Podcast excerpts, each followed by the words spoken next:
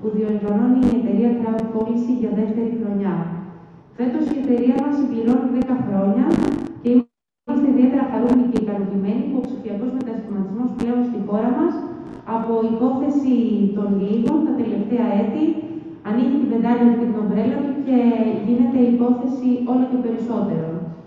Από τη μία άκρη της Ελλάδα έως την άλλη, οι τοπικές αυτοδιοικήσεις, οι δήμοι, οι περιφέρειες υιοθετούν ολοένα και περισσότερο ψηφιακές λύσεις και υπηρεσίες που βελτιώνουν την ποιότητα της εξυπηρέτησης των συμπολιτών μας και της καθημερινότητάς τους, αλλά και των επισκεπτών της εκάστοτε περιοχής. Η ηλεκτρονική διακυβέρνηση που ήρθε για να μείνει έχει ήδη καταδείξει την ανάγκη για καλύτερες και ακόμα καλύτερες και ασφαλέστερες υπηρεσίες προς τους πολίτες και ακόμα μεγαλύτερη ψηφιακή εξωστρέφεια Στην Crowd Policy συνεχίζουμε καθημερινά να αντιμετωπίζουμε τις προκλήσεις, να δίνουμε ουσιαστικές λύσεις στους συνεργάτες μας. Στο σημείο αυτό θέλω να σας ευχαριστήσω για τη σημερινή σας συμμετοχή. Όλων σας, είτε ιδιαζώσει είτε απομακρυσμένα, αλλά και για την εμπιστοσύνη που μας δείχνετε όλα αυτά τα χρόνια. Ο λόγος τώρα θα δοθεί στον κύριο Καραμανόλη και συνεχεία στους αξιότιμους δημάτους και εκπροσώπους της τοπικής αυτοδιοίκησης που βρίσκονται συνεχώς σε μια κινητικότητα και αναβαθμίζουν συνεχώς τους δήμους τους και ώστε να στρέψουν τον τόπο τους σε μια βιώσιμη ανάπτυξη με πολλαπλά ωφέλη τόσο στην τοπική κοινωνία όσο και σε εθνικό επίπεδο. Ε, συνεχεία θα θα ακολουθήσει μια συζήτηση, ένα εργαστήριο για την τοπική ανάπτυξη, την ψηφιακή καινοτομία στις πόλεις μας και τις δυνατότητες που δίνονται και τις ευκαιρίες, με εξαίρετους ομιλητές από τον ακαδημαϊκό χώρο. Κύριε Καραμανόλη, συνειδητητή της Crowd Policy, σας καλωσορίζουμε. Φανταστικά. Φανταστικά. Πρέπει, αν το κάνω σωστά, νομίζω ότι πρέπει να έχω mute εδώ πέρα. Σωστά.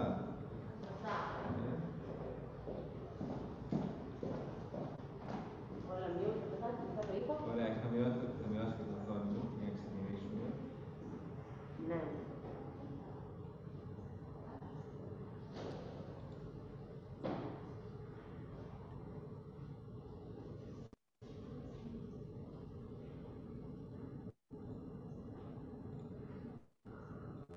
Τώρα βλέπουμε την οθόνη μου. Ναι. Κάνε... Ωραία, φανταστικά. Φανταστικά. Ε, είμαι ο Γιώργος Καραμανούλης, είμαι πολύ χαρούμενος που κάνουμε το πρώτο, μετά από πολύ καιρό, το πρώτο υβριδικό uh, City Innovation Talks. Ε, το City Innovation Talks ουσιαστικά είναι μια προσπάθεια μέσα από την οποία αυτό που θέλουμε να πετύχουμε είναι να, να φέρουμε κοντά καινοτόμες ιδέες και πρακτικές που υλοποιούμε σε όλη την, ε, σε όλη την Ελλάδα, να δημιουργήσουμε ένα ψηφιακό είτε φυσικό τραπέζι μέσα από το οποίο μπορούμε να να ανταλλάξουμε αυτές τις καλές ε, πρακτικές και εμείς από τη δική μας πλευρά, ως ε, από την πλευρά της Crowdcourse, έχουμε τη δυνατότητα να μοιραστούμε ε, τα νέα και τις εξελίξεις ε, σε διάφορες περιοχές τις οποίες ε, δουλεύουμε τα τελευταία χρόνια, με έμφαση στο δυναμικό τομέα της, ε, της τοπικής αυτοδιοίκησης. Ε, απλά θα ξαναμοιραστώ την οθόνη, ε, γιατί νομίζω κάτι δεν έκανα σωστά πριν. Ε, νομίζω τώρα είναι Τώρα πρέπει να είναι καλύτερα. Ωραία. Λοιπόν, να κάνω μια εισαγωγή για το τι κάνουμε στην Crowd Policy τα τελευταία, τελευταία χρόνια. Η Crowd Policy ιδρύθηκε πριν 10 ε, χρόνια. Ξεκινήσαμε από δύο άτομα, τώρα είμαστε 77 με παρουσία σε τέσσερις χώρες και βασική μας ε, αποστολή είναι να φέρουμε κοντά την ε, καινοτομία, την δημιουργικότητα με μεγάλους οργανισμούς της ε, χώρας μας. Αυτό το κάνουμε παράγοντας ε, τεχνολογία και υλοποιώντας διάφορες δράσεις οι οποίες υποστηρίζουν στην πράξη την καινοτομία και την επιχειρηματικότητα.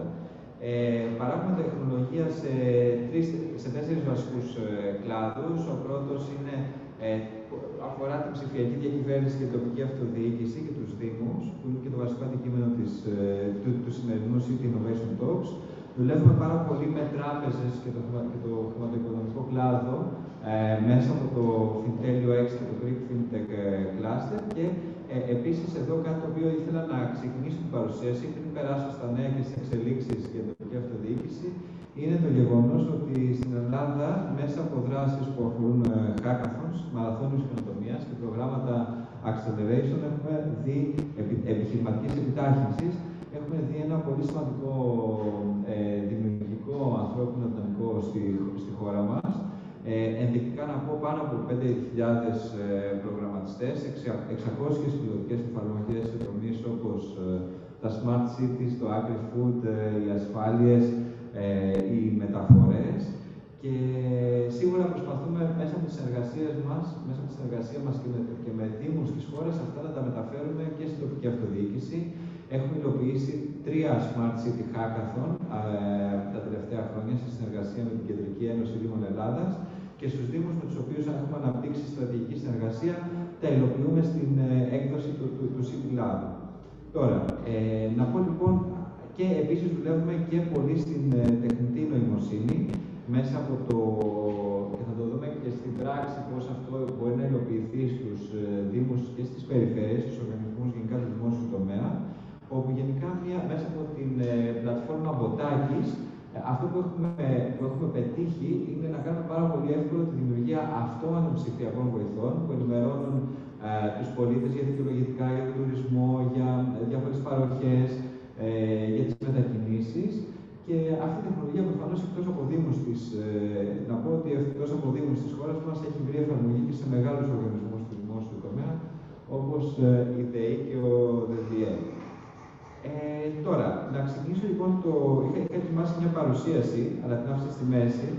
Ε, να πω εδώ, ε, για να πάρουμε τα πράγματα από την αρχή, ότι η CrowdPulse ως τεχνολογικός πάροχος δίνει πολύ μεγάλη έμφαση στην, ε, στην τοπική αυτοδιοίκηση. Ε, σε ό,τι αφορά τα crowd apps, λοιπόν, την ε, σουίτα των εφαρμογών που υποστηρίζουν ε, ουσιαστικά την ψηφιακή μετάβαση των τοπικών κοινωνιών και των δήμων Έχουμε συνεργαστεί, με πάνω, συνεργαζόμαστε με πάνω από 77 Δήμους και 4 περιφέρειες της ε, χώρας μας. Έχουμε αντιμετωπίσει προκλήσεις ε, και υλοποιήσει εφαρμογές από το Καστελόριζο έως την ε, Καλαμάτα, από την Αθήνα έως τις ε, Σέρες, από, το, από τη Βυσταλτία, Σερών έως το οροπέδιο Λασιθίου. Έχουμε δει λοιπόν σε αυτή τη ε, διαδρομή ε, έχουμε δει διαφορετικές ανάγκες και τον τρόπο με τον οποίο η τεχνολογία μπορεί να παράγει αξία. Ε, και έχουμε δει και χρώμα και, και δημιουργικότητα σε αυτά τα 10 χρόνια.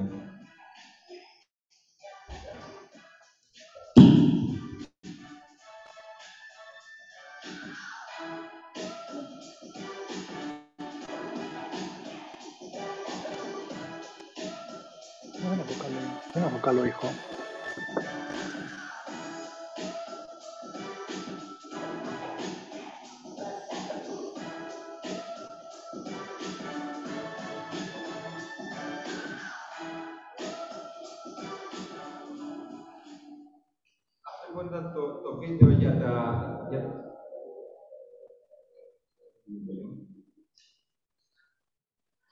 Το βίντεο για τα 10 χρόνια της ε, παρουσίασης CrowdPulse σε ό,τι αφορά την τοπική αυτοδιοίκηση.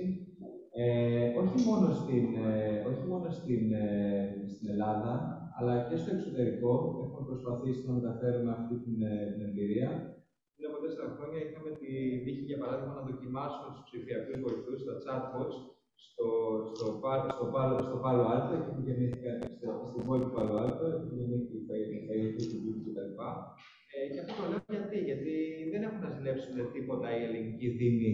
Ε, για παράδειγμα, όταν θέλουμε να εφαρμόσουμε τεχνητή νοημοσύνη, έτσι, ε, γιατί έχουμε προσπαθήσει και έχουμε πετύχει να ε, κάνουμε προσιτή την τεχνολογία, να εκδημοκρατήσουμε την τεχνολογία και για τους πολίτες, αλλά και για να βρει άμεση αξιοποίηση από τους ε, οργανισμούς που, που ενδιαφέρονται τον χρόνο να Ε, τώρα, εδώ να πω το εξής, ε, και θα, θα, κάνω ένα πολύ μικρό ταξίδι σε όλη την, ε, σε όλη την Ελλάδα.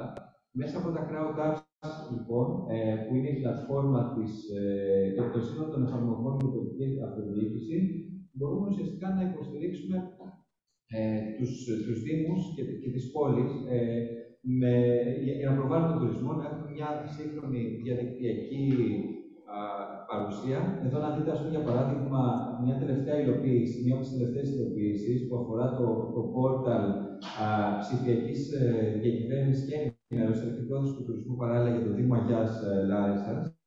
Βλέπετε, για παράδειγμα, πώς ο Δήμος έχει εφαρμόσει μια άλλη λογική στον τρόπο που επικοινωνεί τις υπηρεσίες, όπου ουσιαστικά, και αυτό πρέπει να το κρατήσουμε, κρύβει ε, τη γραφειοκρατία, μια γραφειοκρατική λογική ας πούμε, που, παρουσιά, που παρουσιάζεται συνήθω τα πράγματα και επικοινωνεί στους ε, πολίτες ε, το γεγονός ότι το πιο σημαντικό πλέον όταν κάποιος επισκέπτεται ένα site ενός ε, Δήμου είναι να έχει πρόσβαση από ένα σημείο σε ψηφιακές υπηρεσίες, σε δράση ε, και γνώση. Ο Δήμος Αγία λοιπόν, όπω και πολλοί άλλοι Δήμοι της χώρας μας, που έχουν εμπιστευτεί την crowd policy, ε, έχει εφαρμόσει, ε, θα έλεγα, το GovGR, το ε, μια εκδοχή του GovGR, αλλά για την τοπική αυτοδιοίκηση. Αυτό που έχουμε κάνει εκεί με πολύ μεγάλη επιτυχία είναι ε, ότι έχουμε μοντελοποιήσει και έχουμε καταγράψει όλες τις διαδικασίες που αφορούν τους οργανισμούς τοπικής αυτοδιοίκησης και όλα μπορούν να παρέχονται ψηφιακά μέσα από τη θηρίδα του, του Δημότου. Ο Δήμος αυτός επίσης έχει και, και mobile εφαρμογή, μέσα από την οποία, η οποία λειτουργήσε στην περίοδο της πανδημίας, προφανώς για τις για, για τις φόρμες που έπρεπε να συμπληρώνουμε και διευκόλυνε την κοινωνία.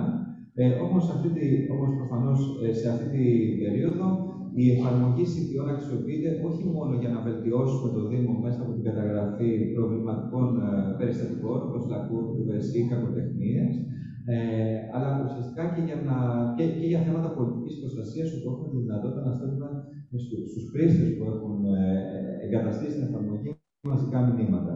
Ε, αυτά κυρίως, ας πούμε, για να πάρουμε μια ιδέα πώς αντιμετωπίζουμε ε, στρατηγικά ε, τους δήμους με τους οποίους συνεργαζόμαστε. Εδώ είναι η έκδοση του ψηφιακού βοηθού, ε, που ουσιαστικά μπορούμε να ρωτάμε και να παίρνουμε απαντήσεις για θέματα που αφορούν ε, τουρισμό, πολιτισμό, δικαιολογητικά, διαδικασίες υπηρεσιών. Άρα, βλέπουμε ουσιαστικά έναν περιφερειακό δήμο της χώρας μας αυτή τη στιγμή πώς έχει αξιοποιήσει και το mobile και την αυτοματοποίηση των διαδικασιών και την επικοινωνία και την εξωστρέφεια.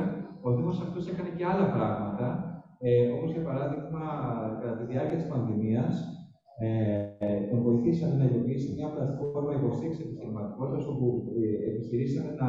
Γιατί, γιατί ε, όσοι ασχολούνται με αυτά τα θέματα, ε, ξέρουν πούμε, ότι υπάρχουν πολλές ανάγκες στην αγροτική παραγωγή και δεν υπάρχει διαθέσιμο ε, ανθρώπινο δυναμικό για να τις υποστηρίξει.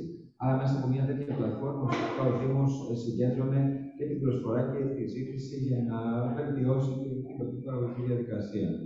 Ε, αυτά είναι λοιπόν μερικές καλές ε, πρακτικές. Ε, Επίσης, εδώ στο Δήμο Μοσχάτου έχουμε μια στρατηγική συνεργασία τα τελευταία ε, τέσσερα χρόνια. Ε, ο Δήμος Μοσχάτου αναδείχθηκε και ως, ε, και ως Smart Municipality για το 2021 και το 2022 συλλέγοντας ε, 9 βραβεία που αφορούν τόσο την επικοινωνία του παραγόμενου έργου όσο και τις υποδομές. Στο Δήμο Μοσχάτου, να σας δώσω να καταλάβετε ότι αξιοποιήσαμε ε, με πολύ αποτελεσματικό τρόπο το πρόγραμμα Wi-Fi for You, όπου δώσαμε όχι μόνο τα 10 υποχρεωτικά σημεία, αλλά όπως κάναμε και σε πολλούς άλλους Δήμους της χώρας μας, δώσαμε 30 σημεία με τεχνολογία μέσα. Αυτό σημαίνει ότι και οι πολίτες μπορούν να συμμετέχουν στο μεγάλωμα ε, στη, ε, αυτού του δικτύου το οποίο έχει εγκατασταθεί από το, από το Δήμο. Ε, αυτά λοιπόν είναι κάποιες έτσι καλές πρακτικές. Υπάρχουν επίσης και ευκαιρίες που ε, δεν θα δείξω προφανώς το 16 και όλες τις λύσεις της crowd policy, αλλά κυρίως θα μείνω σε κάποιες επιλεκτικά, ε, κυρίως για να αναδειχθούν διάφορε οπτικές οι οποίες έχουν να κάνουν με, το, με τη λογική της τοπικής αυτοδιοίκησης ως ε, παρόχου υπηρεσιών για την τοπική οικονομία. Έτσι λοιπόν, μέσα από την πλατφόρμα Λασίθη, αυτό που κάναμε και, ε, και είμαστε πραγματικά πολύ περήφανοι γι' αυτό, είναι ότι υποστηρίξαμε το Δήμο να ε, ουσιαστικά αναπτύξει ψηφιακή κουλτούρα στο, στην τοπική οικονομία με το να δώσει ένα δωρεάν ηλεκτρικό κατάστημα σε κάθε, σε κάθε αγρότη και προφανώς να αναδειχθούν και διάφορα και χρήσιμο περιεχόμενο σε ό,τι αφορά την αγροδιατροφή. Η εξέλιξη θα μας παρουσιαστεί σήμερα, η εξέλιξη της, ε, της ε, πλατφόρμας από το, από το Δήμο Πλατανιά, ο οποίος πήγε την πλατφόρμα του Άγρο Πλατανιά σε ένα βήμα πιο πέρα, ουσιαστικά ε, αυτό που κάνει είναι και η, και ε, δυνατότητα κάποιος να οργανώσει και virtual πολιτικές εκθέσεις ε, για την αγροδιατροφή και για, και για τον τουρισμό, ε, καθώς επίσης και να φτιάξει, ο να φτιάξει και ένα δικό του καλάθι και να, το, και να παραγγείλει ουσιαστικά χωρίς καμία διαμεσολάβηση το, τα επιθυμητά προϊόντα.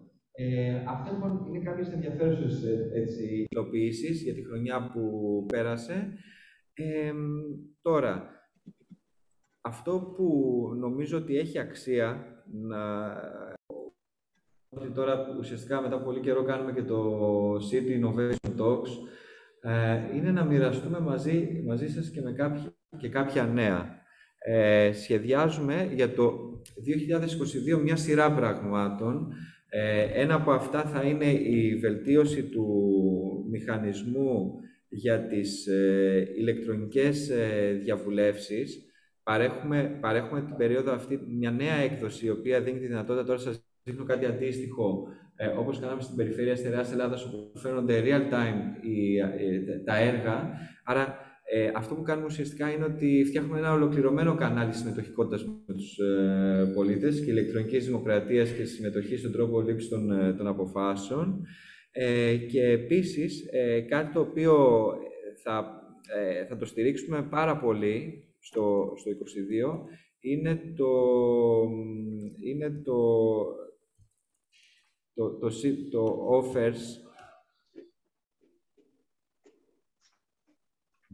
τι είναι αυτό. Ουσιαστικά αυτό που θέλουμε να κάνουμε ε, είναι να αξιοποιήσουμε την, ε, την εμπειρία που δημιουργήθηκε κατά τη διάρκεια του κορονοϊού με μια, ε, πιο, με μια θα έλεγα αναπτυξιακή λογική για την τοπική οικονομία. Ε, ανακοινώσαμε λοιπόν στο Smart City Conference, στο οποίο είχαμε την τιμή να διακριθούμε και ως η καλύτερη εταιρεία λύσεων σε θέματα τοπικής αυτοδιοίκησης στην Ελλάδα, ανακοινώσαμε και την, ε, για πρώτη φορά την ε, ψηφιακή κάρτα Δημότη και την ψηφιακή κάρτα Επισκέπτη, ε, μέσα από την οποία ουσιαστικά ο πολίτης μπορεί να έχει πρόσβαση, ο Δημότης μπορεί να έχει πρόσβαση σε μια σειρά υπηρεσιών και προνομίων τα οποία μπορούν να παρέχονται από το Δήμο. Είναι λοιπόν μια κάρτα ενημέρωσης, μια κάρτα ψηφιακών δικαιωμάτων, και έχουμε ξεκινήσει ήδη τη συνεργασία με τέσσερις ε, δήμους, μέσα από, τους μέσα από την, ε, και μέσα από την κάρτα θα παρέχουμε τη δυνατότητα οι τοπικές επιχειρήσεις να δίνουν, να δίνουν προσφορές. Ε, και, σε όλο, και αν θυμόμαστε, δεν έχουμε περάσει και πολύς καιρός από την, ε, από την ε, και, και τώρα προφανώς συνεχίζουμε να έχουμε το, τον έλεγχο αυτό. Ε, αυτό το οποίο θα κάνουμε είναι ότι θα υπάρχει και η δυνατότητα να, ελέγχε, να, ελέγχεται και η έκπτωση μέσω ενός, ε, μιας εφαρμογής που θα τσεκάρει ουσιαστικά και την απόδειξη. Ε, αυτά είναι τα νέα για το, 2000, ε, για το 2022. Περισσότερα θα πούν οι εξαιρετικοί συνάδελφοι και δήμοι οι οποίοι συμμετέχουν και είναι αυτό που σας είπα και στην αρχή, η τοπική αυτοδιοίκηση και η Δήμη, ανεξάρτητα, γιατί τώρα εδώ θα δείτε και το Δήμο στο Καστελόριζο, θα σας πει ακριβώς τι, τι έχει υλοποιηθεί στο Καστελόριζο, ας πούμε, ε, και, άλλοι, και άλλους Δήμους. Η Δήμη είναι ένα, θα έλεγα, μια, ε, είναι η ευκαιρία ε, και ο χώρος, ας πούμε, για να κάνεις ε, καινοτομία, γιατί ουσιαστικά μέσα από τη συνεργασία με τους Δήμους, για τις εταιρείες τεχνολογίας όπως είμαστε εμείς, έχει, υπάρχει δυνατότητα να βελτιώσεις τη ζωή των ε, πολιτών. Αυτή είναι λοιπόν η αποστολή μας και περισσότερα για όλες αυτές τις δράσεις θα πούν και οι εξαιρετικοί συνεργάτες, για τους οποίους θέλω να σα ευχαριστήσω και για την εμπιστοσύνη τους προς την Crowd Policy, αλλά και για τη σημερινή τους ε, παρουσία. Πάμε.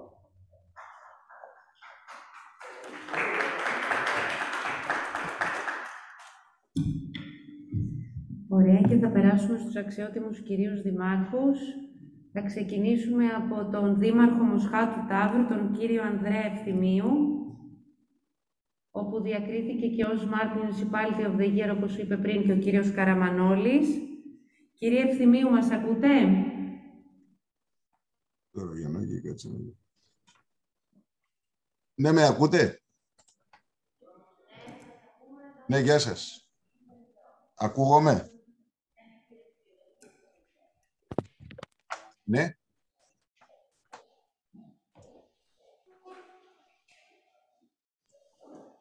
Αυτό δεν είναι τελείως όλο και ξαναθυμίσω. Εντάξει, θα μιλήσω. Ναι. Ναι, ανοιχτό το έχω εγώ το... Σας ακούμε μια χαρά, κύριε Ευθυμίου. Σας ακούω, εσείς με ακούτε; Ναι, σας ακούμε. Ευχαριστούμε πάρα πολύ για τη σημερινή σας συμμετοχή και παρουσία και για την εμπιστοσύνη που μας δείχνετε. Ο λόγος σε εσάς.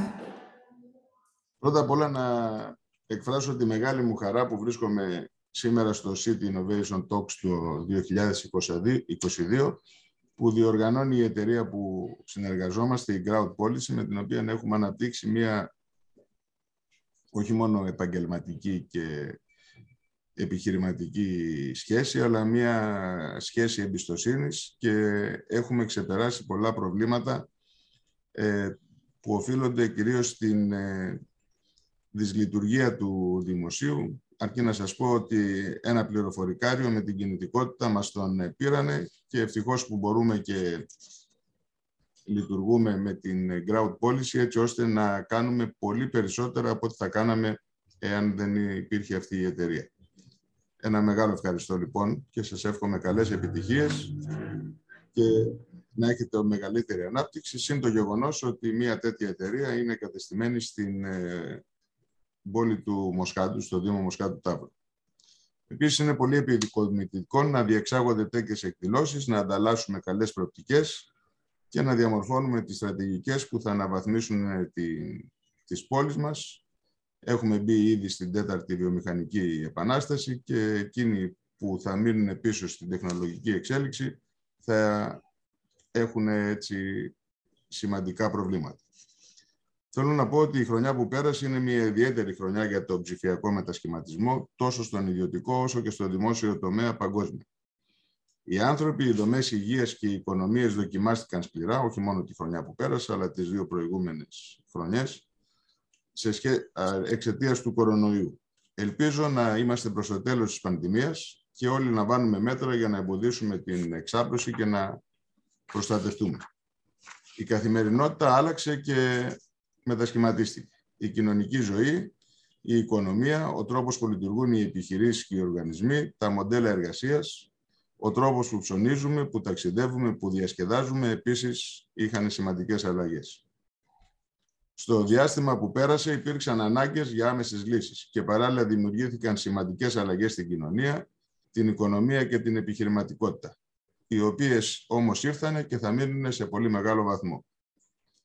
Και όπως έχω ξαναπεί και σε άλλες φορές, ο μεγάλος ε, διανοητής, ο Ισραηλινός ε, Γιουβάλ Νόε Χαράρη, η καταιγίδα θα περάσει, αλλά οι επιλογές που θα κάνουμε θα αλλάξουν τη ζωή μας για τα επόμενα χρόνια. Τώρα τι κάνουμε στο Δήμο μας. Τα τελευταία χρόνια στο Δήμο έχουμε προχωρήσει σε αρκετές ενέργειες στην κατεύθυνση της ηλεκτρονικής διακυβέρνησης και της αξιοποίησης των νέων τεχνολογιών που βελτιώνουν την καθημερινότητα του πολίτη και την αλληλεπίδρασή του με τις υπηρεσίες μας.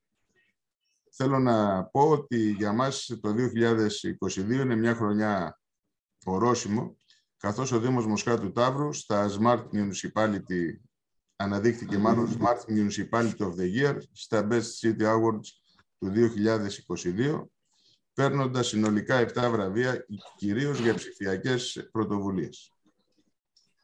Αρκετά χρόνια πριν είμαστε πρωτοπόροι σε συνεργασία με την Crowd Policy στην ανάπτυξη ενός συνεργατικού πυκνού δικτύου Social Wi-Fi, προσφέροντας δωρεάν πρόσβαση στο διαδίκτυο και το οποίο βραβεύτηκε με χρυσό βραβείο στα βραβεία του 2022. Έχουμε επίσης υλοποιήσει πρωτοποριακές εφαρμογές για πόρταλ ηλεκτρονικής διακυβέρνησης, πλατφόρμα διαβούλευσης, αυτόματο ψηφιακό βοηθό με τεχνητή νοημοσύνη, για εξυπηρέτηση των πολιτών και ο οποίος επίσης βραβεύτηκε με το Gold βραβείο στα Best City, εφαρμογή κινητού τηλεφώνου για πληροφόρηση και υποβολή στο Δήμο Ετοιμάτων, το CTON, το οποίο πριν από δύο μήνες βραβεύτηκε πανευρωπαϊκά στα Mobile Excellence Awards 2022 και διακρίθηκε και στα Innovation in Politics Awards το 2021, τα οποία διοργανώθηκαν στην Πρατισλάβα και δυστυχώς δεν μπορέσαμε να πάμε λόγω της πανδημίας. Να σημειώσουμε ότι η Κριτική Επιτροπή των Βραβείων αποτελούνταν από 1.032 Ευρωπαίους πολίτες, επέλεξε τους 10 φίναλι στην κατηγορία ψηφιοποίηση, εκ των οποίων και το Δήμο Μοσχάτου Τάβρου. Παρόλο τον ανταγωνισμό, η εφαρμογή CTON κατάφερε να διακριθεί μέσα από 413 έργα από 25 ευρωπαϊκές χώρες. Επίσης, αναπτύξαμε πλατφόρμα... Δεν κάνει αυτό. Καλώς στο Δήμαρχο. Γεια σου, Αντρέα μου. Τι κάνεις; Προσπαθώ να δώσω φως εδώ πέρα, αλλά δεν τα καταφέρνω. Βλέπω έχεις και το Λευτέρη από πίσω. Δεν το συζητάμε. Ναι, δεν ναι. υπάρχει. Να είσαι καλά.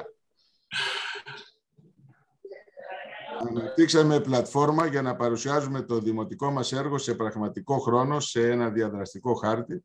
Δημοσιεύουμε σε πραγματικό χρόνο τα δημοτικά μας συμβούλια. Παρέχουμε απομακρυσμένα έγκαιρα ψηφιακά πιστοποιητικά και βεβαιώσεις με ένα μικρό GovGR για το Δήμο μας. Υλοποιήσαμε εφαρμογή για επιστροφή τελών επαγγελματικών χώρων στη διάρκεια της πανδημίας και επεκτείναμε και το δίκτυο το Wi-Fi μέσω του προγράμματος Wi-Fi for You. Επίσης, ξεκινήσαμε την ψηφιακή πλατφόρμα βιώσιμης ανάπτυξης για το SDGs του Δήμου Μοσχάτου Ταύρου, η οποία παρακολουθεί τους πυλώνες πολιτικής με τα έργα και δράσεις σε αντιστοιχεία με τους στόχους της βιώσιμης ανάπτυξης των Ηνωμένων Εθνών. Αντιστοιχίζοντας δηλαδή κάθε έργο που υλοποιεί και δράση που αναλαμβάνει αναπηλώνα και αναστόχο βιώσιμης ανάπτυξης.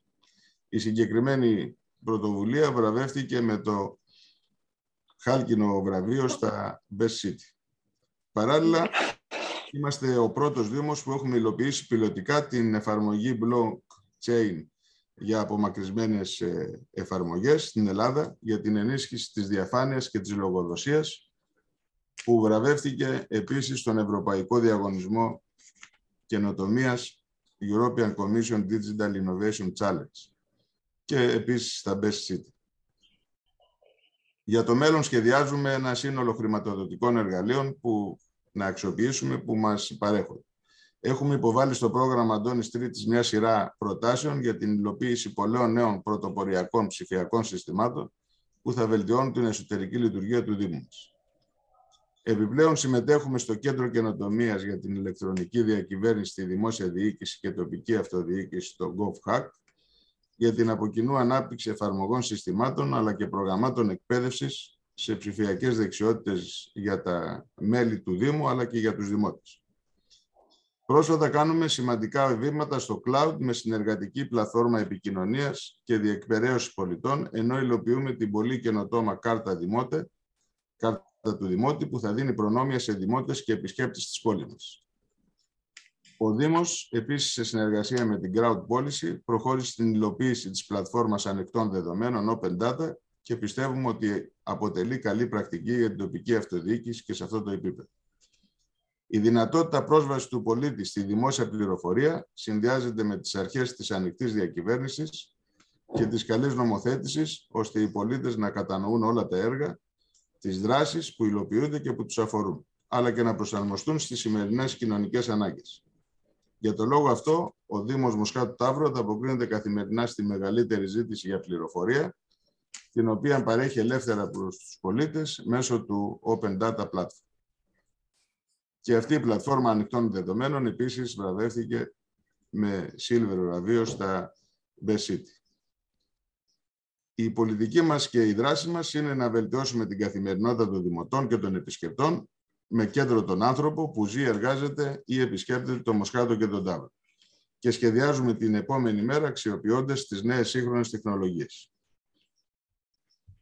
Εγώ θα ήθελα να ευχαριστήσω πρώτα απ' όλα τους διοργανωτές, την εταιρεία, να συγχαρώ τους ε, συναδέλφους δημάρχους, γιατί ξέρω ότι ό,τι γίνεται ειδικά σε αυτές τις νέες τεχνολογίες γίνεται από το μεράκι των δημάρχων και πολύ λίγων ανθρώπων που είναι στους ε, Δήμους και αν θέλουμε να πάμε μπροστά, εκτός από το μεράκι, χρειάζεται και η πολιτεία να εφοδιάσει τους Δήμους όχι μόνο με τα χρηματοδοτικά εργαλεία, αλλά και με τους ανθρώπους εκείνους και ευτυχώς στη χώρα μας υπάρχουν πολλοί νέοι άνθρωποι που έχουν εξαιρετικές ε, γνώσεις και πολύ μεγάλη θέληση να βοηθήσουν. Να σας συγχαρώ για μια ακόμη φορά και να σε ευχηθώ να είστε καλά και να πάμε στο Πλατανιά για διακοπές στο φίλο μας τον Δήμαρχο.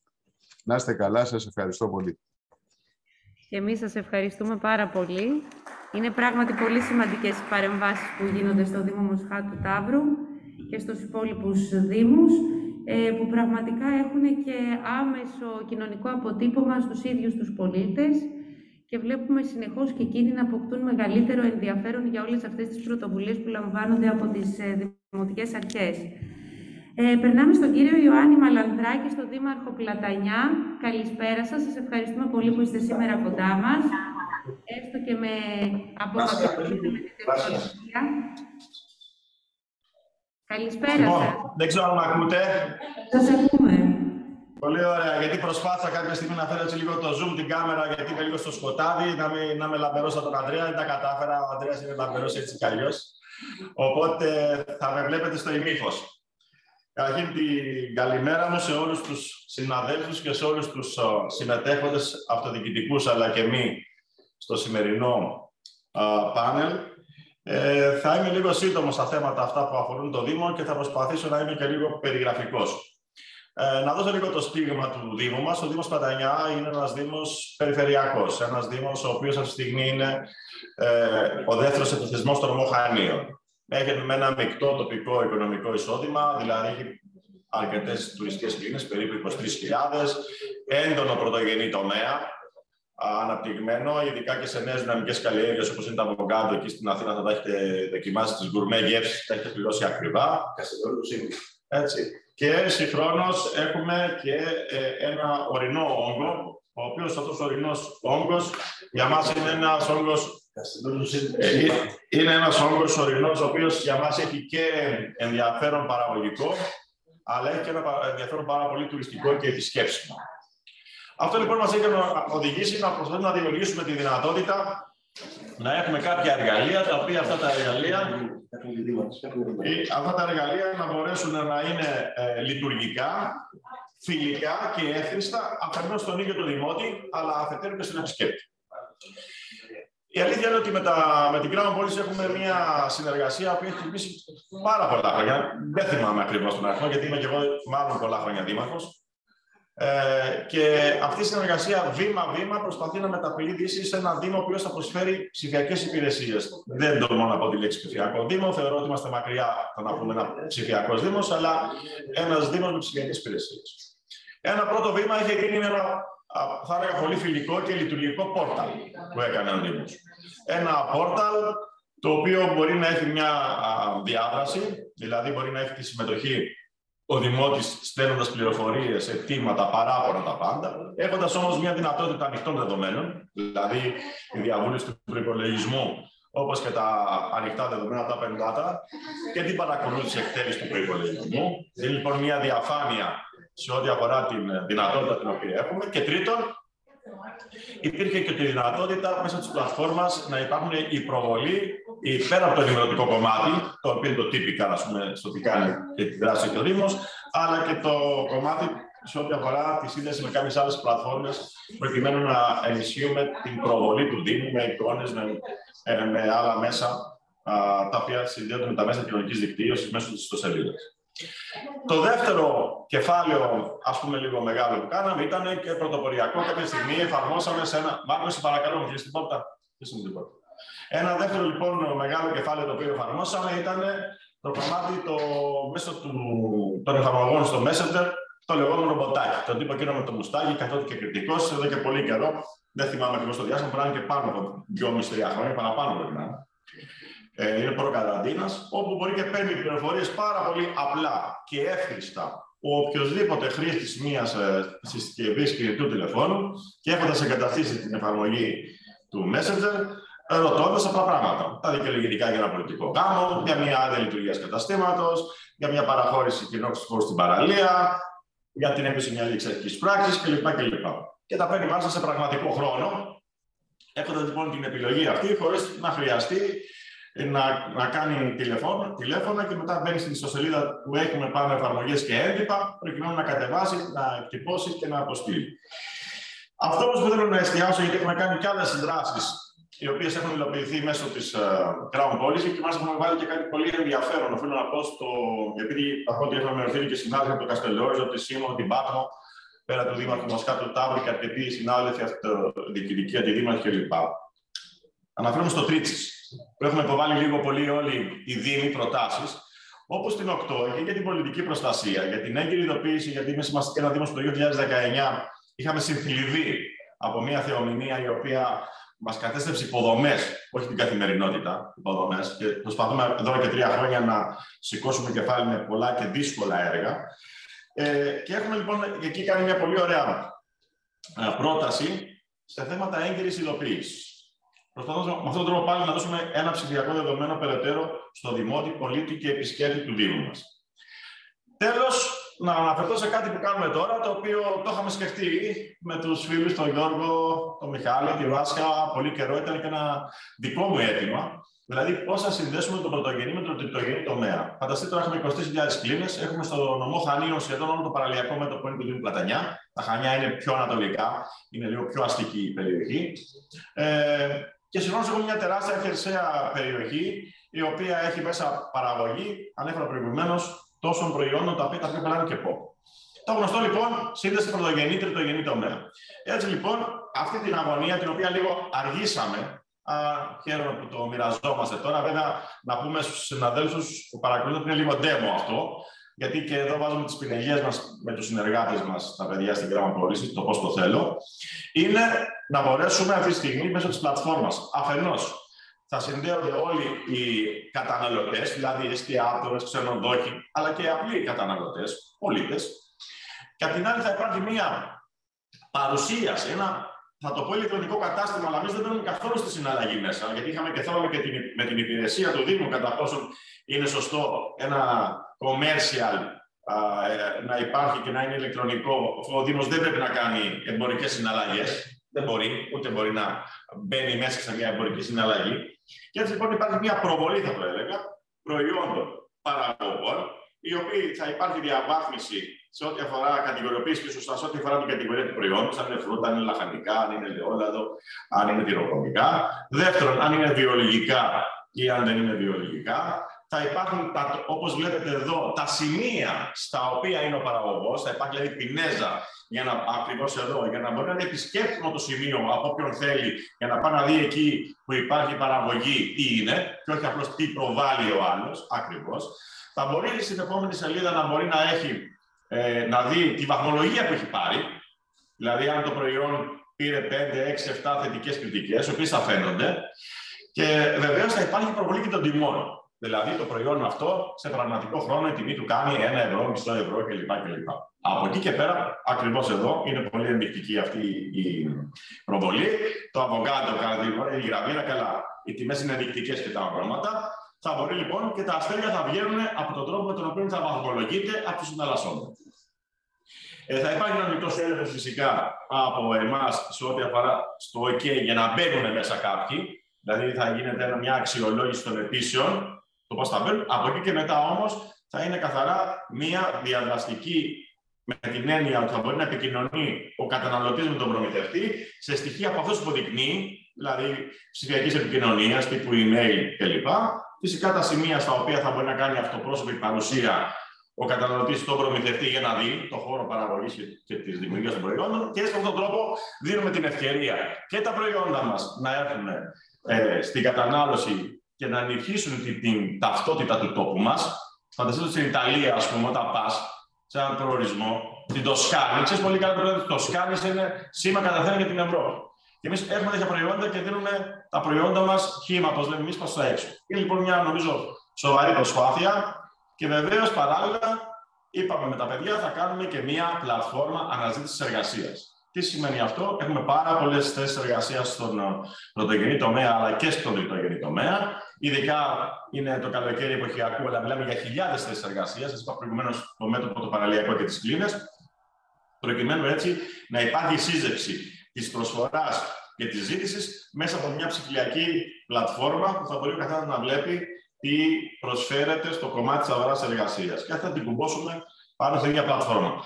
Αυτά για να μην δαπανίσω περισσότερο χρόνο και κλείνω λέγοντας ότι η προσπάθεια που κάνουμε και χαίρομαι που πραγματικά από τα παιδιά βοηθάνε, γιατί ξέρετε κάτι, σε ορισμένα πράγματα δεν τα ξέρουμε εμείς. Είναι λογικό. Πρέπει να ακούσουμε. Και από αυτό που θα ακούσουμε να το διηλύσουμε και φυσικά μετά να το επαναφέρουμε και που το θέλουμε. Αυτή λοιπόν η δημιουργικότητα, όπως τη λέω εγώ, υπάρχει και σε πολλά πράγματα εμένα με ενδιαφέρει γιατί φέρνουμε αποτέλεσμα στον πολίτη, στον δημότη και στην τοπική οικονομία. Αυτά. Συγχαρητήρια λοιπόν και για τους συναδέλφους που συμμετέχουν και για αυτά που είπαν και για αυτά που θα πούν και κυρίως για το χρήσιμο της ημερίδας. Και κλείνοντας, να πάρω μία πάσα από το φίλο τον Ανδρέα. Ανδρέα, βεβαίως, και όχι μόνο εσύ, όλοι οι συνάδελφοι που ακούν, αλλά και οι διοργανωτές των Πλατανιά, ανοίγουμε από τις 10-15 Απριλίου, γιατί είμαστε κάτι ξενοδοχεία τώρα το πρωί. Τα μηνύματα είναι ενθαρρυντικά έως καλά. Οπότε πιστεύω ότι θα πρέπει το επόμενο event, αν ακούνε και τα παιδιά, να γίνει μεν με εξ αλλά να έρθουμε ρε παιδιά και λίγο κοντά, να έρθει και λίγο κάτω, σας περιμένουμε και θα φροντίσουμε εμείς για τα υπόλοιπα. Αυτά από μένα. Ευχαριστώ πολύ. Ευχαριστώ, Γιάννη. Μπράβο, πολύ ωραίο. Αυτό με τα προϊόντα ήταν ε, αριστούργημα. Ωραία, όταν θα έρθεις, σε βάλω στην πλατφόρμα να καταναλώσεις. Έγινε, να είσαι καλά. Η καλημέρα μου και σε όλους τους συναδέλφους που συμμετέχουν και σε όλους τους ερετού που είναι αυτή τη στιγμή συνδεδεμένοι θα συνδεθούν. Να είναι καλά όλοι και ευχαριστώ πολύ. Σας ευχαριστούμε πολύ. Ε, πάρα πολύ καλή πρότασή σας για να έρθουμε. Σίγουρα το σκεφτόμαστε. Ανοίγει και ο καιρός. Βέβαια, εσείς μας είπατε ότι δεν έχετε πολύ φως, αλλά μας δώσατε πολλά από τα φώτα σας και τα σπουδαία πράγματα που γίνονται εκεί. Και πόσο σημαντικό είναι βέβαια όταν ο πρωτογενής τομέας συνδυάζεται με τον τουριστικό παράγοντα και ενισχύει ακόμα περισσότερο ένα τουριστικό προορισμό. Σας ευχαριστούμε πάρα πολύ και καλή συνέχεια και καλή σεζόν. Και περνάμε στον... Ευχαριστούμε. Και περνάμε στον κύριο Ελευθέριο Πέντε, Δήμαρχο Πάτμου. Κύριε Πέντε, αγαπητέ Ελευθέρη, μας ακούς; Καλημέρα σας. Μ' ακούτε; Ναι, ναι, σε ακούμε μια χαρά. Καλημέρα και από την... Συμμετοχή. Εγώ σας ευχαριστώ για την ε, τιμητική πρόσκληση. Ε, ευχαριστώ όλη την ομάδα σας. Ε, να καλημερίσω και εγώ με τη σειρά μου όλους τους συναδέλφους αυτοδιοικητικούς και όλους ε, όσοι συμμετέχουν σε αυτή την ε, ε, σημερινή ας πούμε, συνάντηση. Ε, και εγώ με τη σειρά μου θέλω να πω ότι από την ανάληψη των καθηκόντων μας από το Σεπτέμβριο του 2019, ε, προβληματισμένοι πάντα για το πώς μπορούμε να βελτιώσουμε τη λειτουργία του Δήμου μας, για το πώς μπορεί να γίνει μια, ένας πιο σύγχρονος και πιο εποφελής για τους δημότες και τους επισκέπτες του Δήμους. Σε, στο, στην ανείχνευση ενεργειών και πρωτοβουλειών βρήκαμε την crowd policy, την οποία την ευχαριστώ όλα τα παιδιά, γιατί καταφέραμε και φτιάξαμε και στήσαμε κάποιους μηχανισμούς, κάποια εργαλεία, ψηφιακά πάντα, που σίγουρα έχουν βελτιώσει τη λειτουργία του Δήμου για τους επισκέπτες, για τους, ε, πρώτα για τους δημότες και σίγουρα και για τους επισκέπτες μας. Θέλω να υπενθυμίσω ότι και εμείς το 2020 στα Best City Awards ε, του 2020 πήραμε το Silver βραβείο για το Patmos Bot που είναι ένας έξυπνος ψηφιακός βοηθός ε, αξιοποιώντας τεχνολογίες, έξυπνες τεχνολογίες είναι ουσιαστικά ένας ε, αυτόματος απαντητής και έχει εντυπωσιάσει και τους επισκέπτες αλλά και τους κατοίκους.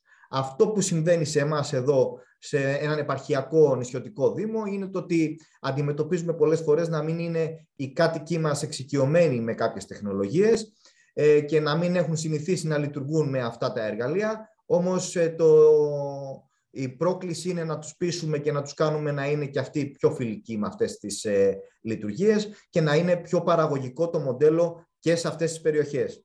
Ξέρετε, οι αστικές ε, οι πόλεις είναι πολύ πιο εύκολο γιατί οι άνθρωποι έχουν και άλλα τέτοια εργαλεία που ε, αξιοποιούνται σε εταιρείες ή οτιδήποτε άλλα πράγματα στην καθημερινότητά τους. Εμείς εδώ στην επαρχία το βλέπουμε πιο, ε, πιο αργά και είμαστε ουσιαστικά πιο βραδικίνητοι σε αυτό. Θέλω να πω ότι επίσης ότι έχουμε διαμορφώσει μια πολύ σύγχρονη ε, σελίδα η οποία εξυπηρετεί τους ε, κατοίκους του νησιού σε επίπεδο καθημερινότητας. Έχουμε την καταγραφή των ετοιμάτων των κατοίκων αλλά και των επισκεπτών το καλοκαίρι για να μπορέσουμε να βελτιώνουμε τη γειτονιά τους. Αυτό ε, δεν έχει ενεργοποιηθεί στο 100% στο επιθυμητό επίπεδο που θα ήθελα εγώ τέλος πάντων, αλλά σίγουρα έχουν γίνει κάποια βήματα και αυτό μας, ε, μας χαροποιεί ιδιαίτερα. Θέλω επίσης να επισημάνω στο ότι η ίσπραξη των, ε, των, δημοτικο, των, ε, των εσόδων έχει ε, αυξηθεί πάρα πολύ μέσα από τον ηλεκτρονικό τρόπο ίσπραξης τελών και διάφορων εσόδων που έχει να εισπράξει ο Δήμος μας. Σύμφωνα πάλι πάντα με την crowd policy που με την ευέλικτη και την έξυπνη ιστοσελίδα που έχουμε δημιουργήσει το κάνει το περιβάλλον πιο φιλικό και πιο, εύκο, και πιο εύχριστο για αυτούς και έχουμε δει μία αύξηση των εσόδων ε, πέρα από το κομμάτι των ηλεκτρονικών, γενικότερα αύξηση των εσόδων συνολικά του Δήμου μας. Ε, και αυτό είναι στα, στα συν τα οποία μπορώ να καταγράψω ε, μετά την επιλογή της συνεργασίας για να μπορέσουμε να γίνουμε ψηφιακά πιο σύγχρονοι. Επίσης, ένα άλλο το οποίο είναι πάρα πολύ σημαντικό για εμάς και το έχουμε εφαρμόσει και βλέπουμε να γίνονται βήματα ως προς αυτή την κατεύθυνση και να το ακολουθούν και οι δημότες μας και οι επισκέπτες μας, είναι στο ότι αξιοποιήσαμε την ε, δημόσια διαβούλευση ηλεκτρονικά. Είναι άλλη μια ενότητα που περιέχει η ιστοσελίδα του Δήμου μας ε, πλέον και έχουμε εκπονήσει ήδη δύο κανονιστικά πλαίσια στα οποία συμμετείχε και ο Δημότης, συμμετείχε και ο επισκέπτης του νησιού, εξέφρασε την άποψή του και νιώθουμε κι εμείς την αμεσότητα με τον κόσμο μας ε, και είναι και πολύ παραγωγικό. Αλλιώς θα ήταν μια, ε, μια λαϊκή συνέλευση και αλλιώς είναι μια τέτοιου είδους ε, διαβούλευση στην οποία καταθέτει ο καθένας τις απόψεις του, ε, εμπεριστατωμένα, τεκμηριωμένα, φιλτράρονται και αφομοιώνονται από τη Δημοτική Αρχή για το βέλτιστο αποτέλεσμα ενός κανονιστικού πλαισίου. Δεν θέλω να σας κουράσω με πάρα πολλές λεπτομέρειες, όμως ε, ένα είναι το σίγουρο, ότι η ψηφιακή μετάβαση και γενικότερα η επόμενη μέρα, η επόμενη μέρα της κοινωνίας θα πρέπει να είναι με όσο περισσότερα εργαλεία τα οποία να παντρεύονται και να συνεργάζονται με τον καλύτερο δυνατό τρόπο. Είναι το μέλλον μπροστά μας και ευτυχώς που έχουμε τέτοιους συνεργάτες και καταφέρνουμε και αξιοποιούμε τα χρήματα των, του Δήμου μας ε, προς όφελος μιας καλύτερης λειτουργίας του Δήμου μας και των επισκεπτών μας. Σας ευχαριστώ πάρα πολύ. Καλή μέρα, καλή μέρα σε όλους. Ευχαριστούμε πάρα πολύ, Δήμαρχε, και εγώ ως μέλος αυτής της Δημοτικής Αρχής να πω ότι έχει γίνει πραγματικά μια σημαντική εκκίνηση στην υλοποίηση της ψηφιακής ε, στρατηγικής του Δήμου μας και είναι πάρα πολύ ελπιδοφόρο αυτό και για τα επόμενα βήματα. Και σίγουρα, Δήμαρχε, πόσο, σημαντικά είναι, πόσο σημαντικές είναι όλες αυτές οι πρωτοβουλίες και στην τουριστική προβολή, γιατί αναφερόμαστε καθαρά σε ένα τουριστικό προορισμό και πόσο πολύ αυτό προσελκύει ακόμα περισσότερους επισκέπτες με την εξωστρέφεια που αποκτάει μια δημοτική αρχή. Σε ευχαριστούμε πάρα πολύ, Δήμαρχε. Εγώ σας ευχαριστώ. Και περνάμε στην Δυτική Λέσβο, στον κύριο Δημήτρη Μάντζαρη, Διευθυντή Επιχειρησιακού Σχεδιασμού του Δήμου Δυτικής Λέσβου. Σας ευχαριστούμε πάρα πολύ, κύριε Μάντζαρη, που είστε σήμερα κοντά μας. Καλημέρα σας. Εμείς σας ευχαριστούμε. Καλημέρα. Ο λόγος σε εσάς. Σας ευχαριστώ. Ε, καλημέρα, καλημέρα και στους εκ του μακρόθεν συνομιλητές μου. Ε, να ευχαριστήσουμε την Ground Policy για αυτή την πρόσκληση στο Δήμο Δυτικής Λέσβου να είναι σήμερα στη συνάντηση αυτή. Δυστυχώς ο Δήμαρχός μας είχε ανηλυμένες ήδη υποχρεώσεις και δεν μπόρεσε, αν και το ήθελε πολύ, να είναι στη σημερινή συνάντηση. Ε, να πω ε, ότι ο Δήμος Δυτικής Λέσβου είναι ένας νεοσύστατος Δήμος. Ιδρύθηκε μόλις το 2019 και προέρχεται από τη διάσπαση του ενιαίου Δήμου Λέσβου. Και με αυτή την έννοια εμείς κληθήκαμε να ξαναστήσουμε από την αρχή όλο το ψηφιακό δυναμικό του Δήμου Δυτικής Λέσβου. Ε, όταν έσπασε ο Δήμος, δεν είχαμε ούτε site, ούτε ψηφιακές υπηρεσίες, ούτε τίποτα. Έπρεπε λοιπόν να ξεκινήσουμε ουσιαστικά από την αρχή και σε αυτό το σημείο μπορώ να πω ότι μας βοήθησε αποτελεσματικά και ουσιαστικά η Crown Policy, με την οποία συνεργαστήκαμε και πολύ γρήγορα μας έφτιαξε ένα πάρα πολύ λειτουργικό site, το οποίο έχει ε, πάρα πολλές ε, δυνατότητες. Όπως είπε και προηγουμένως ο Δήμαρχος της Πάτμου, επειδή πρόκειται για ε, ένα Δήμο κυρίως αγροτικό, ο πληθυσμός δεν είναι τόσο πολύ εξοικειωμένος με τις ψηφιακές τεχνολογίες, με αποτέλεσμα οι, οι παροχές που δίνει το site να μην μπορεί να αξιοποιηθούν στο έπακρο από τους δημότες. Καταβάλουμε μια προσπάθεια ώστε να ενημερωθούν οι δημότες για τη χρήση αυτή των νέων τεχνολογιών και ε, μαζί με τον παραδοσιακό τρόπο, δηλαδή να πηγαίνουν τα αιτήματά τους στο Δήμαρχο, να το πούμε έτσι όπως λέγαμε παλιά, να μπορούν τώρα να τα υποβάλουν ε, με ψηφιακό τρόπο από τον υπολογιστή τους στο Δήμο και ε, παράλληλα οι υπηρεσίες, και αυτό είναι ένα δεύτερο σημαντικός πυλώνας, να μπορούν να ανταποκρίνονται σε αυτή την ψηφιακή πρόκληση. Και εκεί έχουμε κάποια προβλήματα, ελπίζω να τα ξεπεράσουμε. Ε, παράλληλα, ε, εμείς ε, στο τμήμα ε, πληροφορικής δεν μείναμε μόνο σε αυτό. Επιχειρήσαμε να προχωρήσουμε ένα βήμα ακόμα. Υποβάλαμε μία πρόταση στο ΠΕΠ και είναι ήδη στη διαδικασία τη διαγωνιστική, έχει ενταχθεί, για τη χρήση της ψηφιακών υπηρεσιών στο Δήμο. Συγκεκριμένα, η πρόταση αυτή περιλαμβάνει τρία κομμάτια. Το ένα κομμάτι αφορά τις αμυγός υπηρεσίες που θα πρέπει και μπορεί να παρέχει ο Δήμος στους δημότες, ηλεκτρονικές πληρωμές, έκδοση διαφόρων εγγράφων από την πλευρά του Δήμου ψηφιακά, χωρίς να χρειάζεται ο Δημότης να πηγαίνει στην έδρα του Δήμου, με το δεδομένο ότι και εμείς είμαστε ένας Δήμος ο οποίος έχει μεγάλη έκταση. Η απόσταση, ας πούμε, που έχει ο οικισμός του Σιγρίου από την έδρα την Καλογή είναι 40 χιλιόμετρα. Άρα, πολλές φορές μπορεί ένας δημότης να εξυπηρετηθεί από τον υπολογιστή του χωρίς να χρειάζεται να μεταβεί στην έδρα. Ε, και οι υπηρεσίες που σχετίζονται με ε, τον εξυγχρονισμό, τον ψηφιακό εξυγχρονισμό ε, του Δήμου.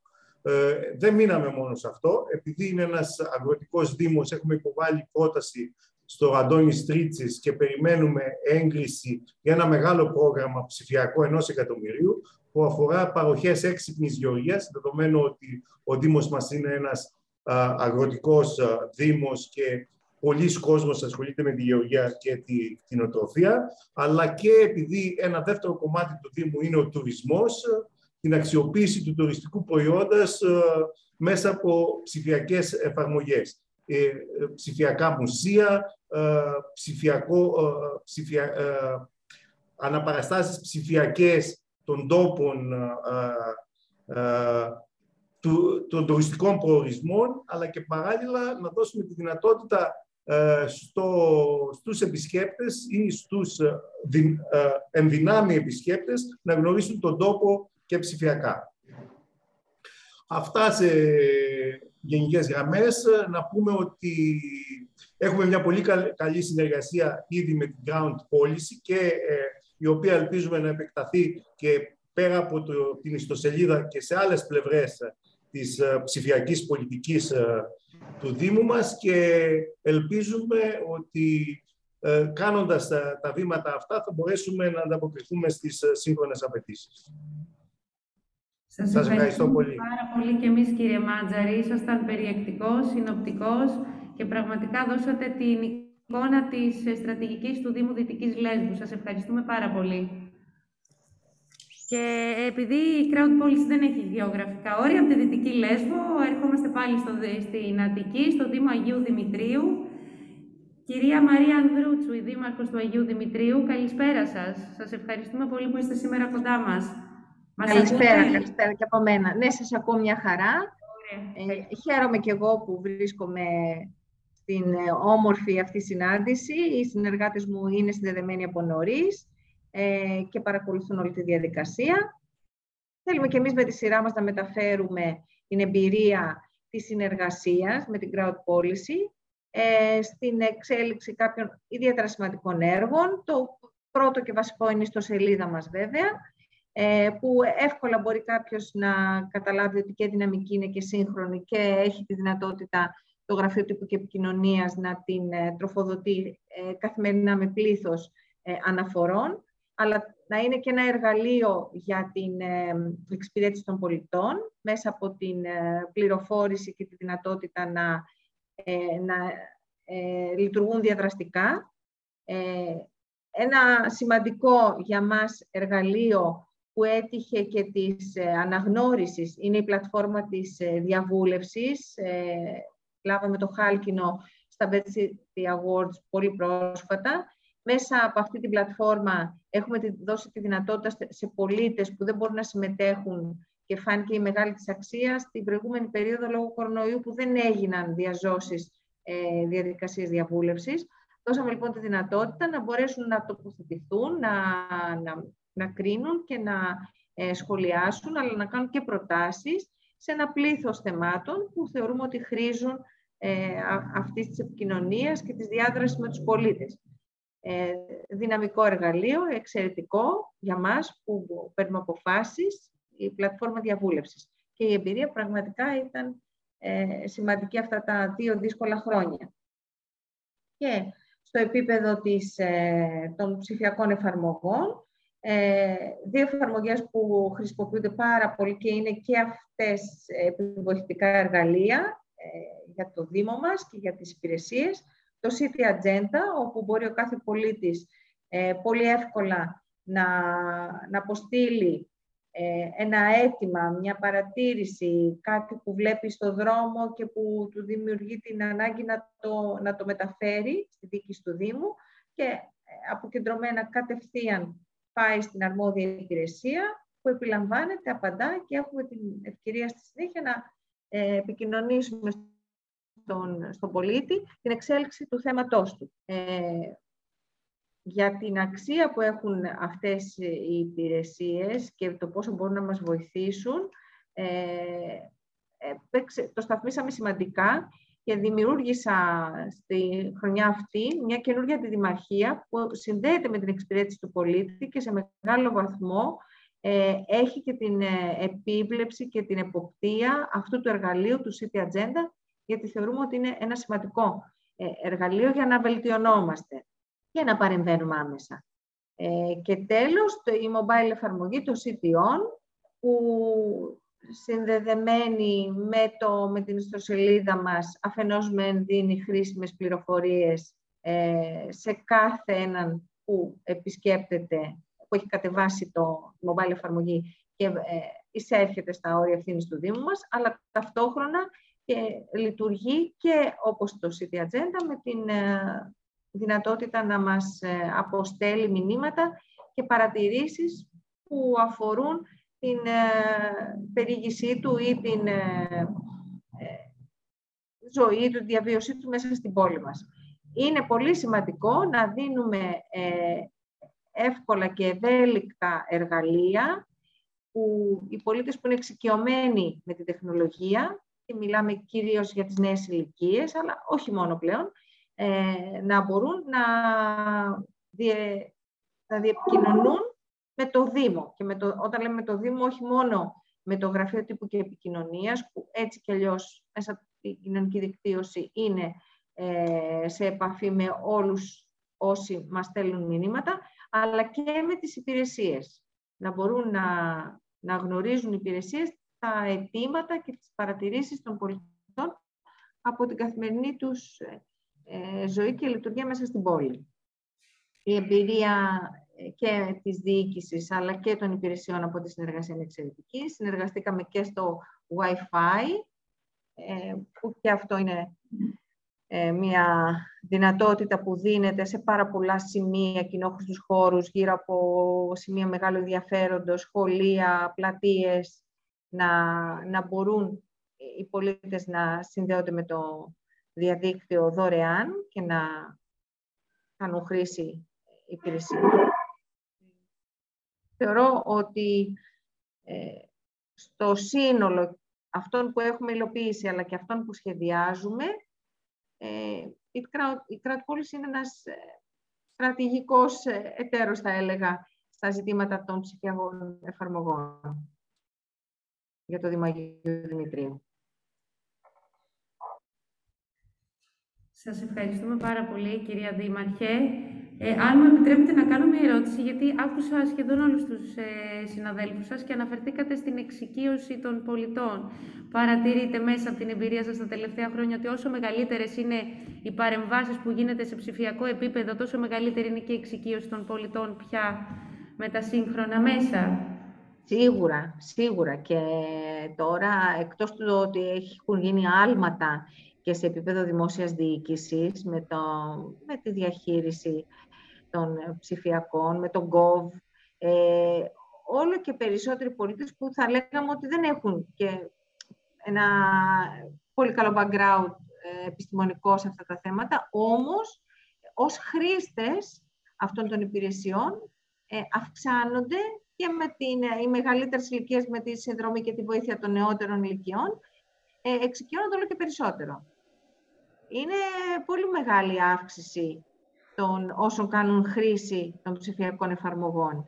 Ε, αυτή την εμπειρία την έχουμε όλα αυτά τα χρόνια και σε διαδικασίες που έχουμε υποκαταστήσει την ε, υποβολή μιας αίτησης με, με χαρτί, μέσα από αιτήσεις ψηφιακές, σε παροχές, σε παιδικούς σταθμούς, σε κατασκηνώσεις, προγράμματα δημιουργικής απασχόλησης, που ο γονιός θα ήθελε να χάσει μια μέρα από την αδειά του για να έρθει να στηθεί στην ουρά, να καταθέσει χαρτιά.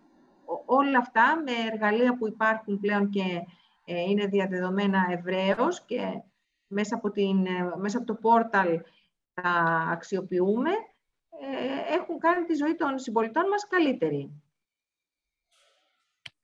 Σίγουρα και πόσο βοηθάνε όλα αυτά τελικά στο ψηφιακό εξοπλισμό των πολιτών. Μας συγχωρείτε.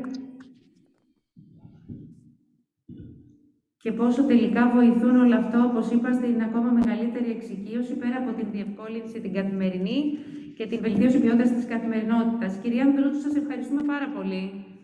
Να είστε καλά. Καλή επιτυχία σε όλη την... όλα όσα αναφέρατε. Σας ευχαριστούμε πολύ και για τη συνεργασία μας. Και περνάμε από την κυρία Ανδρούτσου στον κύριο Νικήτα Γρήλη, αντιδήμαρχος Σίμης, να ταξιδέψουμε πάλι λίγο στα νησιά μας. Κύριε Γρήλη, μας ακούτε; Την καλημέρα μου και από μένα σε όλους, σε όλους τους αυτοδιοικητικούς, συναδέλφους και συμμετέχοντες. Σας ευχαριστούμε πολύ. Ο λόγος εσάς, να μας πείτε για όλα αυτά τα ωραία, σπουδαία καινοτόμα πράγματα που γίνονται εκεί στο νησί της Ήμης.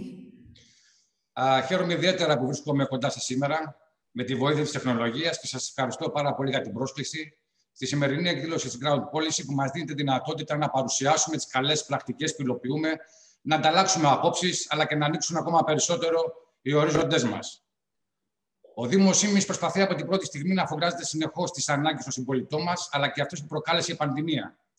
Και σε συνεργασία με την Ground Policy, και την οποία ευχαριστούμε, καταφέραμε να ανταποκριθούμε άμεσα στην αναγκαιότητα για το ψηφιακό μετασχηματισμό του Δήμου μας, προς το συμφέρον τόσο των δημοτών μας, αλλά και των επισκεπτών του νησιού μας. Ξεκινήσαμε λοιπόν την πρωτοβουλία αυτή με καινοτόμα ψηφιακά εργαλεία, ανανεώνοντας την ηλεκτρονική ιστοσελίδα του Δήμου Σίμης ώστε να γίνει ο διάβολο επικοινωνία με τον πολίτη και τον επισκέπτη του νησιού μας, να υποστηρίξει την απομακρυσμένη εξυπηρέτηση του συμπολιτών μας, να παρέχει έγκυρη και έγκυρη και αποτελεσματική πληροφόρηση για τις δομές, τις υπηρεσίες, για τις δράσεις που υλοποιούνται στο Δήμο, αλλά και να προβάλλει το φυσικό κάλος, την πολιτιστική κληρονομιά, τα ιστορικά και σκεφτικά μνημεία του τόπου μας. Παράλληλα, δίνοντας σημαντικές πληροφορίες και τηλέφωνα για τους φίλους και επισκέπτες του νησιού μας, καθώς και πλούσιο φωτογραφικό υλικό μεταφέροντας τις ομορφιές του τόπους μας σε όλο τον κόσμο. Αναλυτικότερα, η νέα διαδικτυακή πύλη του Δήμου Σίμης, που υλοποιήθηκε σε συνεργασία με το στρατηγικό μας συνεργάτη, την Ground Policy, ενοποιεί μέσα από ένα νέο περιβάλλον τις ακόλουθες καινοτόμες παρεμβάσεις. Το Κέντρο Ελεκτρονικών Ετοιμάτων για απομακρυσμένη ψηφιακή διεκπαιρέωση αυτών και επικοινωνία με τον Δήμο, όπως αιτήματα παραχώρησης ε, ε, δημοτικού χώρου, δηλώσεις λαβών οδοστρώματος και δικτύου δημοτικού φωτισμού κτλ την πλατφόρμα ηλεκτρονικής διαβούλευσης και συμμετοχικότητας για υποβολή ιδεών, σχολείων και προτάσεων στο Δήμο, την πλατφόρμα προβολής έργων και δράσεων σε χάρτη, όπου ο πολίτης και ο επισκέπτης έχει τη δυνατότητα να δει σε real time την εκτέλεση των τεχνικών έργων, αλλά και των λοιπόν δράσεων του Δήμου, οικονομικά στοιχεία και να δημοσιεύσει και την άποψή του. Έχουμε την πλατφόρμα καταγραφής ιδεών post-it των πολιτών και επισκεπτών με έναν διαδραστικό τρόπο. Τον έξυπνο ψηφιακό βοηθό για την άμεση ενημέρωση των πολιτών και των επισκεπτών εύκολα και απλά μέσω του Facebook Messenger, η οποία οφείλω να πω ότι κερδίσει το ενδιαφέρον των επισκεπτών του νησιού σε πολύ μεγάλο βαθμό, αφού ο επισκέπτης αντλεί από εκεί μέσα ε, πληροφορίες για το Δήμο, το νησί, την ιστορία του, τα σημεία πολιτιστικού ενδιαφέροντος, τους θρησκευτικούς χώρους, τις εναλλακτικές δραστηριότητες, τις τουριστικές επιχειρήσεις του νησιού και όλα αυτά στα αγγλικά και στα ελληνικά. Την παροχή πληροφοριών για τις υπηρεσίες και διαδικασίες του Δήμου, καθώς και, και πλήρη στοιχεία επικοινωνίας, την παροχή πληροφοριών για τις υπηρεσίες προς τους δημότες, καθώς και χρήσιμο πληροφοριών για τους επισκέπτες, τη ροή νέων δελτίων τύπου, ανακοινώσεων, συνεδριάσεων και προκηρύξεις. Έχουμε το ημερολόγιο εκδηλώσεων, ώστε να συγκεντρώνονται όλες οι δραστηριότητες σε ένα σημείο. Και το βασικότερο, το σύγχρονο αυτό περιβάλλον είναι ειδικά υλοποιημένο για άτομα με αναπηρία.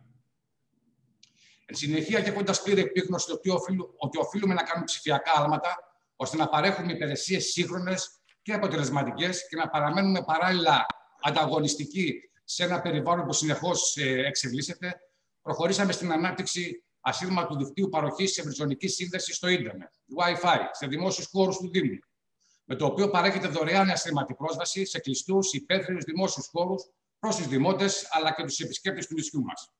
Και δεν σταματάμε εκεί.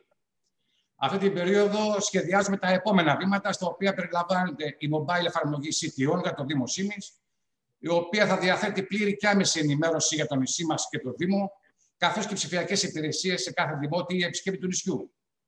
Την εφαρμογή αυτή θα μπορούν να κατεβάσουν όλοι στο κινητό τους, να έχουν άμεση πρόσβαση σε πλήρως πληροφοριών για τον τόπο μας, αλλά και να λαμβάνουν άμεσα ειδοποιήσεις για έκτακτα συμβάντα, ανακοινώσεις για εκδηλώσεις του Δήμου μέσα του push notification. Έχουμε το τουριστικό πόρtal του Δήμου Σίμης, που είναι θέμα ημερών να ανακοινωθεί κιόλας, το οποίο θεωρώ ότι είναι ένα σημαντικό εργαλείο προβολής και προώθηση της Σίμης ως τουριστικού προορισμού, που θα παρέχει πλήθος τουριστικών πληροφοριών, οπτικοακουστικού υλικού και θα προβάλλει όλα τα σημεία ενδιαφέροντος του νησιού, καθώς και, ε, καθώς και των τοπικών επιχειρήσεων. Θεωρώ ότι η ενίσχυση της προβολής και της προώθησης του νησιού της Σίμης μέσω των κοινωνικών δικτύων αποτελεί πλέον τη νέα τάση ψηφιακής προβολής των προορισμών. Και βέβαια ε, έχουμε βρει αρκετά ενδιαφέρουσα προς περαιτέρω αξιοποίηση την πρωτοβουλία και την προσέλκυση των ψηφιακών ομάδων, οι οποίοι αποτελούν ένα καινούριο κεφάλαιο για τον ελληνικό τουρισμό και για το νησί της Σίμης. Γιατί μπορεί να γίνει ένας ιδανικός προορισμός χειμώνα-καλοκαίρι για τη συγκεκριμένη ομάδα των επισκεπτών. Η προοπτική αυτή θα ενισχύσει την τοπική οικονομία, αλλά και θα ενισχύσει και την προβολή του νησιού σε Ελλάδα και εξωτερικό. Πριν κλείσω, θα ήθελα να ευχαριστήσω τον Δήμαρχο Σίμη, τον κύριο Ελευθερίου Παπακαλοδούκα, για την προοδευτική του προσέγγιση στα ζητήματα τη τοπικής μας ανάπτυξης, αλλά και τους υπηρεσιακούς του Δήμου Σίμη, οι οποίοι παρά το φόρτο εργασίας και την υποστηλέχωση είναι πάντα πρόθυμοι στην υλοποίηση του έργου μας. Τελειώνοντας, να ευχαριστήσω για άλλη μια φορά τους συνεργάτες μας στην Grand Policy και να τους συγχαρώ για τη συνεχή τους ετοιμότητα σε κάθε νέα εξέλιξη. Σας ευχαριστώ πολύ και σας περιμένουμε στη ΣΥΜΗ, στην πανέμορφη ΣΥΜΗ, να τη γνωρίσετε και από κοντά. Σας ευχαριστούμε πάρα πολύ, κύριε Γκρίλη, και πραγματικά καταδείξατε το πόσο άρρηκτα συνδεδεμένος είναι ένας τουριστικός προορισμός με την ψηφιακή του προβολή. Και εσείς το επιδιώκετε αυτό με κάθε μέσο. Και αυτό νομίζω ότι θα έχει και το θετικό του πρόσημο ε, στους επόμενους μήνες που έχουμε μπροστά μας μια τουριστική σεζόν. Σας ευχαριστούμε πάρα πολύ κύριε Γρήλη. Σας ευχαριστώ και περνάμε, και περνάμε στον κύριο Στράτο Αμύγδαλο, αντιδήμαρχο Μεγίστης. Κύριε Αμύγδαλε, καλησπέρα σας. Τι ωραία να Καλησπέρα σας, τι κάνετε; Βρισκόμαστε στο ακριτικό Καστελόριζο με αυτόν τον τρόπο. Βέβαια, το διαζώσιμο είναι πολύ καλύτερο, γιατί είναι ένας πανέμορφος προορισμός, αλλά η τεχνολογία μπορεί και μας συνδέει ακόμα και τις ε, φορές που δεν μπορούμε να ταξιδέψουμε. Έτσι ακριβώς. Ε, νομίζω ότι είμαστε πλέον προς το τέλος έτσι και της πανδημίας, οπότε το διαζώσεις μπορεί να γίνει πραγματικότητα σε λίγο καιρό. Σωστά. Ο λόγος σε εσάς. Σας ευχαριστώ. Θα ήθελα και εγώ να σας χαιρετήσω με τη σειρά μου. Ε, με μεγάλη χαρά έτσι από το ακριτικό Καστελόριζο που παρά την ε, γεωγραφική μας έτσι απομάκρυνση και μόνο η τεχνολογία μας ενώνει και αποτελεί πλέον ένα σημαντικό εργαλείο για τη διακυβέρνηση αλλά και την επικοινωνία του νησιού μας με τρίτους. Ο Δήμος μας, αντιλαμβανόμενος τις ανάγκες της εποχής, αλλά και τα πλεονεκτήματα που προσφέρει η τεχνολογία, αξιοποιεί ιδιαίτερα τον τελευταίο καιρό τα ψηφιακά μέσα προκειμένου να εξυπηρετήσει αποτελεσματικότερα και αμεσότερα τόσο τους δημότες του όσο και τους επισκέπτες του νησιού μας. Μ' ακούτε;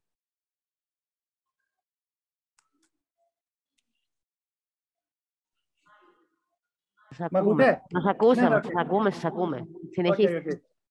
Ε, Προσφάτως, στοχεύοντας την αναβάθμιση της ψηφιακής μας παρουσίας, ε, προχωρήσαμε ως Δημοτική Αρχή στην υλοποίηση ε, της νέας ψηφιακής πύλης του Δήμου με πολλές και νέες υπηρεσίες προς τους δημότες, αλλά και ολοκληρωμένη παρουσίαση του Δήμου μας. Σκοπός του νέου πόρταλ, που λειτουργεί με σε πιλωτική ε, λειτουργία, είναι αφενός η καλύτερη εξυπηρέτηση των πολιτών και επισκεπτών ε, του νησιού μας, και αφετέρου η ανάδειξη ενός τόσο ξεχωριστού τόπου και προορισμού. Ε, στη νέα ε, ψηφιακή πύλη του Δήμου μας, ο επισκέπτης μπορεί όχι μόνο να εξυπηρετείται απομακρυσμένα και να συναμελεί με τον αυτόματο ψηφιακό βοηθό εξυπηρέτησης και ενημέρωσης, γνωστό ως chatbot, αλλά και να μοιράζεται ε, πρωτότυπο φωτογραφικό υλικό από το νησί, το οποίο έχει τη δυνατότητα να ανεβάζει στο πόρταλ του Δήμου με πολύ απλό και γρήγορο τρόπο.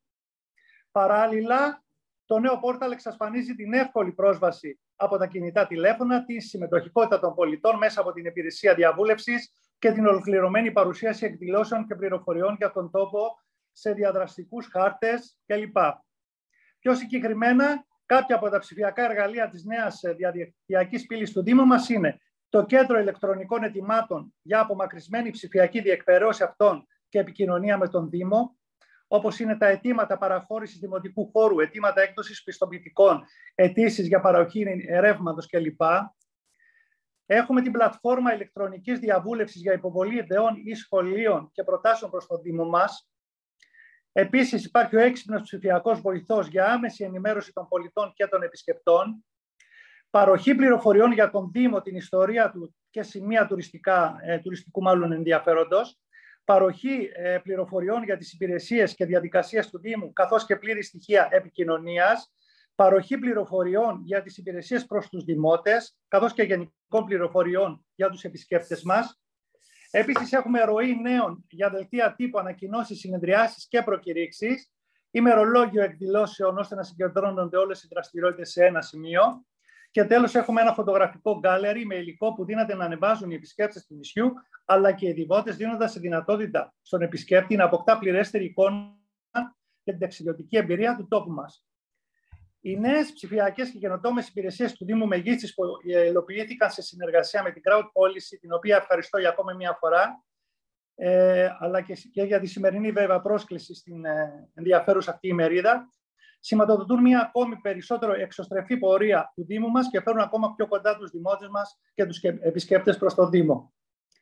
Κατά αυτόν τον τρόπο, ο Δήμος συμβάλλει στην πληρέστερη πληροφόρηση και συμμετοχική διαμόρφωση απόψεων και πολιτικών, ενώ παράλληλα δημιουργούν ψηφιακές αναπτυξιακές υποδομές και πλαίσιο ανοιχτής διακυβέρνησης και διαφάνειας για τους συμπολίτες μας. Μειώνουμε έτσι τις αποστάσεις και ενισχύουμε τις υπηρεσίες του Δήμου για την εξυπηρέτηση των πολιτών και την προβολή του τουριστικού μας προορισμού. Ε, θα ήθελα σε αυτό το σημείο κλείνοντας να σας πω ότι σήμερα το Καστελόριζο, αυτός ο ακριτικός προμαχώνας αναγεννιέται από τις ταύτες του, με δύο μουσεία, με πολιτισμό εδώ και πολλά, πολλούς αιώνες, με αναστηλώσεις σπιτιών και εκκλησιών, με την αγάπη της διασποράς, με την καθημερινή συγκοινωνία πλέον με τη Ρόδο, με τη δική σας αγάπη, γιατί να σας πω, ε, εισπράττουμε πάρα πολύ ε, αγάπη από τους Έλληνες, οπότε όλο αυτό που γίνεται και η σημερινή εκδήλωση μέσα από μια προσπάθεια συνεχιζόμενη ε, μας φέρνει σε αυτό το σημείο να μπορούμε κι εμείς να βλέπουμε το μέλλον μας με μεγαλύτερη αισιοδοξία. Στο τέλος θέλω να πω ότι το Καστελόριζο είναι ένας τόπος που ξεδιπλώνει ενεργά βιώματα και συμβολικά μηνύματα και νομίζω ότι πλέον τα καλύτερα για το νησί μας είναι μπροστά. Σας ευχαριστώ πολύ. Εμείς σας ευχαριστούμε πολύ και ελπίζουμε σύντομα να είμαστε κοντά σας, γιατί πραγματικά δεν υπάρχει άνθρωπος να έχει επισκεφθεί αυτό το νησί και να μην γυρίσει μαγεμένος. Έτσι, έτσι. Σας ευχαριστώ πολύ. Και εμείς σας ευχαριστούμε πολύ. Να είστε περνάμε στον κύριο Γιάννη Στεφανάκη, Δήμαρχο Οροπεδίου Λασιτίου. Κύριε Στεφανάκη, μας ακούτε; Καλησπέρα σας. Ξέρω ότι είστε έτσι σε κάποιες υποχρεώσεις και σας ευχαριστούμε πάρα πολύ που καταφέρνετε και είστε και κοντά μας. Καλησπέρα και από μένα. Ε, καταρχήν να ευχαριστήσω για την πρόσκληση και για τη συνεργασία που έχουμε ε, όλο αυτό το διάστημα. Ε, να χαιρετήσω τους συναδέλφους τους αυτοδιοικητικούς ε, το πάνελ ε, και να ξεκινήσω και εγώ την παρουσίαση της διαχείρισης αυτής, της ψηφιακής διαχείρισης για το Δήμο Οροπεδίου Λασιθίου. Καταρχήν, να πω δύο πράγματα για το Δήμο μας. Ο Δήμος Οροπεδίου Λασιθίου βρίσκεται στα ανατολικά της Κρήτης, στον ομό Λασιθίου. Είναι ο ορεινότερος Δήμος της Κρήτης με υψόμετρο ελάχιστο τα 800 μέτρα και μέγιστο τα 2.148. Οι οικισμοί είναι οι υψηλότεροι σε υψόμετρο σε όλη την Κρήτη. Είναι ένας αμυγός ορεινός Δήμος ε, και που έχει και πάρα πολλές δυσκολίες, αλλά έχει και πάρα πολλές ευκαιρίες, να το πούμε έτσι. Ε, η συνεργασία μας με την ε, Crowd Policy ξεκίνησε από την ανάγκη δημιουργίας ε, ενός ψηφιακού εργαλείου και ξεκινάω με αυτό για να μπω κατευθείαν στο θέμα ενός ψηφιακού εργαλείου, το οποίο ψηφιακό εργαλείο στην COVID εποχή, ε, που ήταν πολύ μεγάλη πρόκληση για εμάς, θα, θα βοηθούσε τους παραγωγούς μας, που αποτελούν το 48% της οικονομικής δραστηριότητας του Δήμου, το 48,4% αφορά το πρωτογενή τομέα, γεωργία και κτηνοτροφία δηλαδή, και τα παράγωγά τους. Ε, θα βοηθούσε λοιπόν τους παραγωγούς μας στην εποχή του κορονοϊού, μέσα στην καρδιά του κορονοϊού, να μπορέσουν να αντεπεξέλθουν στο, να διαθέτουν τα προϊόντα τους στην αγορά. Καταλαβαίνετε ότι με τα lockdown ε, η διάθεση των προϊόντων είχε ε, φτάσει σε πολύ χαμηλά, είχε καταγράψει ιστορικά χαμηλά ε, στην ιστορία του οροπεδίου Λασιθίου. Και έτσι λοιπόν γεννήθηκε μια ιδέα να φτιάξουμε μια πλατφόρμα όπου ο κάθε παραγωγός θα μπορεί να μπαίνει, η θα είναι του Δήμου, ήταν η λογική αρχική και ο παραγωγός θα μπορεί να μπαίνει να εγγράφεται δωρεάν και να δημιουργεί ένα e-shop, ένα ηλεκτρονικό κατάστημα όπου θα προβάλλει τα, τα προϊόντα του, θα προβάλλει τα ιδιαίτερα χαρακτηριστικά που γνωρίζει αυτός, ο καθένας, με φωτογραφίες, με βίντεο, με ιστορίες ε, και ε, εκεί μέσα, ε, θα μπορεί να, μέσα από αυτό το εργαλείο θα μπορεί να διαθέτει τα προϊόντα του στην εγχώρια και παγκόσμια, γιατί όχι αγορά, μέσα από κανάλια διάθεσης. Αυτό έγινε πραγματικότητα μέσα από τη συνεργασία μας με την Cloud Policy.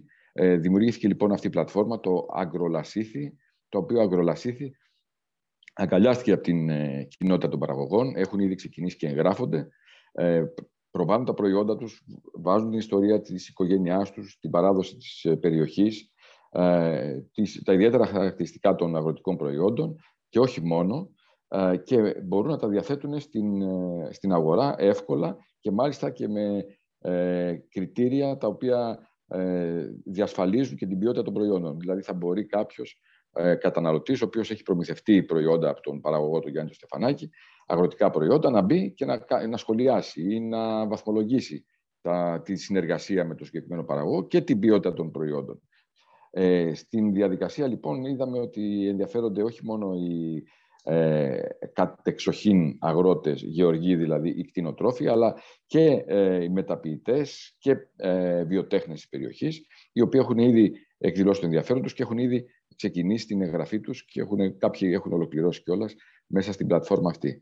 Είναι μια πολύ καινοτόμα, ε, είναι μια καινοτόμα μάλλον ε, προσπάθεια που γίνεται για πρώτη φορά στην Ελλάδα για να δώσουμε μια διέξοδο στους παραγωγούς, στους ντόπιους με κριτήριο να είναι μόνιμοι κάτοικοι της περιοχής, ως ένα κίνητρο για να ε, ε ανακτήσουμε και τον κόσμο, γιατί η, η επαρχία, όπως γνωρίζετε, μαστίζεται από τα προβλήματα τα δημογραφικά, ως ένα κίνητρο, λοιπόν, για τον κόσμο να παραμείνει στην περιοχή, να του δώσουμε εργαλεία, είναι ένα πολύ σημαντικό εργαλείο, για να μπορεί να, δημιουργήσει, να δημιουργήσει κάποιος τη δικιά του ε, ηλεκτρονική ε, πλατφόρμα, το δικό του ηλεκτρονικό κατάστημα e-shop και να μπορεί να διαθέτει τα προϊόντα του. Και όταν γνωριστεί με κάποιον, ε, από εκεί και μετά η διαδικασία ε, παραγγελιοληψίας είναι πολύ, πολύ εύκολη. Αυτό λοιπόν αγκαλιάστηκε και από την ε, κοινότητα των επιχειρηματιών και από τους τοπικούς ε, φορείς ε, που εκφράζουν τους επιχειρηματίες, του τουρισμού κυρίως, οι οποίοι θέλουν να δημιουργήσουν κάτι αντίστοιχο και μάλιστα θέλουν να δημιουργήσουν, και είναι και μια πρόταση προς τον κύριο Καραμανόλη αυτή, να δημιουργήσουμε κάποια stand με barcode, με QR code, όπου ο πελάτης που έρχεται ε, στην περιοχή μας ως τουρίστας, όταν γεύεται σε ένα εστιατόριο ε, την τοπική κουζίνα, τα τοπικά προϊόντα, τότε να μπορεί εύκολα από αυτό το QR code να μπει με το κινητό του και να παραγγείλει το τυρί, το, ε, την ντομάτα, την πατάτα, το φασολάκι, τη φράουλα, ό,τι είναι αυτό, το γάλα, ε, που ε, του έκανε εντύπωση και το οποίο γεύτηκε στο, στο κατάστημα.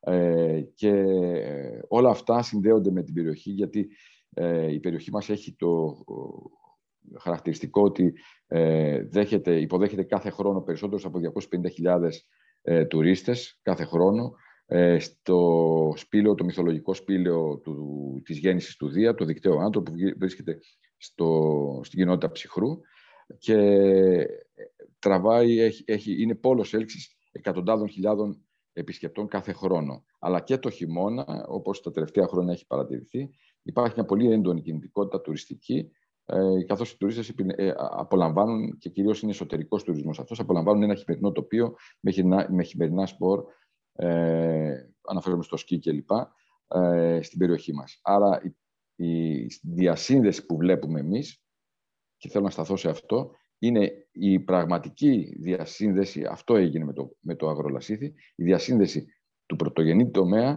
του πρωτογενούς τομέα με τον τουρισμό. Έγινε δηλαδή στην ουσία και όχι στα λόγια, η διασύνδεση του πρωτογενή τομέα με τον τουρισμό και ε, ουσιαστικά οθεί τους παραγωγούς, τους γεωργούς και τους κτηνοτρόφους στις νέες τεχνολογίες μέσα, μέσα από μια πολύ έξυπνη μέθοδο η οποία γεννήθηκε για να εξυπηρετήσει τις ανάγκες του κορονοϊού. Αλλά η δυναμική είναι πολύ μεγαλύτερη. Και από ό,τι φαίνεται θα πετύχει. Σας ευχαριστώ πάρα πολύ. Ε, είμαι στην Αθήνα. Δυστυχώς είχα έρθει για να παραστώ διαζώσεις, αλλά έχουμε Περιφερειακό Συμβούλιο ε, το οποίο δεν έχει τελειώσει ακόμα, τραβάει ακόμα και ε, δεν θα μπορέσω να παραστώ διαζώσεις. Ίσως τα πούμε αργότερα. Ευχαριστώ πάρα πολύ και πάλι και συγχαρητήρια. Και εμείς σας ευχαριστούμε πάρα πολύ κύριε Δήμαρχε. Ειλικρινά πολύ καινοτόμα η πρωτοβουλία του Άγκρο Λασίθη ε, και, και επιτάσσεται να είναι ο αγροτικός τομέας σε πρώτο πλάνο, ειδικά σε μια χώρα όπως η δική μας και μια περιοχή όπως η δική σας, όπου όπως είπατε κι εσείς, ο πρωτογενής τομέας παίζει καθοριστικό ρόλο στη διασύνδεσή του με τον τουρισμό και στην ανάπτυξη βέβαια και του γαστρονομικού τουρισμού και πολλών άλλων δυνατοτήτων για την περιοχή. Σας ευχαριστούμε πολύ. Κύριε Καραμανόλη, θέλετε να πείτε κάτι για την πρόταση του κυρίου Στεφανάκη σχετικά με τα QR code και όλη αυτή την σύνδεση με τον επιχειρηματικό κόσμο. Και... Ναι. Λοιπόν, ο, ο, θα, θα πω το εξής, Δήμαρχε. Ο Δήμος Μοσχάτου Ταύρου θα είναι ο πρώτος Δήμος που θα υλοποιήσει, για το δεσμεύτηκα, ε, πριν την κάρτα Δημότη με τις προσφορές των τοπικών επιχειρήσεων, ο Δήμος Οροπεδίου Λασιθίου θα είναι ο πρώτος Δήμος ο οποίος θα υλοποιήσει και την κάρτα Δημότη αλλά και την κάρτα Επισκέπτη η οποία θα είναι ψηφιακή και θα μπορείς να παίρνεις ας πούμε, την ενημέρωση και να κάνεις το follow-up ε, για τα καταστήματα ή τα, ή, τα, ή τα εστιατόρια ή ό,τι άλλο έχεις επισκεφθεί. Άρα, Δήμαρχε, ε, τώρα σε αυτό που ετοιμάζουμε, ε, η υπόσχεση και, που αφορά και το, γιατί τώρα με το Δήμο Πεδίου ετοιμάζουμε πολλά πράγματα, θα λειτουργεί η θηρίδα του πολίτη, θα αναβαθμιστεί, θα αλλάξει το τουριστικό, το πόρταλ θα το δείτε και θα ε, ενσωματώνει και όλα τα εργαλεία. Γιατί ο Δήμαρχος δεν τα είπε όλα. Έχει και το mobile app, έχει πολύ πράγμα. Άρα, η δέσμευση λοιπόν της crowd policy είναι ότι θα λειτουργήσει και η κάρτα επισκέπτη, η οποία θα υλοποιεί ουσιαστικά τη στρατηγική η οποία, την οποία μοιράστηκε μαζί μας ο Δήμαρχος. Ε, κύριε Καραμανόλη, αν μπορώ να προσθέσω κάτι. Ασφαλώς, ασφαλώς. Ωραία. Ε, όντως δεν αναφέρθηκα σε κάτι άλλο, γιατί θεωρώ, θεώρησα καινοτόμο το αγρολασίθι και ήθελα να το αναφέρω. Όμως, ε, η παράληψή μου πρέπει να πω ότι και με το CTON, το CTON η εφαρμογή αυτή για τα κινητά, ε, είναι ένα εργαλείο το οποίο μας ε, ε, στάθηκε πολύ χρήσιμο μέσα από τα ακραία καιρικά φαινόμενα που βιώσαμε τους τελευταίους τρεις μήνες. Στην περιοχή μας είχαμε 8 φορές έντονες χιονοπτώσεις και μιλάω για χιονοπτώσεις γύρω στο 1 μέτρο χιόνι. Μάλιστα σε μια περίοδο ξεπέρασε και το 1,20 το χιόνι που ήταν μέσα στα χωριά, το 1, μέτρο και 20 πόντους. η εφαρμογή, η CTON, ενημέρωνε ε, ενημέρωνε διαδραστικά, δηλαδή ε, ενημέρωνε τους δημότες ότι παιδιά έχουμε ακραίο καιρικό φαινόμενο θα ξεκινήσει, θα γίνει τότε ε, τα μηνύματα πολιτικής προστασίας και όμως και οι δημότες είχαν τη δυνατότητα από πίσω, δηλαδή μια ανάδραση, να ε, στείλουν μια φωτογραφία, έχει καεί μια λάμπα εκεί, έχουμε πολύ χιόνι εδώ, έχει σπάσει ένας τείχος, έχει καταρρεύσει ένα σπίτι. οπότε είχαμε και το στίγμα των ε, ζητημάτων που έπρεπε να αντιμετωπίσει ο Δήμος. Είχαμε και την ενημέρωση και σε κάθε περίπτωση είχαμε τη δυνατότητα ενεργή ε, μαζί με όλο το ψηφιακό ε, σύστημα που, και το επιτελείο που λειτουργούσε για την πολιτική προστασία 24 ώρες, αυτούς τους τρεις μήνες, να μπορούμε να παρακολουθούμε όλη την έκταση του Δήμου. Είναι πραγματικά πολύ χρήσιμο αυτό το έργο και αυτό το εργαλείο. Ε, και θα το πω ξανά, το είχα πει και στη Θεσσαλονίκη, ότι ετοιμάζουμε και, τη, και το πρόγραμμα για την υιοθεσία των ε, παραδοσιακών ανεμομήλων του Ευρωπαιδίου Λαστίου, που τη δεκαετία του 1970 ήταν 10.000 ανεμόμυλοι. Ε, έχουμε ενταχθεί στη, στον Εθνικό Κατάλογο της UNESCO και ο στόχος μας είναι να τους αναστηλώσουμε όλους σε συνεργασία και με την Περιφέρεια Κρήτης και το Υπουργείο Πολιτισμού και φυσικά και με την Crowd Policy που θα μας αναπτύξει την ε, πλατφόρμα για την υιοθεσία. Ευχαριστώ πάρα πολύ. Πάντα τέτοια παιδιά. Και εμείς ευχαριστούμε πολύ και εσείς πάντα τέτοια έτσι να εξελίσσετε συνεχώς τον τόπο σας. Σας ευχαριστούμε πάρα πολύ, κύριε Στεφανάκη. Ε, και περνάμε στη δεύτερη ενότητα της σημερινής μας ε, συζήτησης. Κοντά μας είναι ο κύριος Χρήστος Καλονιάτης, καθηγητής και πρόεδρος του Τμήματος Πολιτισμικής Τεχνολογίας και Επικοινωνίας του Πανεπιστημίου Αιγαίου, ο οποίος θα αναφερθεί στην ασφάλεια και στην προστασία των προσωπικών δεδομένων Κύριε Καλονιάτη, καλησπέρα σας. Σας ευχαριστούμε πολύ που είστε κοντά μας. Μας ακούτε; Καλησπέρα σας. Σας ακούω, ναι, δεν ξέρω εσείς πώς με ακούτε. Τέλεια, σας ακούμε. Ευχαριστώ πολύ για την πρόσκληση. Να είστε καλά. Μπορώ να ξεκινήσω; Ναι, φυσικά. Ωραία. Δώστε μου ένα δευτερόλεπτο μόνο.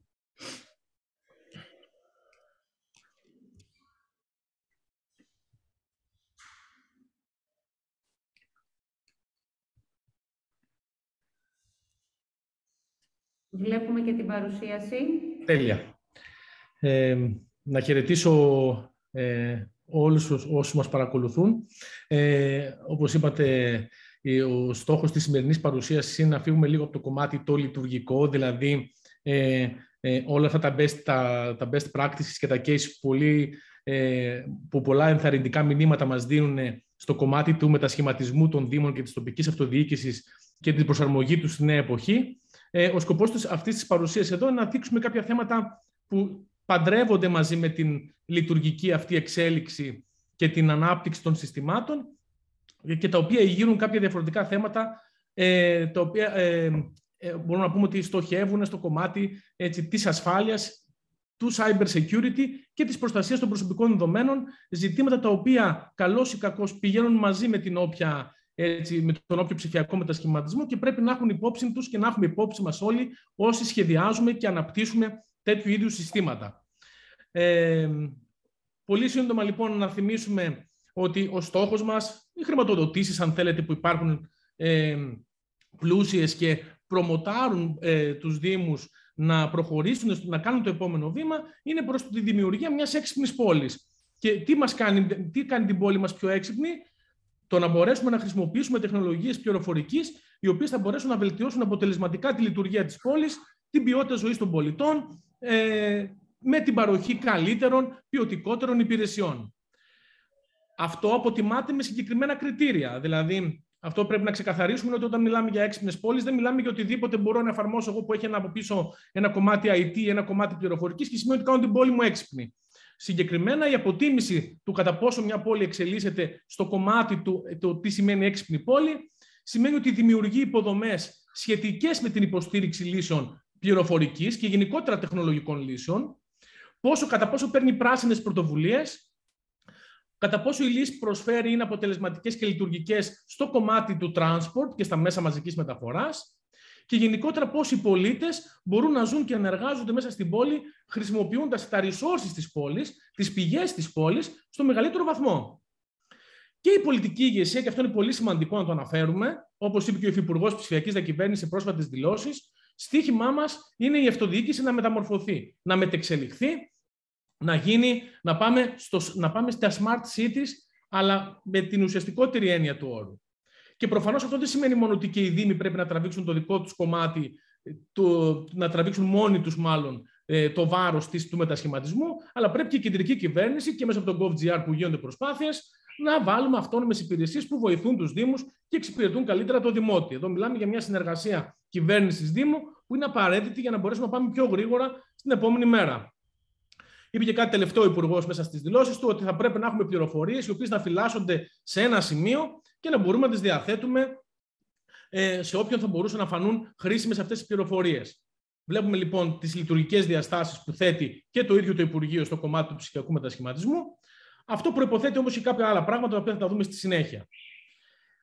Ε, είναι αντιληπτό πλέον σε όλους τους Δήμους και στους αρκετά όριμους, αλλά και σε αυτούς που, που βρίσκονται στο μεταβατικό στάδιο και μπαίνουν στην επόμενη, στο επόμενο βήμα, ότι όταν μιλάμε για smart city services, μιλάμε στην ουσία για μια γκάμα υπηρεσιών που στοχεύουν σε αυτούς τους τέσσερις πυλώνες που είπαμε προηγουμένως και δίνουν άλλη από την εκπαίδευση, από τη διαχείριση των πόρων, ηλεκτρισμού, ε, το έξυπνο σπίτι, μόλυνση και όπως βλέπετε όλα αυτά διασυνδέονται ε, γιατί μόνα τους κάθετα δεν μπορούν να λειτουργήσουν με τον ίδιο τρόπο όπως όταν αυτά διασυνδεθούν, αρχίζουν να μοιράζονται δεδομένα και φυσικά ο ρόλος των ανοιχτών δεδομένων είναι πολύ σημαντικός στα κατά πόσο γρήγορα θα μπορέσει αυτό το πράγμα να εξελιχθεί.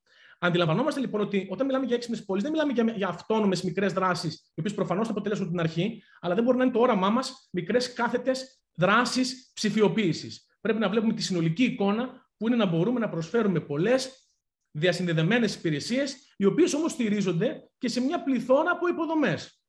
Βιβλιογραφικά, μόνο αν το δούμε, οι έξυπνες πόλει συνήθως στηρίζονται σε αυτού του τύπου τις ε, κατηγορίες υπηρεσιών. Στο smart, στο smart street lighting, δηλαδή στον έξυπνο φωτισμό, έξυπνες δημόσιες μεταφορές, διαχείριση ενέργειας, waste management και water management, αλλά και ε, ε, λύσεις στα θέματα της ε, κυκλοφορίας, οι οποίες συνήθως απαιτούν και την χρήση καμερών για να παρακολουθούμε την κίνηση και ανάλογα να δίνουμε τις αντίστοιχες λύσεις. Αν θεωρήσουμε ότι αυτό είναι το σύνολο των πληροφοριών, το σύνολο των services που θα συναντήσουμε σε μια έξυπνη πόλη, αντιλαμβανόμαστε όλοι ότι για να το υλοποιήσουμε αυτό, είτε πάμε σε ένα από αυτά τα bullets, είτε πάμε συγκοινωνικά σε όλα τα bullets, για να το υλοποιήσουμε αυτό χρειαζόμαστε μια πληθώρα από resources, όπως είναι αισθητήρες που μαζεύουν δεδομένα, ένα σύστημα διαχείρισης των resources της πόλης, μηχανισμούς οι οποίοι να μιλάνε αυτόματα μεταξύ τους και προφανώς τεχνητή νοημοσύνη για να μας βοηθάει πολύ πιο γρήγορα στη λήψη αποφάσεων ανοιχτά δεδομένα για να μπορούμε την πληροφορία του ενός να τη χρησιμοποιούμε και ως input σε, στα, στα άλλα services, άρα να επιταχύνουμε πολύ πιο γρήγορα το όφελος από τις παρεχόμενες υπηρεσίες και φυσικά χρειαζόμαστε εφαρμογές, όπως είναι οι κινητές εφαρμογές, όπως είναι το CTON που ανέφερε και ο Δήμαρχος προηγουμένως, και αυτά που υλοποιεί και η εταιρεία, η Crowd Policy, για Gov υπηρεσίες στους Δήμους. Δηλαδή, χρειαζόμαστε το εργαλείο που ο πολίτης θα απολαύσει αυτές τις υπηρεσίες που θα χτίσει ο Δήμος ή το κάθε ε, σύστημα. Αντιλαμβανόμαστε πολύ γρήγορα, και εδώ σας έχω ε, ως μια αναφορά, την αρχιτεκτονική που ακολούθησαν ένα από τα μοντέλα που συναντάμε συχνά στις παρουσιάσεις και στα παραδείγματά μας, που είναι ο Δήμος Τρικαίων. Ο, ε, η πόλη των Τρικάλων, λοιπόν, τι έκανε, έστησε μια αρχιτεκτονική, μιας και αποτελεί ένα από τα παραδείγματα των ε, έξυπνων πόλεων. Αυτό είναι μια δημοσίευση που έκαναν τα ίδια τα στελέχη του Δήμου στο, ε, το 2005 ε, στο Journal of Electronic Government, όπου παρουσιάσανε την αρχιτεκτονική του Δήμου. Είναι πολύ γρήγορα αντιληπτό, λοιπόν, βλέποντας την εικόνα, ότι όταν συζητάμε για το χτίσιμο μιας έξυπνης πόλης, δεν μπορούμε να ξεκινάμε από την υπηρεσία, αλλά πρέπει να ξεκινάμε από τις υποδομές. Αν μπορούν αυτές οι υποδομές να χτίσουν και να υποστηρίξουν το τελικό μας όραμα. Προφανώς δεν χρειάζεται να ευελτιστοποιήσουμε τις υποδομές για να πάμε να φτιάξουμε μια υπηρεσία. Αυτό γίνεται ταυτόχρονα. Δεν μπορούν όμως να, λείπουν, να λείπει η συζήτηση των υποδομών και της ε, ε, παροχής, της δημιουργίας νέων υποδομών και να, να κοιτάμε μόνο το κομμάτι των services. Οι υποδομές, λοιπόν, όπως βλέπετε εδώ, απαιτούν storage, δηλαδή χώρο που θα μπαίνουν τα δεδομένα των πολιτών, χώρο που θα, θα μπαίνουν τα δεδομένα που θα παράγονται από τις ίδιες υπηρεσίες, απαιτούν διασύνδεση, αυτά πρέπει να μιλάνε μεταξύ τους, απαιτούν εφαρμογές, το service layer, δηλαδή όλες αυτές τις εφαρμογές που είπαμε προηγουμένως, που και τα συστήματα θα μιλούν μεταξύ τους, αλλά και οι πολίτες με τις υπηρεσίες που θα προσφέρουμε και προφανώς απαιτούν και μια διασύνδεση των ίδιων των υπηρεσιών για να μπορέσουμε να φτάσουμε στο βέλτιστο αποτέλεσμα. Άρα, δεν μπορούμε να απομονώνουμε στη συζήτησή μας κατηγορίες υποδομών ξεχωριστά. Πρέπει να καταλάβουμε ότι τη νέα εποχή η διασύνδεση των υποδομών, όπως και η διασύνδεση των υπηρεσιών, είναι το βασικό στίχημα για να μπορέσουμε να κάνουμε γρήγορα άλματα επιτυχημένα την επόμενη μέρα. Θέλουμε δηλαδή ένα πολύ καλό δίκτυο στις πόλεις, Θέλουμε ένα δίκτυο που να μην στηρίζεται μόνο ε, σε ένα κανάλι επικοινωνίας. Θέλουμε την κινητή τηλεφωνία δίπλα. Θέλουμε τα τοπικά δίκτυα. Θέλουμε WiFi για την πρόσβαση στους πολίτες. Θέλουμε ένα καλό κομμάτι storage. Θέλουμε ένα καλό κομμάτι δεδομένων. Θέλουμε υποδομές για να αποθηκεύουμε τα δεδομένα μας. Θέλουμε υποδομές για να πουλάμε τις υπηρεσίες μας, τα services. Και προφανώς θέλουμε και αντίστοιχες υποδομές που να διευκολύνουν τους πολίτες να κάνουν χρήση όλων αυτών των υπηρεσιών. Εδώ έχω ένα πολύ γρήγορο παράδειγμα πώς μπορούμε να μεταπηδήσουμε από ένα απλό asset σε κάτι που φανταζόμαστε ότι θα μπορούσε να υπηρετεί μια έξυπνη πόλη. Και αντιλαμβάνεστε ότι αυτό δεν είναι, δεν είναι ένα scale-up μιας ημέρας. Δεν ξεκινάμε δηλαδή από ένα αυτοκίνητο και θέλουμε ξαφνικά να κάνουμε ένα smart transport system σε ένα δήμο μέσα σε μια εβδομάδα. Αυτό απαιτεί σταδιακά βήματα, απαιτεί χτίσιμο υποδομών μαζί με τις υπηρεσίες, όπως καλή ώρα βλέπετε στην εικόνα, όπου ένα απλό asset που είναι το αυτοκίνητο καταλήγει να γίνει ένα μέρος ενός ολόκληρου συστήματος που θα συνδυάζει την αστυνομία, θα συνδυάζει events, θα συνδυάζει την υποδομή της πόλης για να μπορέσουμε να δώσουμε πιο καινοτόμες υπηρεσίες. Βέβαια, το πρώτο βήμα που είναι το αυτοκίνητό μου να γίνει smart για να μπορεί να υποδεχτεί τέτοιου είδους επικοινωνίες και τέτοιου είδους υπηρεσίες, προφανώς είναι, βλέπετε, μια βασική προπόθεση για να μπορέσουμε να εκμεταλλευτούμε όλο αυτό το σύστημα. Και φυσικά το τρίτο βήμα, το επόμενο, είναι το infrastructure. Μπορώ να φτιάξω το τέλειο connected αυτοκίνητο αν δεν υπάρχει υποδομή να το υποστηρίξει, είναι στην ουσία σαν να έχω ένα πολύ ακριβό asset, αλλά να το χρησιμοποιώ σαν ένα απλό αυτοκίνητο. Άρα, όλα τα παραδείγματά μας θα δείξουν, και όπως μπορούμε να δούμε και άλλα τέτοια παραδείγματα, δείχνουν ότι αυτά τα πράγματα πρέπει να πηγαίνουν μαζί. Η εξέλιξη των υποδομών με, με την δημιουργία νέων υπηρεσιών είναι κάτι που πηγαίνει χέρι με χέρι. Δυστυχώς, ερχόμαστε όμως και στην άλλη μεριά. Όλες αυτές οι υποδομές, τα cloud-based services που μιλάμε και ακούμε συνεχώς, η διασύνδεση, το διαδίκτυο των πραγμάτων, που είναι όλοι αυτοί οι σένσορες διασυνδεδεμένοι μεταξύ τους για να μπορούν να αλληλεπιδρούν, φέρνουν μαζί τους και μια σειρά από απειλές, μια σειρά από threats. Ο ΕΝΙΖΑ, ο Ευρωπαϊκός Οργανισμός για την Ασφάλεια, κάθε χρόνο εκδίδει ένα report στο οποίο αναφέρει ποιες είναι οι πιο common, οι πιο συχνές απειλές που συναντάμε ε, στα συστήματα ε, και στο διαδίκτυο. Θα δείτε λοιπόν ότι το ransomware, δηλαδή οι απειλές από τρίτους που κλειδώνουν τα συστήματά μας και ζητούν λίτρα για να μπορέσουν να τα ξεκλειδώσουν. Ε, Απειλές κατά των δεδομένων, δηλαδή όποιος έχει πολλά δεδομένα στα χέρια του, συνήθως γίνεται ε, στόχος μιας τέτοιου είδου απειλής. Ε, κακόβουλο λογισμικό και πολλές άλλες απειλές, δεν θέλω να σας κουράσω τώρα. Είναι ε, το μέσο που χρησιμοποιούν και θα χρησιμοποιήσουν οι κακόβουλοι χρήστες προφανώς για να μπορέσουν να αποκτήσουν πρόσβαση στα δεδομένα, μιας και τα δεδομένα έχουν αξία πλέον για όλους τους ε, τρίτους χρήστες. Βιβλιογραφικά καταγράφουμε ότι τα ζητήματα κυβερνοασφάλειας έχουν ένα μεγάλο πεδίο εφαρμογής πάνω στις έξυπνες πόλεις. Ποια είναι τα συνήθι προβλήματα που συναντάμε στο κομμάτι της κυβερνοασφάλειας, η έλλειψη του cyber security testing, υιοθετούμε δηλαδή συστήματα τα οποία δεν τα δοκιμάζουμε πρώτα να δούμε αν μπορούν να ανταπεξέλθουν και αν είναι ασφαλή για να ανταπεξέλθουν σε τέτοιου είδους απειλές. Συνήθως την ασφάλεια δεν την επιζητούμε και εμείς οι ίδιοι stakeholders, εμείς οι ίδιοι ο Δήμος δεν το ζητά μέσα στις προδιαγραφές του σε ικανό βαθμό όπως ζητά τη λειτουργική απέτηση, το τι θέλω να κάνει το σύστημά μου, με αποτέλεσμα να, να, να περνάει στα μικρά γράμματα η απέτηση για ασφάλεια, η απουσία κρυπτογραφίας, συγχωρέστε με για το λάθος, η απουσία μιας ομάδας διαχείρισης θεμάτων ασφάλειας εσωτερικά των οργανισμών. Ε, το μεγάλο επίσης πρόβλημα που καταγράφεται είναι ότι έχουμε νέες τεχνολογίες οι οποίες πάμε να τις φορέσουμε πάνω, να τις εφαρμόσουμε πάνω σε παλιά συστήματα. Σε συστήματα που είναι παλαιότερα με παλιές υποδομές. Αυτό από μόνο του δημιουργεί ένα τεράστιο πρόβλημα, γιατί οι περισσότερες απειλές ικανοποιούνται στοχεύοντας πάνω στις φτωχές υποδομές που έχουμε και όχι στα σύγχρονα συστήματα που κάθονται, που φιλοξενούνται πάνω σε αυτές τις παλιές υποδομές. Δυσκολευόμαστε να χαρτογραφήσουμε τους κινδύνους. Δεν έχουμε πόρους για αναβαθμίσεις. Παίρνουμε το καλύτερο σύστημα και σε δύο χρόνια δεν μπορούμε να το συντηρήσουμε. Αυτομάτως αυτό δημιουργεί κενά, δημιουργεί προβλήματα. Η γραφειοκρατία που στραγγαλίζει τους Δήμους, στραγγαλίζει τις πόλεις, ώστε να μπορέσουν γρήγορα να αναθέσουν, να προμηθευτούν τα προϊόντα και τις υπηρεσίες εκείνες που θα τους οδηγήσουν στην προστασία των πληροφοριών και των υπηρεσιών τους.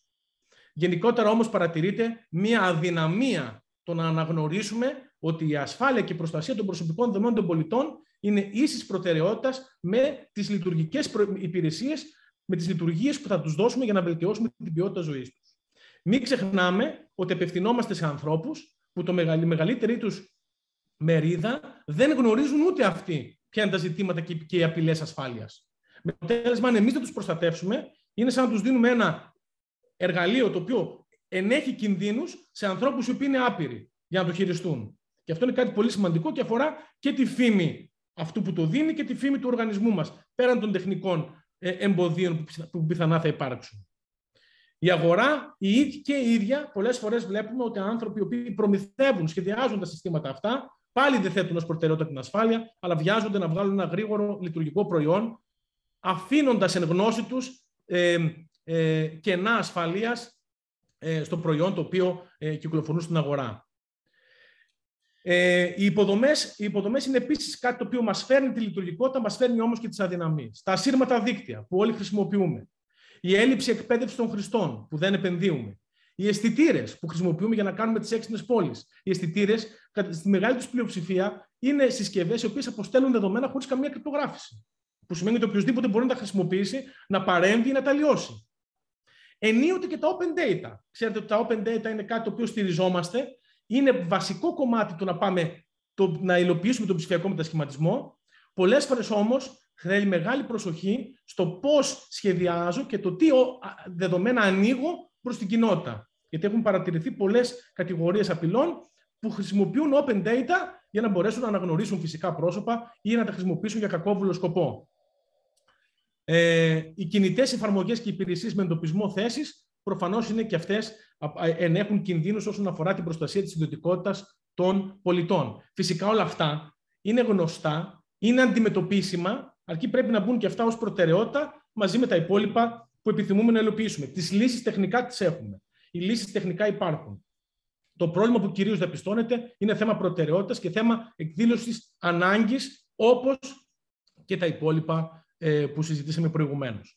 Προφανώς, ένα μεγάλο θέμα επίσης, το οποίο καλείται να διαχειριστεί ο Δήμος και ο κάθε Δήμος, είναι η διαχείριση των προσωπικών δεδομένων των πολιτών του. Γιατί όλα αυτά τα δεδομένα που συγκεντρώνει προφανώς εμπεριέχουν μέσα και προσωπικά δεδομένα των πολιτών. Δυστυχώς, γίναμε κοινωνή ενός event τον Αύγουστο του 2021 που αφορούσε τη διαρροή προσωπικών δεδομένων στο Δήμο Θεσσαλονίκης. Ransomware, μια από τις επιθέσεις που ήταν προηγουμένως.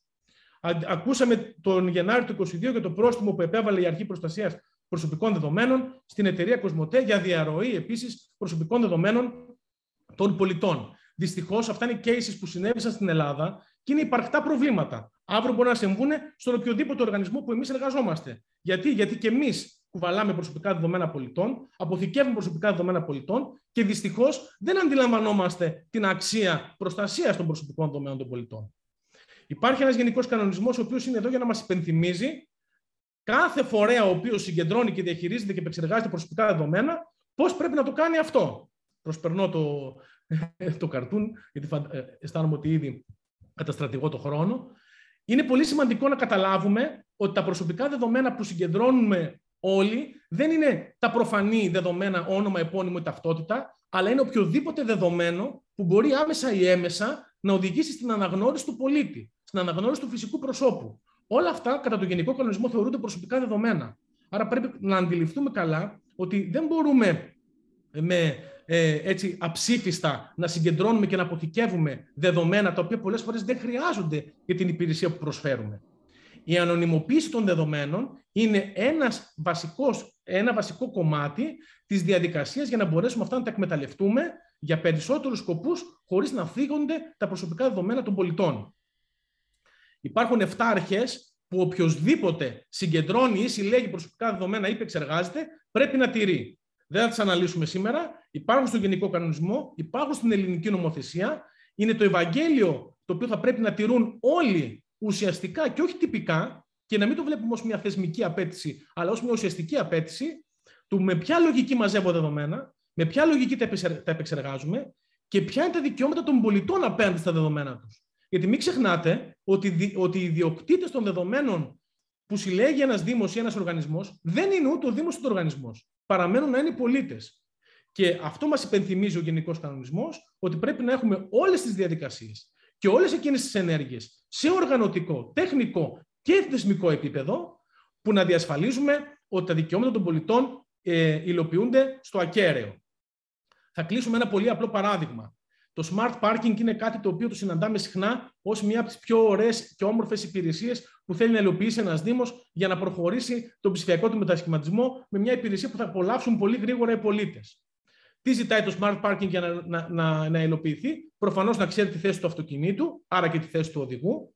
Προφανώς να ξέρει ποια είναι, ποιο είναι η αφετηρία και ποιο είναι, είναι ο προορισμός του πολίτη. Και προφανώς να ξέρει ποια είναι η θέση του όλη αυτή την περίοδο όλη αυτή την, ε, σε όλη αυτή τη διαδρομή για να του προτείνει την καλύτερη διαδρομή, να βρει πιο γρήγορα τη θέση πάρκινγκ κτλ. κτλ. Ένα πολύ απλό παράδειγμα το οποίο το συναντάμε όλοι και στη βιβλιογραφία αλλά και στην πράξη. Αυτό και μόνο το παράδειγμα πρέπει να αντιληφθείτε ότι εγείρει από μόνο του ζητήματα, τα οποία πολλές φορές δεν τα θέτουμε καν υπόψη των ανθρώπων που σχεδιάζουν και υλοποιούν τέτοιες υπηρεσίες. Αυτό για να υλοποιηθεί, π.χ., πρέπει να καταγράφουμε την κίνηση του δρόμους. Πρέπει να καταγράφουμε τα προβλήματα και να ενημερώνονται οι οδηγοί για ποιες είναι οι πιθανές θέσεις στάθμευσης. Πρέπει να επεξεργαστούν προσωπικά δεδομένα των πολιτών. Αυτό όμως, συγκεντρώνοντας τέτοιου είδους δεδομένα, φέρνει στο βάρος αυτού που προσφέρει την υπηρεσία τον τρόπο με τον οποίο θα πρέπει να διαχειριστεί προσωπικά δεδομένα που δυνητικά μπορούν να οδηγήσουν και σε άλλες παραβιάσεις, όπως είναι να ξέρουμε ποιες είναι οι συνήθειες του οδηγού, αν τρέχει ή όχι, ποιες είναι οι αγαπημένες του τοποθεσίες, πού πάρκαρε κάθε βράδυ ή κάθε πρωί, ποια είναι η αγαπημένη του διαδρομή, θέματα τα οποία γεννώνται δευτερογενώς, όμως εμείς έχουμε το βάρος της ασφαλής τους αποθήκευσης και της επεξεργασίας τους μόνο για το σκοπό τον οποίο επικαλεστήκαμε να τα μαζέψουμε, που είναι να του βρούμε μια θέση πάρκινγκ. Οποιαδήποτε ε, δραστηριότητα εκτός αυτής στα προσωπικά δεδομένα του, του, του, πολίτη θεωρείται παράνομη. Αυτό θα πρέπει να είναι κάτι το οποίο θα το γνωρίζουν όσοι σχεδιάζουν και υλοποιούν τέτοιου είδους υπηρεσίες. Άρα, όταν συζητάμε για δημιουργία νέων υπηρεσιών, δεν μπορούμε να αγνοούμε ούτε το θεσμικό πλαίσιο, ούτε τα οργανωτικά και τεχνικά μέτρα που πρέπει να λαμβάνουμε υπόψη για να διασφαλίζουμε και να προσφέρουμε σύνομες υπηρεσίες στους πολίτες, ώστε και οι πολίτες να μπορούν να εμπιστευτούν τις υπηρεσίες που εμείς προσφέρουμε. Κλείνοντας, είναι σαφές ότι οι ενδεικτικές προκλήσεις που έχουμε να αντιμετωπίσουμε δεν είναι λίγες. Κακόβουλοι εσωτερικοί παράγοντες, διαρροή δεδομένων, άνθρωποι οι οποίοι θέλουν να αποκτήσουν πρόσβαση σε υπηρεσίες χωρίς να έχουν την εξουσιοδότηση. Χώρος που αποθέτουμε τα δεδομένα μας. Διαχωρισμός των δεδομένων. Συνεργασίες με φορείς οι οποίοι είναι εκτός των συνόρων του Δήμου, εκτός των συνόρων της χώρας, εκτός των συνόρων της Ευρώπης. Μιας και υιοθετούμε υπηρεσίες και μην σας φαίνονται αυτά ότι είναι φανταστικά σενάρια. Όλοι χρησιμοποιούμε το Dropbox, όλοι χρησιμοποιούμε την Google, δηλαδή χρησιμοποιούμε υπηρεσίες που βρίσκονται στην άλλη μεριά του ωκεανού άλλη νομοθεσία, άλλες διαδικασίες. Ο Γενικός Κανονισμός είναι εδώ για να, να μας προστατεύσει και από τέτοιου είδους σενάρια, τα οποία είναι υπαρκτά και πολύ πιθανό να συμβούν. Ε, αν εμείς αποφασίσουμε να χρησιμοποιούμε μια υπηρεσία που να εναποθέτουμε τα δεδομένα των πολιτών μας εκτός ε, υποδομών του Δήμου, αυτομάτως αντιλαμβάνεστε πόσο διαφορά κάνει αυτό στον τρόπο αποθήκευσης, επεξεργασίας και προστασίας των προσωπικών δεδομένων από το να κάνουμε την επιλογή να αποθηκεύουμε δεδομένα στις υποδομές του Δήμου. Αυτό από μόνο είναι μια επιλογή που αλλάζει τελείως το σκηνικό. Για το οποίο πρέπει να γνωρίζουμε ποια είναι τα, τα ωφέλη και ποια είναι τα μειονεκτήματα στο κάθε σενάριο. Και να μην παίρνουμε τέτοιου είδους αποφάσεις αψήφιστα. Η συμμόρφωση με τα νομικά και όχι μόνο θέματα του γενικού κανονισμού πρέπει να είναι ε, μέσα στο μυαλό μας κάθε φορά που κάνουμε την κίνηση να προχωρήσουμε στα επόμενα βήματα, μαζί προφανώς με ό,τι άλλες αποφάσεις πάρουμε για την εξέλιξη και την πρόοδο μας στον ψηφιακό μετασχηματισμό. Τι χρειάζεται λοιπόν, μαζί με, την, μαζί με το όραμα για τη νέα ψηφιακή εποχή, θέλουμε να έχουμε και ένα όριμο στρατηγικό σχεδιασμό, πρέπει να αντιλαμβανόμαστε τα ζητήματα της κυβερνοασφάλειας, τα ζητήματα του γενικού κανονισμού, να δημιουργήσουμε την κουλτούρα εκείνης στους Δήμους και στους φορείς και στις εταιρείες που υλοποιούν υπηρεσίες για τους Δήμους, ότι αυτά είναι ζητήματα που πρέπει να πηγαίνουν μαζί, χέρι-χέρι, ώστε να καταλήξουμε στο τέλος να ικανοποιούμε υπηρεσίες που και θα έχουν τη λειτουργική απέτηση που θέτουν οι πολίτες, αλλά ταυτόχρονα θα έχουν τα τεχνολογικά, οργανωτικά και θεσμικά εχέγγυα ότι αυτά που προσφέρονται όντως είναι προς όφελος των πολιτών, χωρίς να, να διακινδυνεύονται τα προσωπικά τους δεδομένα και ο ίδιος ο Δήμος και οι υποδομές αυτού. Ελπίζοντας ότι ε, την επόμενη μέρα ε, θα μπορούμε να δημιουργούμε και θα έχουμε την κουλτούρα να δημιουργούμε ε, υπηρεσίες και ε, services που θα είναι ασφαλή, θα είναι σύνομα και οι πολίτες θα τα χαίρονται χωρίς να έχουν καμία έννοια για, την, ε, για τυχόν απειλές ή κινδύνους που θα μπορούσαν να πραγματοποιηθούν. Σας ευχαριστώ πολύ για τον χρόνο σας. Και εμείς ευχαριστούμε πάρα πολύ. Πάντα αναλυτικός, πάντα περιγραφικός πολύ σε όσα μας είπατε. Βίβλος στο GDPR, δηλαδή σε οτιδήποτε έχει να κάνει με ψηφιακά μέσα και λύσεις προς τους δημότες μας. Σας ευχαριστούμε πάρα πολύ, κύριε Καλογιάννη. Να είστε καλά, ευχαριστώ κι εγώ. Ε, θα ήθελα στο σημείο αυτό να αναφέρω ότι μπορείτε να μας στέλνετε τις ερωτήσεις σας όσοι συμμετέχετε στο QA που βλέπετε στο Zoom, ε, ε, στην πλατφόρμα του Zoom και στη συνέχεια θα απαντηθούν από, τους, ε, από τον εκάστοτε στον οποίο απευθύνετε την ερώτησή σας. Και περνάμε στον κύριο Γιώργιο Πολίζο, καθηγητή πληροφορικής στο Οικονομικό Πανεπιστήμιο Αθηνών, ο οποίος θα μας αναλύσει τις νέες τάσει στην ψηφιακή ταυτοποίηση και εφαρμογές στην ηλεκτρονική διακυβέρνηση. Κύριε Πολίζο, ο λόγος σε εσάς. Σας ευχαριστώ πολύ. Ε, χαίρομαι που είμαι μαζί Έχεις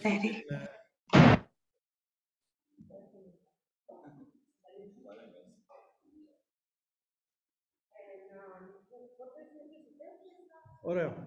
Λοιπόν, ε, είναι χαρά μου που είμαι εδώ. Ε, παρακολουθώ την ε, crowd policy πολλά χρόνια. Ε, μιλάμε και για πιθανές συνεργασίες και ασχολούμαστε στην ομάδα μου τα τελευταία χρόνια με θέματα ε, ταυτοποίησης, ταυτότητας, ψηφιακής ταυτότητας για τα οποία θα σας μιλήσω σήμερα. Και βλέπουμε πιθανές συνέργειες με την crowd policy και εφαρμογές στη διακυβέρνηση και ειδικά στην ε, ε, τοπική αυτοδιοίκηση. Ε, οπότε θα αναφερθώ σε ορισμένα τεχνικά θέματα με απλό ελπίζω τρόπο για την διαφοροποίηση, να πάμε λίγο πίσω, ανάμεσα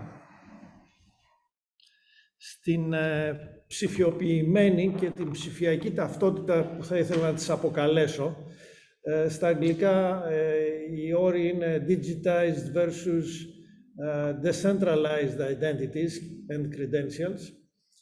Και την ψηφιακή ταυτότητα έχουμε αρχίσει να την βλέπουμε και να την νιώθουμε και ακόμα και η μορφή της κάρτας δημότη και τα λοιπά έχει αυτή την, την μορφή αλλά εν γέννη θα ήθελα να πω ότι πρόκειται για μια ε, στατική ε, ηλεκτρονική απεικόνηση μιας ταυτότητας ε, ή ενός πιστοποιητικού και άλλα παραδείγματα, ας πούμε, είναι το boarding pass ή το πιστοποιητικό εμβολιασμού που έχουμε χρησιμοποιήσει κατά κόρον σήμερα.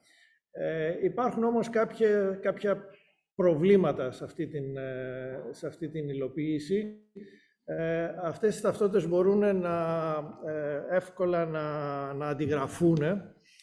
Ε, δεν υπάρχει άμεση πιστοποίηση του ιδιοκτήτη και το έχουμε δει αυτό και στα πιστοποιητικά εμβολιασμού που χρειάζεται να είχαμε ταυτότητα στην αρχή και να βάλουμε επιπλέον ε, εφαρμογή ταυτότητας στην, ε, στο app. Και άλλα πιο σημαντικά προβλήματα είναι ότι δεν μπορούν να χρησιμοποιηθούν άμεσα σε ηλεκτρονικές συναλλαγές. Ε, τέλος, υπάρχουν και άλλα θέματα ε, ιδιωτικότητας. Παραδείγματος χάρη δείχνουμε ολόκληρη την ταυτότητα και αποκαλύπτουμε στοιχεία τα οποία δεν είναι απαραίτητα για μια δοσοληψία. Ε, υπάρχουν όμως ε, εναλλακτικές ε, λύσεις με μοντέρνα τεχνολογία. Ε, στα αγγλικά είναι self-sovereign και είναι decentralized ε, ταυτότητες που ε, επιτρέπουν ηλεκτρονική ταυτοποίηση του χρήστη, του ιδιοκτήτη, επιτρέπουν επιλεκτική αποκάλυψη στοιχείων, να αποδεικνύεις ό,τι ακριβώς χρειάζεται και όχι παραπάνω. Παραδείγματος χάρη, σε πολλά σημεία χρειάζεται να είσαι ενήλικας για να κάνεις πράγματα. Δεν χρειάζεται να αποκαλύψεις ούτε το όνομά σου, ούτε ποιος, ε, που μένεις, ε, ούτε την ηλικία σου αυτή καθεαυτή, απλώς να αποδείξεις ότι είσαι ενήλικας. Αυτό είναι εφικτό με μοντέρνες τεχνολογικές λύσεις και είναι μια κατεύθυνση στην οποία πιστεύω ότι πρέπει να πάμε. Ε, αυτές οι ταυτότητες μπορούν να αποθηκευτούν σε ασφαλή ηλεκτρονικά πορτοφόλια και να τις έχουμε εμείς και να μην τις διαχειρίζεται άλλος. Και γι' αυτό ακριβώς λέγονται self-sovereign, αυτοκυρίαρχες. Και ε, αυτό που είναι ενδιαφέρον είναι ότι υπάρχει ένα κίνημα σε αυτή την κατεύθυνση, το οποίο έχει αρχίσει να γίνεται πραγματικό και η Ευρωπαϊκή Επιτροπή στον καινούριο κανονισμό για ταυτοποίηση και σχετικές υπηρεσίες, ε, το EIDAS 2, προτείνει να ε, χρησιμοποιούμε τέτοιες τεχνολογίες. Το επόμενο. Οπότε, ε, μία σύγκριση, ας πούμε, κάτι που ε, μοιάζει αλλά είναι διαφορετικό και θέλω να τα συγκρίνω μεταξύ τους ανάμεσα σε αυτές τις ταυτότητες τελευταίες και στο single sign-on, ας πούμε, παραδείγματος χάρη, μας επιτρέπουν διάφορες υπηρεσίες να μην χρειάζεται να φτιάχνουμε ε, password και username σε κάθε ε, διαφορετική υπηρεσία που χρειαζόμαστε, αλλά να χρησιμοποιούμε μια άλλη κεντρικοποιημένη υπηρεσία.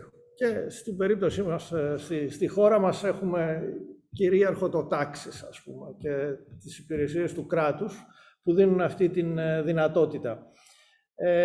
εδώ το σημαντικό να δούμε είναι ότι την ταυτότητα την κρατάει κάποιος ε, πάροχος ταυτότητας. Παραδείγματος χάρη το τάξης ή μια τράπεζα. Και για να μπορείς να ταυτοποιηθείς πρέπει να έρχεσαι σε επαφή ή αυτός που χρειάζεται να σε ταυτοποιήσει να έρθει σε επαφή με τον πάροχο ταυτότητας. Και αν αυτό δεν είναι εφικτό, δεν λειτουργεί η ταυτοποίηση. Ενώ υπάρχει μια εναλλακτική, ε, εναλλακτικός τρόπος, ε, που είναι βασισμένος σε αυτοκυρίαρχες ταυτότητες, όπου ουσιαστικά ο πάροχος ταυτότητας με κρυπτογραφικό τρόπο σου παρέχει μία ταυτότητα την οποία μπορείς να την κρατήσεις εσύ και να την εμφανίζεις εσύ όποτε χρειάζεται. Οπότε όποιος χρειάζεται, όπου χρειάζεται να ταυτοποιηθείς, μπορείς να δείξεις αυτή την ταυτότητα εσύ, η οποία όμως ταυτότητα έχει πιστοποιηθεί από τον πάροχο ταυτότητας. Και αυτό μπορεί να γίνει χωρίς ο πάροχος ταυτότητας να είναι ε, στο διαδίκτυο ή προσβάσιμος σε εκείνη τη φάση και χωρίς να μάθει ποιος έχει ζητήσει να, να γίνει αυτή η ταυτοποίηση. Και αυτό είναι το σημαντικό στοιχείο. Σκεφτείτε παραδείγματος χάρη ότι η Google μπορεί να είναι ο πάροχος ταυτότητας για διάφορες υπηρεσίες που χρησιμοποιούμε και μαθαίνει ακριβώς σε ποιες υπηρεσίες ε, χρησιμοποιούμε, πόσο συχνά, και, και όλα τα σχετικά. Και αυτό φυσικά είναι τεράστιο όφελος για την ε, Google και για όποιον έχει αυτή τη θέση ε, και ε, εκμεταλλεύεται ουσιαστικά δεδομένα των χρηστών με την άδειά τους φυσικά εφόσον το επιτρέπουν, αλλά ουσιαστικά χωρίς να το καταλαβαίνουμε πολύ πολύ. Οπότε η σύγκριση, πάμε λίγο πίσω, στην κλασική περίπτωση το single sign-on ε, έχει χωριστές ρυθμίσεις για κάθε πάροχο. Δηλαδή, άμα έχεις και στην Google και κάπου αλλού υπάρχουν διάφορα θέματα και δεν είναι όλα ενοποιημένα. Η διαθεσιμότητα της υπηρεσίας εξαρτάται από τη διαθεσιμότητα του παρόχου. Ε, ο πάροχος μαθαίνει ποιες υπηρεσίες προσπαθείς να ε, χρησιμοποιήσεις και μπορεί μάλιστα ο πάροχος να αρνηθεί να σε ταυτοποιήσει για δικούς του λόγους, πέρα από το να μην είναι προσβάσιμος. Και υπήρχε και ένα ενδιαφέρον ε, επεισόδιο πρόσφατα σχετικά, όπου ε, οι υπάλληλοι της, ε, του Facebook δεν μπορούσαν να μπουν στα γραφεία, γιατί υπήρξε μια επίθεση στο διαδίκτυο σε εκείνη την περιοχή και δεν μπορούσαν να ταυτοποιηθούν. Και αυτό ήταν ιδιαίτερα ενδιαφέρον. Δηλαδή το Facebook που είναι το πιο προχωρημένο σε τέτοιες υπηρεσίες με ε, αυτόματες ηλεκτρονικές κλειδαριές στις, ε, στις, στους χώρους και έλεγχο ποιος κάνει τι κτλ. Και, και βρέθηκαν να είναι κλειδωμένοι απ' έξω. Λοιπόν, αυτό είναι κάτι που αντιμετωπίζεται με την καινούρια ε, πολιτική. Και όταν πάμε λοιπόν στην, σε αυτή την ταυτότητα, η ταυτότητα του χρήστη δημιουργείται από κάποιον πάροχο ταυτότητας, μπορεί να δημιουργηθεί από το τάξης παραδείγματος χάρη, αλλά δεν την κρατάει το τάξης, δεν χρειάζεται να την παρέχει το τάξης κάθε φορά. Ε, αποθηκεύεται από ή στον χρήστη και ο χρήστης ελέγχει πότε αυτή θα εμφανίζεται και κάτω από ποιους όρους και μάλιστα με πιο προχωρημένες τεχνολογίες, ο χρήστης μπορεί να δείχνει όχι μόνο την ταυτότητα, μπορεί να είναι ένα πιστοποιητικό, ποια στοιχεία του πιστοποιητικού θα εμφανίζονται σε κάθε περίπτωση, ώστε να είναι ελάχιστα. Παραδείγματος χάρη, όπως είπαμε, μόνο ότι είσαι ενήλικας. Ή ότι έχεις, παραδείγματος χάρη, αν πρόκειται για ένα πτυχίο, μπορεί να χρειάζεται μόνο να αποδείξεις ότι έχεις το πτυχίο και όχι τι βαθμούς έχεις πάρει ή να αποδείξεις ότι έχεις πάρει αυτό το μάθημα και έχεις επιτύχει σε αυτό το μάθημα και όχι τα άλλα πράγματα. Και αυτά είναι εφικτά με τη σημερινή τεχνολογία. Προχωράμε. Ευχαριστώ πολύ. Προχωράμε και αυτό. Και υπάρχουν αρκετές ε, ε, προσπάθειες που γίνονται τώρα σε διεθνές επίπεδο ε, για αυτές τις τεχνολογίες. Το World Wide Web Consortium είναι κεντρικό σε ε, προτυποποίηση τέτοιων τεχνολογιών, αλλά υπάρχουν και άλλοι σημαντικοί οργανισμοί όπως το OpenID και το DIF. Και τελευταίο και σημαντικό και για μας είναι ότι ο κανονισμός EIDAS ε, βγαίνει, έχει βγει σε δεύτερη ε, έκδοση και προτείνει υποστήριξη αυτών των τεχνολογιών και εκμετάλλευση αυτών των τεχνολογιών. Πάμε λίγο στο επόμενο. Οπότε να δούμε, ας πούμε, ε, πού μπορούν να χρησιμοποιηθούν ε, στην περιοχή μας. Ε, σε όλων των τύπων τα πιστοποιητικά. Και οι Δήμοι δείχνουν πολλά πιστοποιητικά και υπάρχει η δυνατότητα πια τα πιστοποιητικά να τα έχουμε μαζί μας, πραγματικά στο κινητό μας, σε ένα ειδικό πορτοφόλι ασφαλισμένο και να μπορούμε να τα εμφανίσουμε χωρίς να έχουμε επαφή με το Δήμο σε εκείνη τη συγκεκριμένη στιγμή, χωρίς να, έχουμε, να είμαστε κατά ανάγκη συνδεδεμένοι στο ίντερνετ σε εκείνη τη φάση. Παραδείγματος χάρη μπορούμε κάποιον με τοπική επικοινωνία να τον πείσουμε ότι το πιστοποιητικό μας είναι ε, ε, σωστό και έγκυρο και μπορούμε φυσικά να κάνουμε επιλεκτική ε, παρουσίαση των, των πληροφοριών και μια πολύ συγκεκριμένη και ένας από τους λόγους που είμαι εδώ πέρα είναι ότι είδα ότι η Crowd Policy έχει την ψηφιακή κάρτα δημότη και μπορούμε να χρησιμοποιήσουμε τέτοιες τεχνολογίες για μια πιο ε, τεχνολογικά προχωρημένη ε, κάρτα δημότη, η οποία θα μπορεί να παρέχει προνόμια σε επιχειρήσεις, όπως ήδη κάνει αυτή τη στιγμή η Crowd Policy, αλλά παραδείγματος χάρη να μην μαθαίνει ο Δήμος ποιες επιχειρήσεις εμείς χρησιμοποιούμε την κάρτα μας ή μπορούμε να έχουμε και πιο ε, προχωρημένες ε, ε, υπηρεσίες. Παραδείγματος χάρη να υπάρχουν χωριστές υπηρεσίες για τους ενήλικες και χωριστές υπηρεσίες για, μπορεί αυτή να είναι και άλλων δήμων και να είναι διαφορετικές παροχές σε δημότες άλλων δήμων στο συγκεκριμένο δήμο. Και, για δημοτικές συνεργασίες, Παραδείγματος χάρη και να πηγαίνεις στο Δήμο Καλαμάτας και να απολαμβάνεις τα αντίστοιχα ωφέλη. Και μάλιστα αυτό να μην χρειάζεται να μαθαίνει ούτε να υπάρχει η άμεση διασυνδεσιμότητα εκείνη τη στιγμή. Αυτό είναι ενδιαφέροντα πράγματα και φυσικά ψάχνουμε και ο ένας από τους λόγους που είμαι εδώ πέρα είναι να καταλάβω καλύτερα τις ευκαιρίες που υπάρχουν και να δούμε πού μπορούμε καλύτερα να εφαρμόσουμε και να αναπτύξουμε αυτές τις ε, τεχνολογίες. Δώστε μου άλλα ένα να σας πω. Είμαστε από το Εργαστήριο Ασυρμάτων Δικτύων και Πολυμεσικών Τηλεπικοινωνιών. Γιώργος Πολύζος διευθύνω το εργαστήριο στο Οικονομικό Πανεπιστήμιο Αθηνών. Είμαστε μια σχετικά μεγάλη ομάδα, 7 καθηγητές, 4 postdoc, 14 υποψήφιοι διδάκτορες αυτή τη στιγμή και άλλοι προπτυχιακοί και φοιτητές μάστερ. Κάνουμε διάφορα πράγματα. Ε, ένα από αυτά είναι θέματα ταυτοποίησης.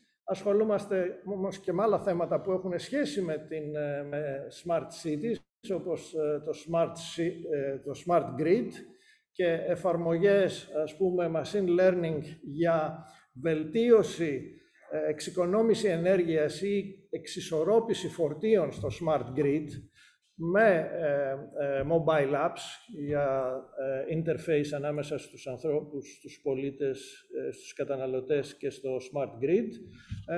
Internet of Things ήμασταν από τους πρώτους που ασχοληθήκαμε με αυτά τα θέματα αρκετό χρόνο πριν και με θέματα blockchains και συνδυασμό τους για να φτιάχνουμε, να χρησιμοποιούνται τα δεδομένα σε ευρία κλίμακα, αλλά να είναι πιστοποιημένα και να, να επιτρέπεται ε, να, ε, να δίνεται άδεια για χρησιμοποίηση ποιων δεδομένων και να καταγράφονται ποια δεδομένα έχουν χρησιμοποιηθεί από ποιον. Ε, και έχουμε διάφορα ερευνητικά έργα τα οποία ε, έχουμε τρέξει ή τρέχουμε με χρηματοδότηση κυρίως από την Ευρωπαϊκή Ένωση αλλά και από τις Ηνωμένες Πολιτείες και από άλλες χώρες και ε, εθνικά από τη Γενική Γραμματεία Έρευνας και ε, Καινοτομίας. Και για το θέμα που μίλησα σήμερα, η κεντρική μας ομάδα πέρα από μένα είναι ο συνάδελφος Βασίλειος Σύρης, και ένας ε, ε, διδακτικός μου φοιτητής, ο οποίος έχει μείνει μαζί μας τώρα ως postdoc, ο Νίκος Οφωτίου. Ε, γράφουμε ε, software στο GitHub, γράφουμε papers και ψάχνουμε τώρα ακριβώς τις εφαρμογές για να τα εφαρμόσουμε. Και σας ευχαριστώ πάρα πολύ. Είχα τη χαρά να είμαι εδώ πέρα και είχα τη χαρά να έχω και τον Γιώργο τον Καραμανόλη φοιτητή μου πριν από πολλά χρόνια και να τον βλέπω να κάνει τόσο ωραία πράγματα εδώ πέρα. Σας ευχαριστώ πάρα πολύ. Και εμείς σας ευχαριστούμε πάρα πολύ, κύριε Πολύζο, που είστε σήμερα κοντά μας. Η γνώση σας και η τοποθέτησή σας πάντα είναι χρήσιμη, νομίζω, σε όλους τους ανθρώπους που ασχολούνται με την τεχνολογία. Σας ευχαριστούμε πάρα πολύ. Ε, και περνάμε στον κύριο Τάσο Μιχαλόπουλο, Project Manager στην Crowd Policy. Θα μας μιλήσει για τα ανοιχτά δεδομένα.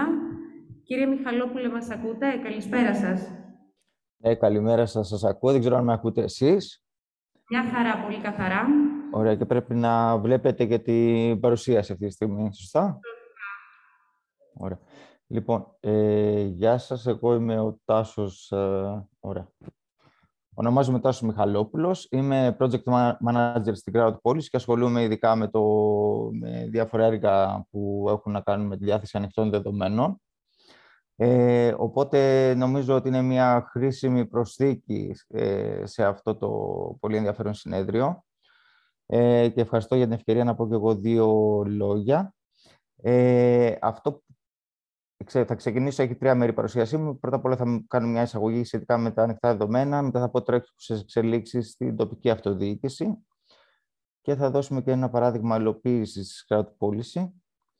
Ε, αυτή εδώ είναι μια αγαπημένη μου εικόνα όταν μιλάω για τα ανοιχτά δεδομένα. Πρόκειται για ένα screenshot από το Open Data Inception, το οποίο πρέπει να ανανεώνεται συνεχώς. Ε, οι αριθμοί που βλέπετε στην οθόνη δεν είναι σύνολα δεδομένων που διατίθενται, ούτε καν φορείς οι οποίοι διαθέτουν ανοιχτά ελεύθερα τα δεδομένα τους. Είναι portals τα οποία συγκεντρώνουν ανοιχτά δεδομένα από άλλους φορείς παγκοσμίως. Στο κεντρικό μέρος οθόνης βλέπουμε την ε, παγκόσμια εικόνα και πάνω δεξιά την ε, εικόνα στην Ευρωπαϊκή Ένωση. Οπότε βλέπουμε ότι μιλάμε για ένα θέμα το οποίο έχει αυτή τη στιγμή τρομερή τεράστια απήχηση σε παγκόσμιο επίπεδο.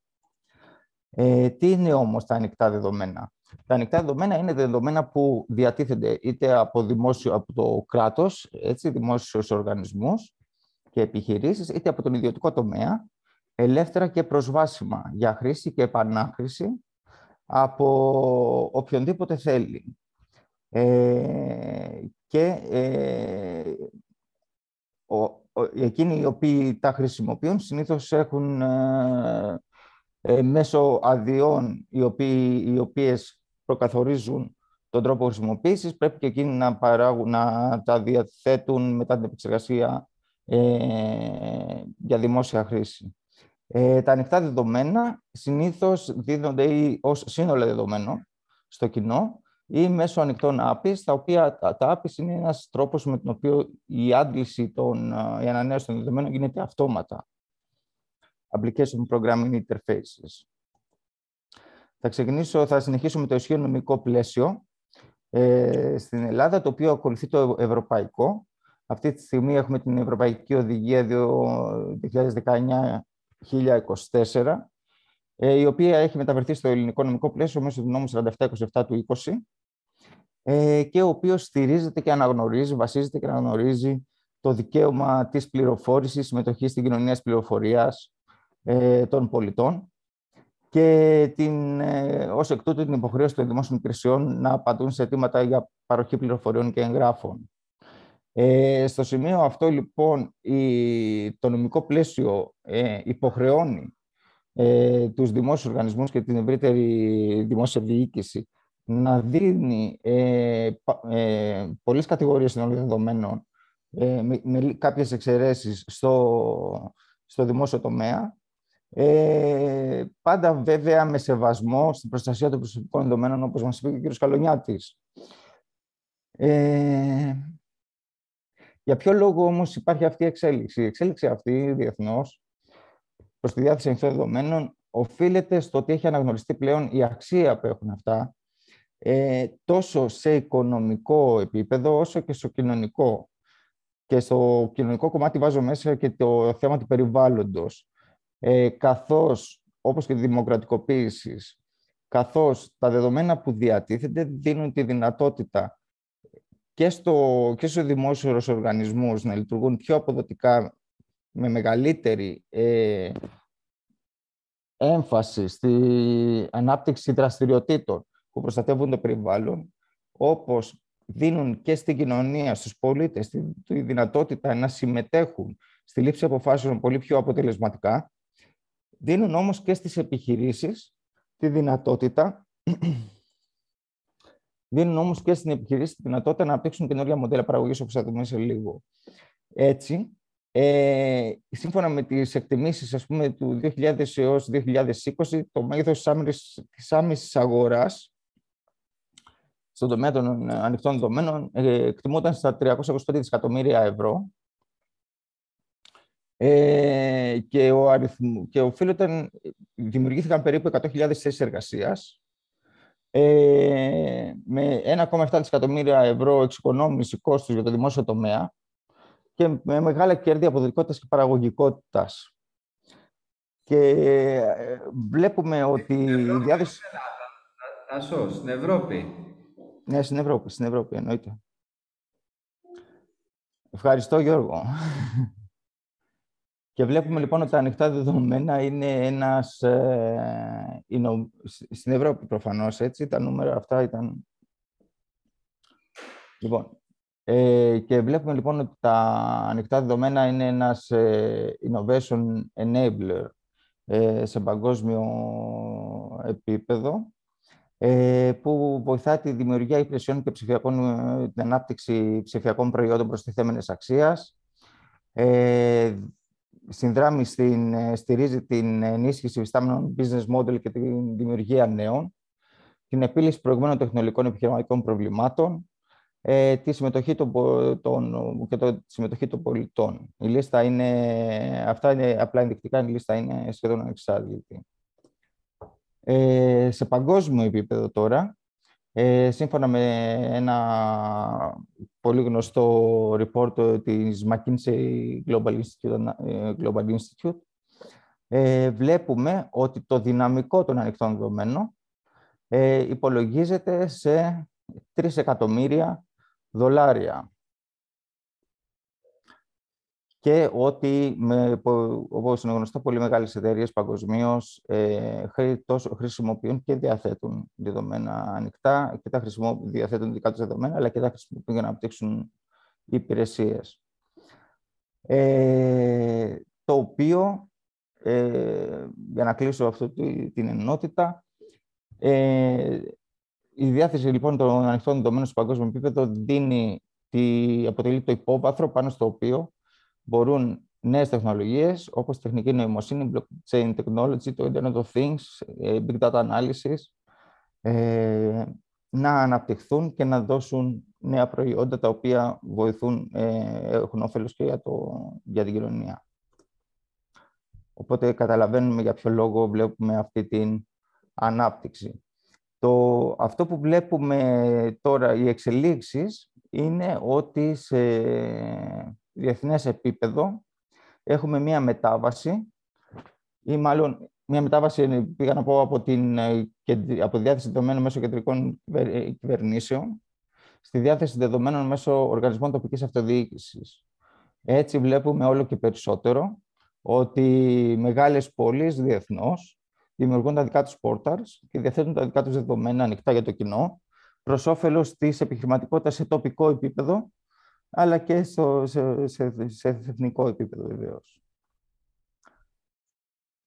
Ε, οπότε βλέπουμε εδώ ενδεικτικά, ας πούμε, το, data, το, το portal ανοιχτών δεδομένων του Άμστερνταμ, της ε, Ρώμης, όπου διατίθενται δεδομένα ε, σχετικά με τις ε, συγκοινωνίες, τα οποία μπορούν να, και να χρησιμοποιηθούν αυτούς από το, το κοινό, αλλά και μπορούν να αποτελέσουν ε, υλικό για, για επιχειρήσεις οι οποίες θα αναπτύξουν ενδιαφέρουσες εφαρμογές για την εξυπηρέτηση των πολιτών ε, του Πόρτο και έχουμε την ανάπτυξη, έχουμε παρόμοια παραδείγματα και στην Ελλάδα που ξεκινούν ας πούμε, από το Πόρτο Λοπεντράτα του Χαλανδρίου έως της Γορτινίας και ενδεικτικά, αν μου επιτρέψει, αν έχω ένα λεπτό,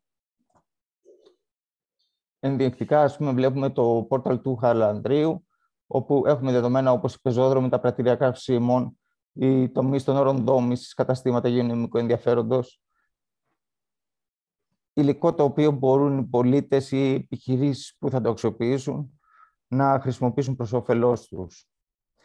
Ε, ε, αυτά όσον αφορά την τοπική αυτοδιοίκηση.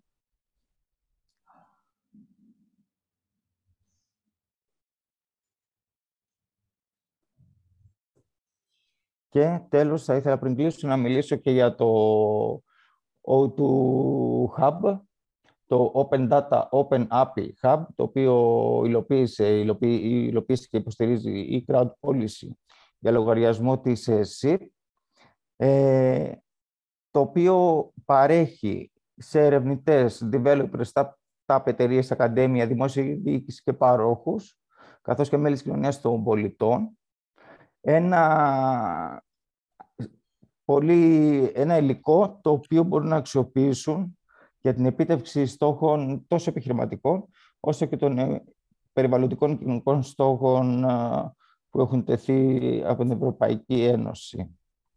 Ε, για όσους ε, γνωρίζετε, φαντάζομαι, την ΕΣΥΠ, η ΕΣΥΠ είναι το λεγόμενο υπερταμείο, ε, το οποίο έχει υπό την αιγίδα της αυτή τη στιγμή ε, πολύ μεγάλες επιχειρήσεις σε, της ελληνικής οικονομίας.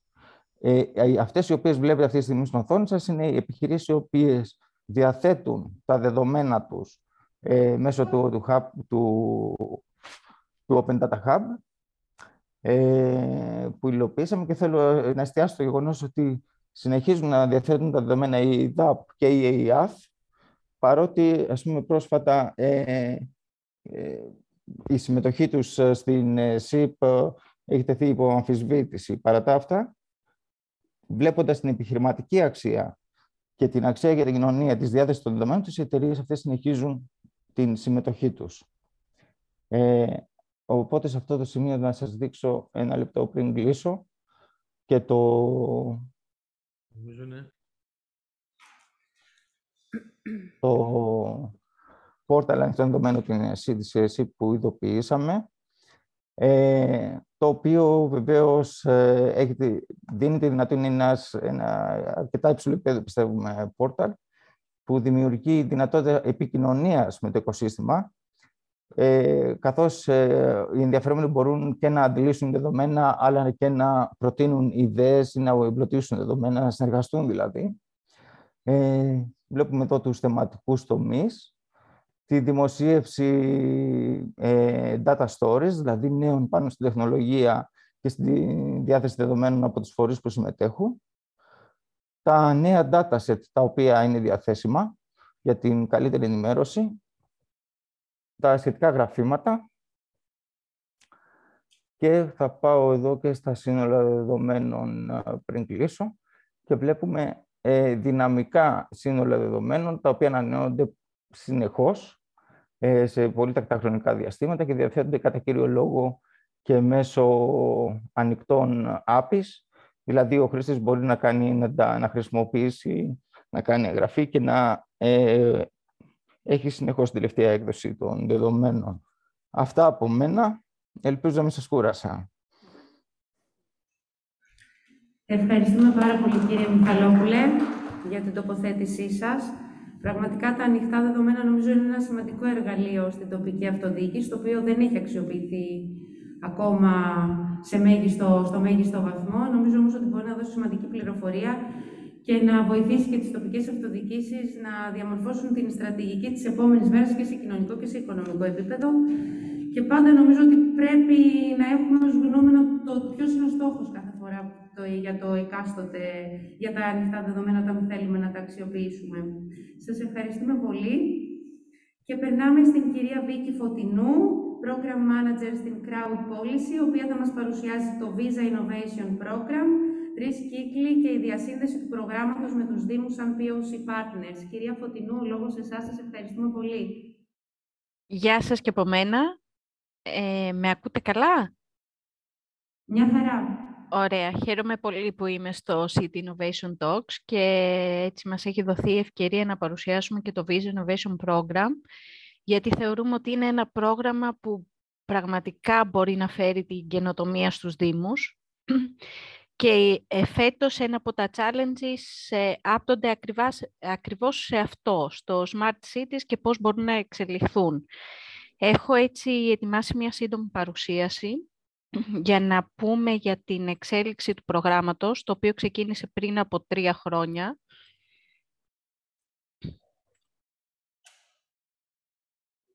Τώρα λογικά πρέπει να το βλέπετε κιόλας. Ναι, ναι, το βλέπουμε, μια χαρά είναι. Ωραία. Ο, ο τίτλος λοιπόν είναι Visa Innovation Program Facilitating FinTech Ecosystem. Ε, το Visa Innovation Program είναι ένα ε, πρόγραμμα επικεντρωμένο στο χτίσιμο POC. Τι εννοούμε όταν λέμε POC. Το POC είναι το Proof of Concept που μπορούν να χτίσουν οι εταιρείες που συμμετέχουν, οι fintechs που συμμετέχουν με τους συνεργάτες του προγράμματος. Ε, οι συνεργάτες του προγράμματος είναι οι πέντε συστημικές τράπεζες, η Alpha Bank, η Attica Bank, η Eurobank, η Τράπεζα Πυραιός και η Εθνική. Ε, και το πρόγραμμα είναι σχεδιασμένο έτσι ώστε να ενισχύει την καινοτομία στο κομμάτι του FinTech ε, και να ε, φέρνει quick wins για τις FinTechs και τις startups που συμμετέχουν. Ε, ο στόχος του προγράμματος είναι ουσιαστικά να συγκεντρώνει, έτσι όπως λέμε εμείς, ε, όλο το σύμπαν των ε, οργανισμών και να αυξάνει την ε, αξία για τους ε, stakeholders, για αυτούς που συμμετέχουν, είτε σαν ε, εταιρείες, είτε σαν ε, ε, partners, όπως ε, μελλοντικά μπορούν να γίνουν και οι δήμοι. το πρόγραμμα ξεκίνησε πριν από τρία χρόνια, πλέον τέσσερα, ξεκίνησε το 2018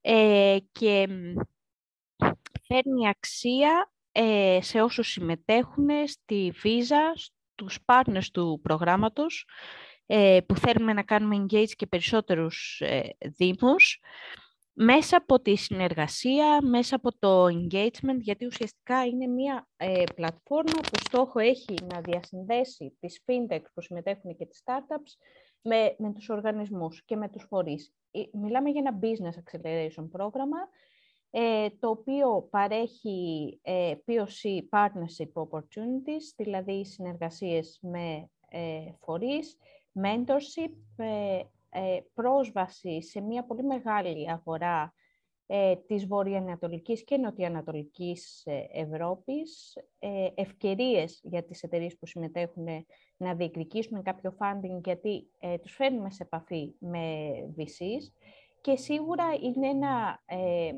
συνεχώς αναπτυσσόμενο και ζωντανό δίκτυο που εμπλουτίζεται με καινούργιους partners και με καινούργιες συνεργασίες. Οι φετινές ε, τα φετινά challenges ε, είναι empowering SMEs, ε, νέες, ε, νέες, νέες ροές γύρω από τις πληρωμές και το σημαντικό και το τέταρτο challenge που είναι εδώ Building a Smart and Sustainable Future που αφορά ε, και τους Δήμους. Έχουμε ήδη ολοκληρώσει τρεις ε, κύκλους, πολύ επιτυχημένα. ε, έχουμε ένα μεγάλο δίκτυο ε, εταιριών, 18 fintechs που έχουν συμμετέχει, που έχουν καταφέρει να εξελιχθούν, να κάνουν partnerships με τους συνεργάτες του προγράμματος, να διεκδικήσουν fundraising και να βγουν στο εξωτερικό. Εδώ βλέπετε έτσι τις εταιρείες μας ονομαστικά ε, ανάμεσα στις οποίες είναι και εταιρείες που είναι eligible να δημιουργήσουν συνεργασίες με τους Δήμους. Ε, δηλαδή, η, η Παρκαδόρο, για παράδειγμα, είναι μια εταιρεία που θα μπορούσε να κάνει μια συνεργασία με κάποιον ε, από τους Δήμους που συμμετέχανε και σήμερα στην ε, εκδήλωσή μας. Μερικά έτσι μέτρηξ για να καταλάβουμε την επιτυχία του προγράμματος και την πορεία του ε, μέσα σε αυτά τα χρόνια. Μιλάμε πλέον για, ε, εδώ λέει 579, αλλά πλέον οι αιτήσεις είναι ε, γύρω στις 700 ε, και με τις φετινές αιτήσεις. Μιλάμε για εταιρείες που έχουν διεκδικήσει και έχουν λάβει funding πάνω από 200 εκατομμύρια ευρώ για συμμετοχή με περισσότερες από 50 χώρες, πάρα πολλές συναντήσεις με τη Visa, με συνεργάτες του προγράμματος, με ένα ε, δίκτυο που συνεχώς ε, αναπτύσσεται γύρω από την ε, καλύτερη πρόθεση, συνεργασία των fintechs που συμμετέχουν, αλλά και τον εμπλουτισμό των συνεργατών, των δήμων, με καινοτομία που φέρνουν οι λύσεις των fintechs. Ε, η ροή έτσι του προγράμματος λίγο να πούμε για ε, ενδεχόμενους δήμους που θα θελήσουν να συμμετάσχουν. Ε, το σκάουτινγκ γίνεται καθ' όλη τη διάρκεια του χρόνου, δηλαδή η ομάδα μας και οι αντίστοιχες ομάδες που υπάρχουν στις άλλες χώρες ε, ψάχνουν για εταιρείες, ψάχνουν για τις, καινού, για τις καλύτερες εταιρείες που θα μπορούσαν να συμμετέχουν στο ε, Visa Innovation Program. Καθορίζονται τα, τα challenges ένα εκ των οποίων είπαμε είναι και οι Smart Cities, οι έξυπνες πόλεις φέτος. Βγαίνει το Open Call, το Open Call βγαίνει προς τη startup και fintech ε, κοινότητα και στα πανεπιστήμια ε, και σε οποιονδήποτε έχει ε, μία εταιρεία που είναι σε pre-seed ή seed στάδιο και θεωρεί ότι μπορεί να βρει πιθανές συνέργειες με τη Visa ε, τις τράπεζες αλλά και τους partners retailers που συμμετέχουν στο πρόγραμμα. Ε, γίνεται ένα short list από όλες αυτές τις αιτήσεις που λαμβάνουμε και οι εταιρείες που επιλέγονται συμμετέχουν σε ένα selection day όπου πιτσάρουν το προϊόν τους, πιτσάρουν το vision που έχουν, το όραμα που έχουν ε, από τη συμμετοχή τους και ε, γίνεται μια τελική επιλογή έξι εταιριών ανά hub. Ε, έξι εταιρείες στην Ελλάδα, στην Τουρκία και στη Βουλγαρία αντίστοιχα. Καθ' όλη τη διάρκεια του προγράμματος ε, γίνονται discovery sessions, συνεχές συναντήσεις ε, με πιθανούς ε, συνεργάτες του προγράμματος, με στόχο, όπως είπα, το χτίσιμο κάποιου POC και η κορύφωση, ας το πούμε, του προγράμματος, που συνήθως είναι το Νοέμβριο, είναι ένα demo day, όπου εκεί προσκαλούνται όλες οι εταιρείες από όλα τα hubs για να ε, πούνε την εξέλιξή τους ε, καθ' όλη τη διάρκεια του προγράμματος και τα επόμενα μελλοντικά του σχέδια. Ε, εδώ βλέπετε και το demo day που κάναμε ε, κατά τη διάρκεια του τρίτου κύκλου, έγινε στη, στη Βουλγαρία. Ήταν το πρώτο, η πρώτη κοινή εκδήλωση που έγινε από την Crowd Policy, την Eleven Ventures και τους Hack Quarters. Είναι οι φίλοι μας και συνεργάτες από το Region του Visa Innovation Program. Συμμετείχαν 18 fintechs, συμμετείχαν όλοι οι, όλες οι τράπεζες ε, που συμμετέχουν στο πρόγραμμα αλλά και ε, οι συνεργάτες μας προκειμένου να παρακολουθήσουν και να δουν πιθανά συνέργειες με τις εταιρείες μας. Ε, έχουμε πλέον μπει ε, για τα καλά στο τέταρτο κύκλο του προγράμματος. Όπως είπα, το Smart Cities είναι ένα, ε, είναι ένα challenge από τα τέσσερα που έχουμε για αυτό το κύκλο, αλλά και κάτι στο οποίο δίνουμε ιδιαίτερη βαρύτητα. Γι' αυτό άλλωστε ε, οργανώσαμε και σαν crowd policy και λόγω του expertise που έχουμε ε, από τη συνεργασία μας με τους Δήμους το Smart Cities Webinar, στο οποίο συμμετείχε και η Catherine Brown, που είναι Vice President ε, Sustainability Visa, αλλά και ο κύριος Ευάγγελος Βλάχος, που είναι Chief Executive Officer ε, στην ε, ΕΑΤΑ. Ε, έχουμε success stories να δείξουμε. Ε, την Bayhawk που ε, συμμετείχε στον πρώτο κύκλο του Visa Innovation Program και πλέον έχει γίνει unicorn μέσα από αυτή τη διαδικασία. Οπότε, ε, όπως αντιλαμβάνεστε, αυτό είναι μια πολύ μεγάλη επιτυχία να έχουν περάσει τρεις κύκλοι και να λέμε ότι στον τέταρτο κύκλο ξεκινάμε και έχουμε ήδη ένα unicorn. Ε, διοργανώνουμε fireside chats γύρω ε, από θέματα όπως είναι το NFTs, που είναι πολύ hot ε, trend σε αυτό το ε, διάστημα και έχουμε μία μόνιμη συνεργασία ε, σαν Visa Innovation Program με το Elevate Greece που είναι και το ε, επίσημο δίκτυο startups και fintechs ε, του, του Υπουργείου. η ροή του προγράμματος είναι ότι τώρα είμαστε στη φάση που επιλέγουμε τις εταιρείες για το τέταρτο κύκλο. Αργότερα θα γίνει ένα kick-off ε, και θα ακολουθήσουν workshops, mentoring, και, αλλά και ε, ματσαρίσματα με όλους τους συνεργάτες, με όλο το δίκτυο της Visa, προκειμένου να αναπτυχθούν οι πιθανές συνέργειες. Και φυσικά το Demo Day που σας ανέφερα ε, το Νοέμβριο. Ε, έτσι κάνα, έκανα μια πολύ μικρή παρουσίαση ενός πολύ μεγάλου και αναπτυσσόμενου προγράμματος, ε, για το οποίο είμαστε πολύ περήφανοι σαν Crowd Policy, γιατί ουσιαστικά ε, το τρέχουμε από τη γένεσή του, από το 2018. Ε, θέλουμε να το εμπλουτίζουμε και θέλουμε να προσκαλέσουμε μέσα από αυτή την παρουσίαση όλους τους Δήμους που συμμετέχουν ε, στη σημερινή εκδήλωση, αλλά και όλους τους Δήμους που είναι στο δίκτυό μας, να αναπτύξουν πιθανές συνέργειες με τις fintechs, να φέρνουν την καινοτομία μέσα στον οργανισμό τους και ε, να ξέρουν ότι θα έχουν και την crowd policy ε, με το expertise που έχει να τους κάνει support σε όλη αυτή τη διαδικασία. Σας ευχαριστώ πολύ και ευχαριστώ για την ευκαιρία.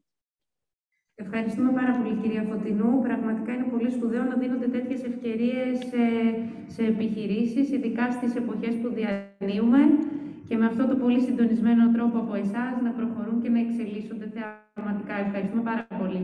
Ευχαριστώ και εγώ. Καλή συνέχεια, εύχομαι. Ωραία, φανταστικά. Εγώ απλά να πω το εξής ότι ε, ουσιαστικά μέσα από τη συνεργασία μας με τους ε, Δήμους, αυτό το οποίο μπορούμε να υποστηρίξουμε είναι να έρθουν σε επαφή με ένα διεθνές ε, τεχνολογικό περιβάλλον και ένα διεθνές επιχειρηματικό περιβάλλον, όπως το οικοσύστημα υπηρεσιών της Visa, να αναπτύξουν διεθνείς συνεργασίες και συνέργειες και όλοι καταλαβαίνουμε πόσο ζητούμενο είναι αυτό παράλληλα με την εξωστρέφεια και την ανάπτυξη τοπικής επιχειρηματικότητας. Άρα, μπορούμε λοιπόν όπως για παράδειγμα εδώ μέσα από το Visa να αναπτύξουμε και διεθνείς συνεργασίες με όλους τους ε, Δήμους και επίσης να πω ότι αυτό που ανέφερε και η Βίκη στην αρχή, ότι βασικός τομέας του προγράμματος αυτό, αυτό γιατί είναι ένα διεθνές πρόγραμμα, είναι και οι έξινες πόλεις, άρα έχει πολύ μεγάλη σημασία να, όσοι ασχολούνται με τα, με, τα smart city, με τις εφαρμογές, αλλά και με θέματα οικονομικών ε, συναλλαγών, να δούμε πώς αυτά μπορούν να,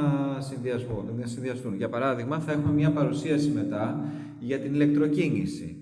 Η ηλεκτροκίνηση είναι ένα ε, περιβάλλον, ας πούμε, το οποίο αφορά ένα, ε, ένα οικοσύστημα επίσης υπηρεσιών και εφαρμογών, το οποίο αφορά το, την έξυπνη, τις μετακινήσεις για τις ε, μεταφορές σε μια βιώσιμη πόλη, έτσι όπως θέλουμε να τις φανταζόμαστε, αλλά παράλληλα και η ηλεκτροκίνηση έχει πάρα πολλά, θα έλεγα, ε, πάρα πολλές προκλήσεις στον χώρο των οικονομικών ε, συναλλαγών μέσα από wallets και όλα αυτά τα πράγματα. Θα μας τα, έτσι θα τα πεις, εσύ δεν τα λέω. Αυτά λοιπόν, οπότε προχωράμε. Ε, ήθελα να συνδέσω λίγο το πρόγραμμα. Ευχαριστούμε πολύ για την παρέμβαση. Και συνεχίζουμε. Περνάμε στην κυρία Νέλη Κουβελάκη, πρόεδρο της FAUS Kinsep, διευθύντρια του Coworking Space House by House, η οποία θα μας παρουσιάσει μια καινοτόμα πρωτοβουλία που γίνεται για την προσέλκυση ψηφιακών ομάδων, το Work from Kalamata. κυρία Κουβελάκη, μας ακούτε; Ναι, καλησπέρα σας. Καλησπέρα σας, ευχαριστούμε πολύ για τη συμμετοχή σας. Εγώ ευχαριστώ πολύ για την ευγενική πρόσκληση. Χαίρομαι ιδιαίτερα που βρίσκομαι στο City Innovation Talks. Καλησπέρα από την Γιόλου στη Καλαμάτα, από το House by House. Εδώ είμαστε, εδώ εκπρέπουμε σήμερα. Ε, ονομάζομαι Νέλη Κουβελάκη, είμαι σύμβουλος επιχειρήσεων. Εκπροσωπώ τη FAUS ΣΕΠ, όπως ε, πολύ σωστά αναφέρατε. Η FAUS είναι φορέας καλό κοινωνικής και αλληλέγγυας οικονομίας και προωθεί την κοινωνική οικονομία μέσω της κοινωνικής ε, καινοτομίας. Στο πλαίσιο λοιπόν των εργασιών μας και μέσα από το coworking space που έχουμε ιδρύσει από το 2018 στο κέντρο της πόλης της Καλαμάτας, το House by House, φιλοξενούμε δημιουργικούς επαγγελματίες, επιχειρηματίες, ανθρώπους με όραμα και στο τελευταίο διάστημα πολύ έντονα remote workers και ψηφιακούς νομάδες.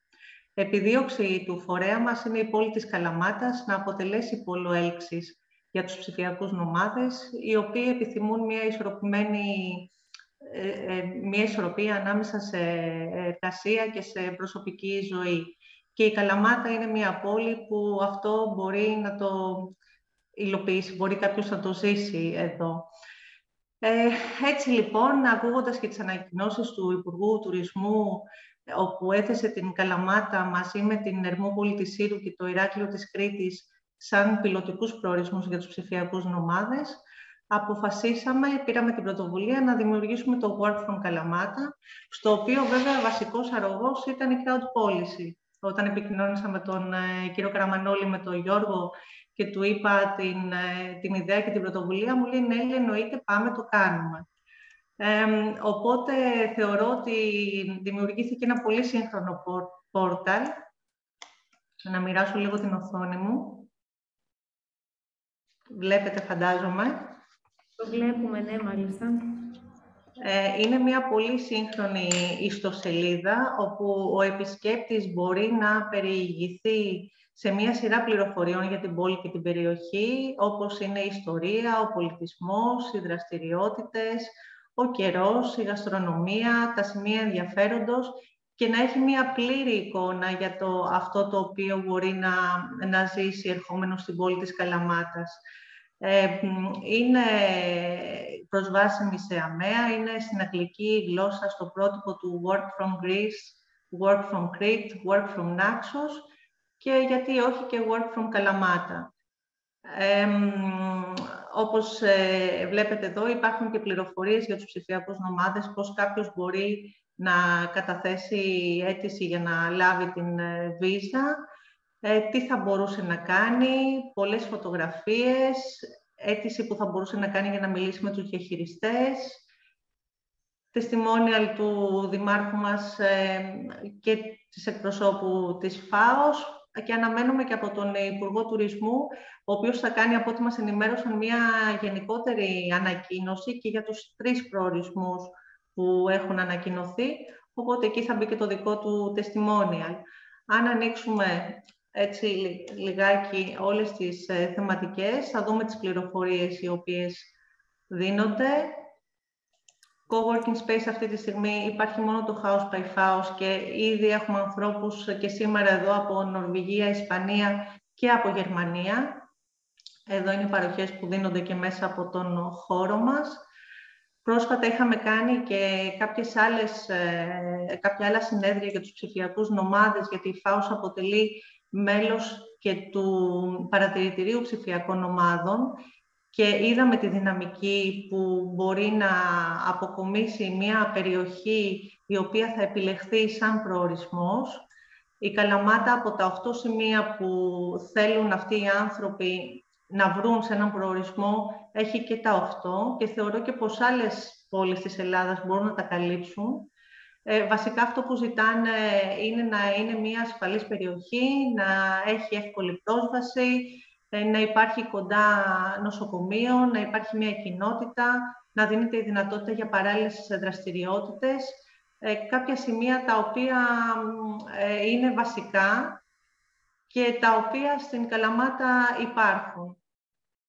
Ε, ήδη, όπως ανέφερα, οι άνθρωποι που είναι αυτή τη στιγμή και εργάζονται στην, ε, μέσα από το χώρο μας έχουν γυρίσει σχεδόν, την μισή μεσηνία, με, σχεδόν όλη τη Μεσσηνία με έδρα την ε, Καλαμάτα.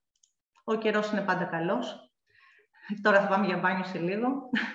Δεν έχουμε θέματα. Ε, εμπειρίες μπορεί να αποκομίσει επίσης ένας ψηφιακός νομάς ε, περπατώντας μέσα στην πόλη, στην παραλιακή και στις γύρω περιοχές. Προσφέρει η Μεσσηνία πολιτισμό, ιστορία, υπέροχη γαστρονομία και τα μουσεία μας βέβαια. Στα useful links είναι ό,τι ε, απαραίτητη πληροφορία μπορεί να λάβει ε, ένας επισκέπτης. Μπορεί να θεωρηθεί και ως ε, ένα τουριστικό πόρταλ, ε, καθότι δίνονται όλες οι πληροφορίες που ίσως κάποιος χρειαστεί για το πού θα μείνει, πού θα απευθυνθεί, πώς θα μεταφερθεί, πώς θα μετακινηθεί και επίσης ε, στο διαδίκτυο έχουν ήδη ε, φτιαχτεί οι ομάδες ε, οι οποίες απαντούν σε ερωτήματα των ψηφιακών ομάδων και στο Facebook και στο Instagram, ετοιμαζόμαστε και για το LinkedIn. Αυτά από μένα. Το λογότυπο ήταν έτσι μια πρόταση της Crowd Policy και μας άρεσε πάρα πολύ, γιατί αποτυπώνει το ηλιόλουστο, την ηλιόλουστη περιοχή της Καλαμάτας και της Μεσσηνίας. Και εδώ από ψηλά βλέπουμε το, το μεσηνιακό κόλπο και την ε, πόλη να, να απλώνεται. Ευχαριστούμε πάρα πολύ. Ο Ένα κύριος Καραμανόλης θέλει κάτι να προσθέσει. Αδύνατο να μην έχει κάτι να προσθέσει ο κύριος Καραμανόλης. Να πω, να πω εδώ, Νελή, να πω το εξής, ότι το Work from Kalamata ε, με, με αυτόν τον τρόπο, ως πληροφοριακή υποδομή που συγκεντρώνει, εντάξει, συγκεντρώνει πληροφορία, αλλά επίσης έχει και άλλα καινοτόμα χαρακτηριστικά.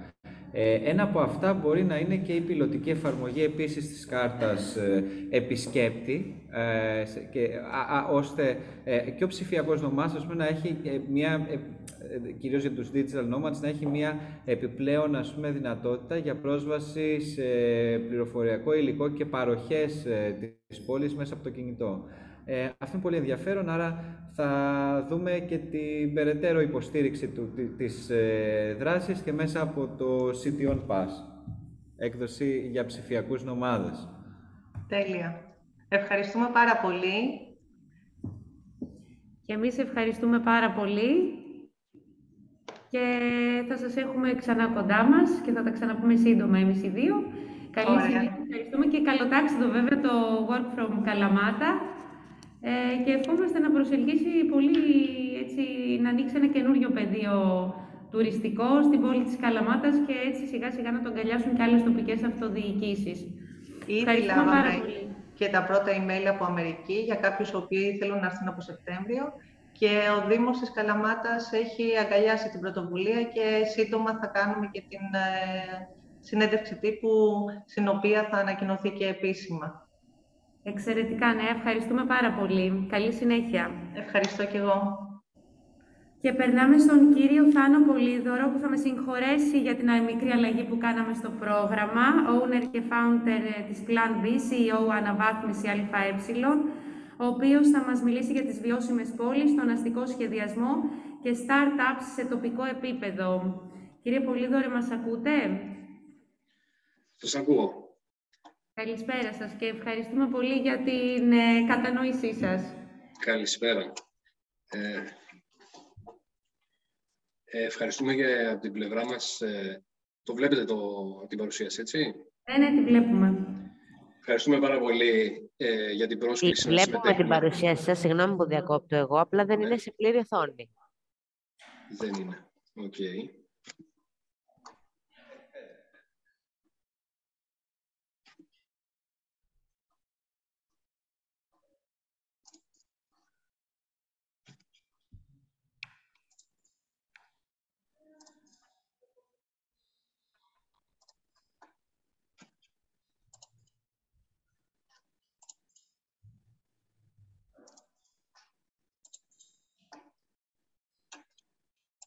Τώρα είμαστε εντάξει. Τώρα είμαστε μια χαρά. Έγινε. Συγγνώμη γι' αυτό. Ε, ευχαριστούμε πάρα πολύ για την πρόσκληση να συμμετέχουμε σε αυτή την πολύ όμορφη πρωτοβουλία μέσα σε αυτές τις συνθήκες για την τοπική ανάπτυξη και την ε, ψηφιακή καινοτομία στις πόλεις. Ε, εμείς έχοντας, ε, παρακολουθούμε με, με χαρά όλες τις ομιλίες και τις τοποθετήσεις ε, που περιλαμβάνουν οι περισσότερες, αν όχι όλες, το στοιχείο της καινοτομίας. Ε, εμείς έχοντας πάνω από 20 χρόνια εμπειρίας στον κλάδο του δημοσίου, θα λέγαμε, των φορέων γενικής κυβέρνησης, μέσα κυρίως από την αναβάθμιση που είναι η εταιρεία που εκπώνησε, κατάρτισε τον πρώτο ισολογισμό Δήμου στην Ελλάδα το 1999 και πρόσφατα, ε, μάλιστα σύντομα, να κάνω εδώ και μια ανακοίνωση. Τον επόμενο μήνα θα παρουσιάσουμε τον πρώτο ισολογισμό Δήμου στην Ελλάδα που βασίζεται στο ΠΔ54, το οποίο ε, έχει να κάνει κατά κύριο λόγο με τα διεθνή λογιστικά πρότυπα του δημοσίου τομέα. Είναι ένας δήμος με τον οποίο συνεργάζεται και η Crowd Policy. Ε, αποφασίσαμε το Δεκέμβριο του 1999 να συστήσουμε την Plan B με στόχο να παρέχουμε υπηρεσίες στρα, στρατηγικού σχεδιασμού για τη διαμόρφωση έξυπνων, βιώσιμων και ανθεκτικών πόλεων. Είμαστε πολύ περήφανοι που μαζί με την Crowd Policy ε, και άλλες πέντε εταιρείες για αρχή ιδρύσαμε το 2020 τη Συμμαχία ε, για τις Ανθρώπινες Πόλεις του παρόντος και του μέλλοντος. Και πάμε στο hot θέμα της περίοδου, των τελευταίων χρόνων και των χρόνων που θα ακολουθήσουν. Τι είναι έξυπνη πόλη; Ε, για μας, για την, ε, κατά τη δικιά μας άποψη, αλλά και την άποψη της Συμμαχίας, ε, έξυπνη πόλη, μια πραγματικά έξυπνη πόλη είναι μια πόλη βιώσιμη. Είναι έξυπνη πόλη, σημαίνει υψηλή ποιότητα ζωής για όλους στην πόλη, μέσω κοινωνικών και τεχνικών κοινοτομιών σε όλους τους τομείς, διατηρώντας βέβαια παράλληλα στο μέγιστο βαθμό τους πόρους της πόλης.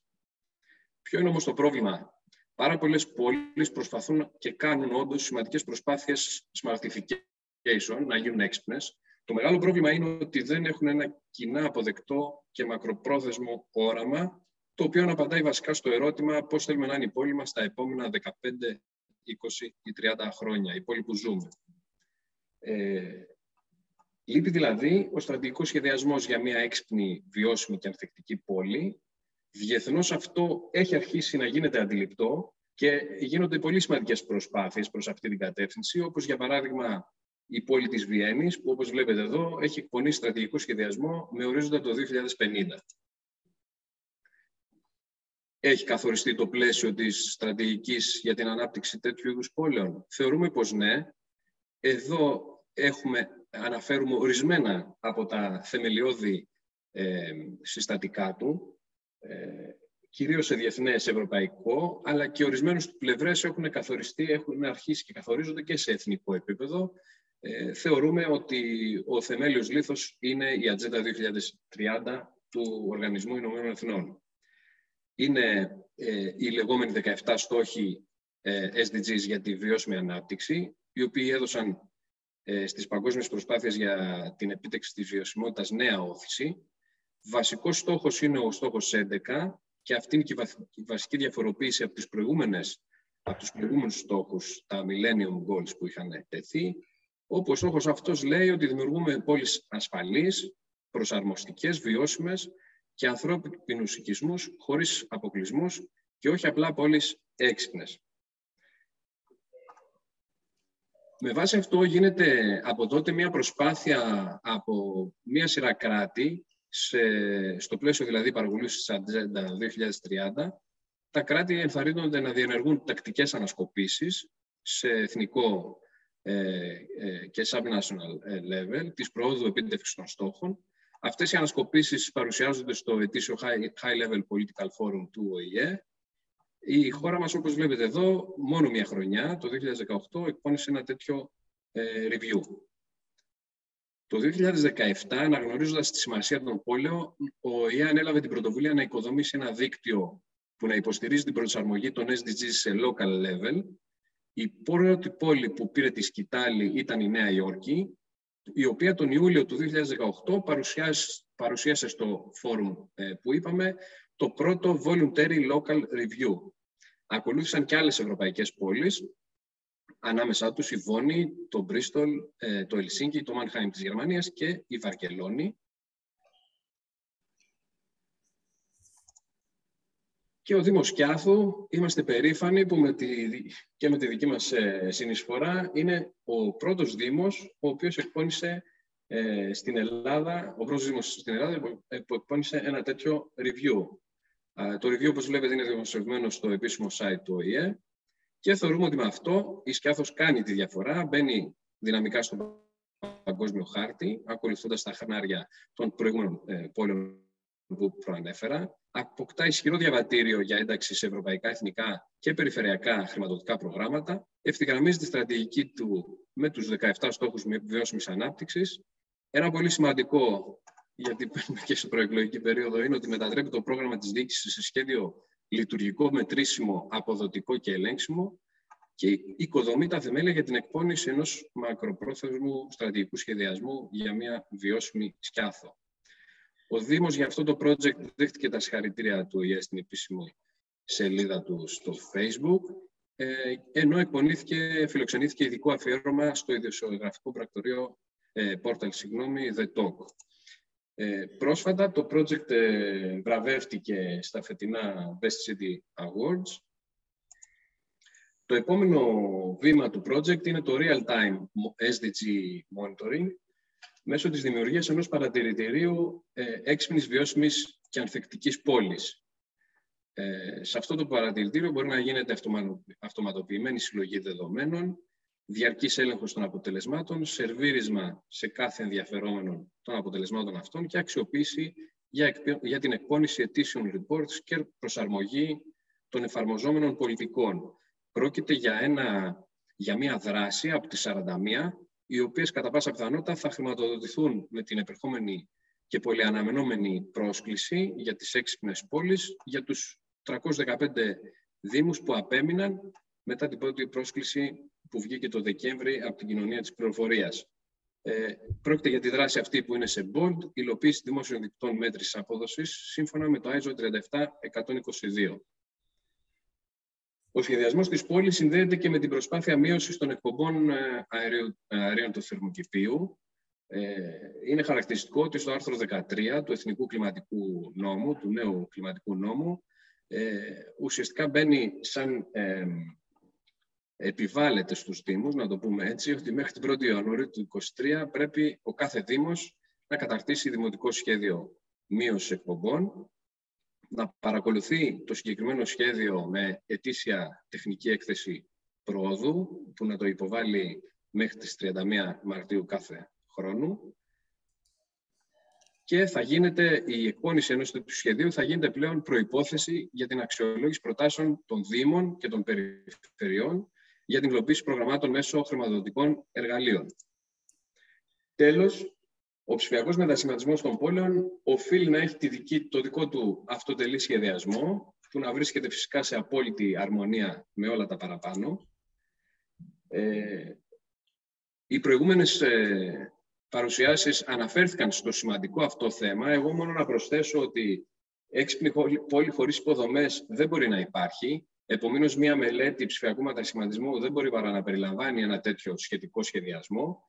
Χαρακτηριστικό είναι το παράδειγμα της Λευκοσίας, όπου έχει εκπονήσει ήδη δεκαετή στρατηγική για την έξυπνη πόλη, με ιδιαίτερο σχεδιασμό ε, για τις υποδομές.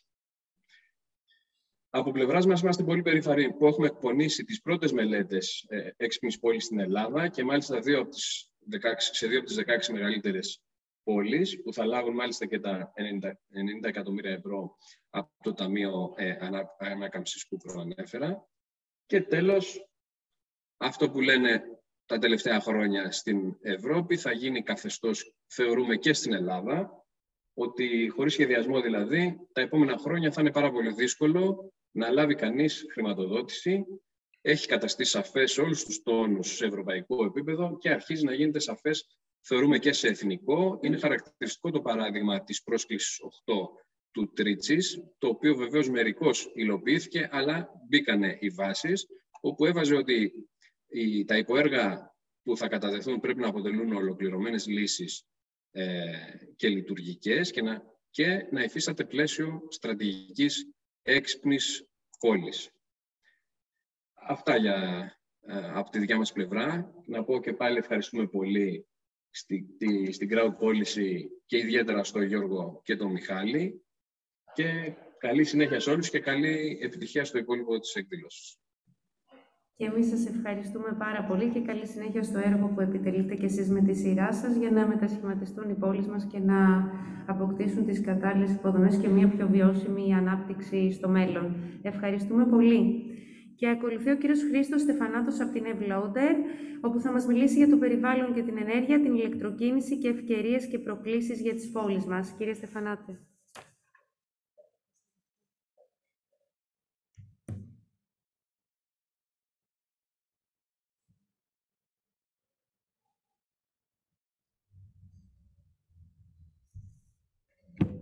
Καλησπέρα και από μένα. Να ευχαριστήσω πάρα πολύ την Crowd Policy για την πρόσκληση, αλλά και για όλη την υποστήριξη που έχουμε λάβει σαν εταιρεία από το 19, όπου συμμετείχαμε για πρώτη φορά σε δράση κοινοτομίας της Crowd Policy, πριν συσταθούμε σαν εταιρεία, καθώς στείναμε την ομάδα μας. Ε, είχαμε την ευκαιρία να συμμετάσχουμε και στο hackathon που είχε κάνει το Υπουργείο Ενέργειας, όπου εκεί γεννήθηκε ουσιαστικά ε, η ιδέα για το EV Loader, η οποία μετά μετουσιώθηκε σε εταιρεία, ε, απορρόφησε χρηματοδότηση και αυτή τη στιγμή είναι μια εταιρεία που λειτουργεί, είναι στην αγορά της ηλεκτροκίνησης, παρέχει λογισμικό για διαχείριση υποδομών φόρτισης στην Ελλάδα και στην Κύπρο και διαχειρίζεται πάνω από 60 σημεία με 8 άτομα προσωπικό. Οπότε, ε, πραγματικά, αν κάποιος στο κοινό αυτή τη στιγμή που μπορεί να μην προέρχεται από την αυτοδιοίκηση, προέρχεται από τη startup, σκέφτεται αν αξίζει να συμμετάσχει στη δράση κοινοτομία της crowd policy, νομίζω ότι η δική μας εταιρεία είναι ένα βροντερό παράδειγμα ότι σίγουρα αξίζει να το επιχειρήσετε και σε κάθε περίπτωση, ασχέτως αν θα είστε στους νικητές ή όχι, ε, θα αποκομίσετε πάρα πολύ θετικά εφόδια αν θέλετε να, να συνεχίσετε σε αυτή την πορεία.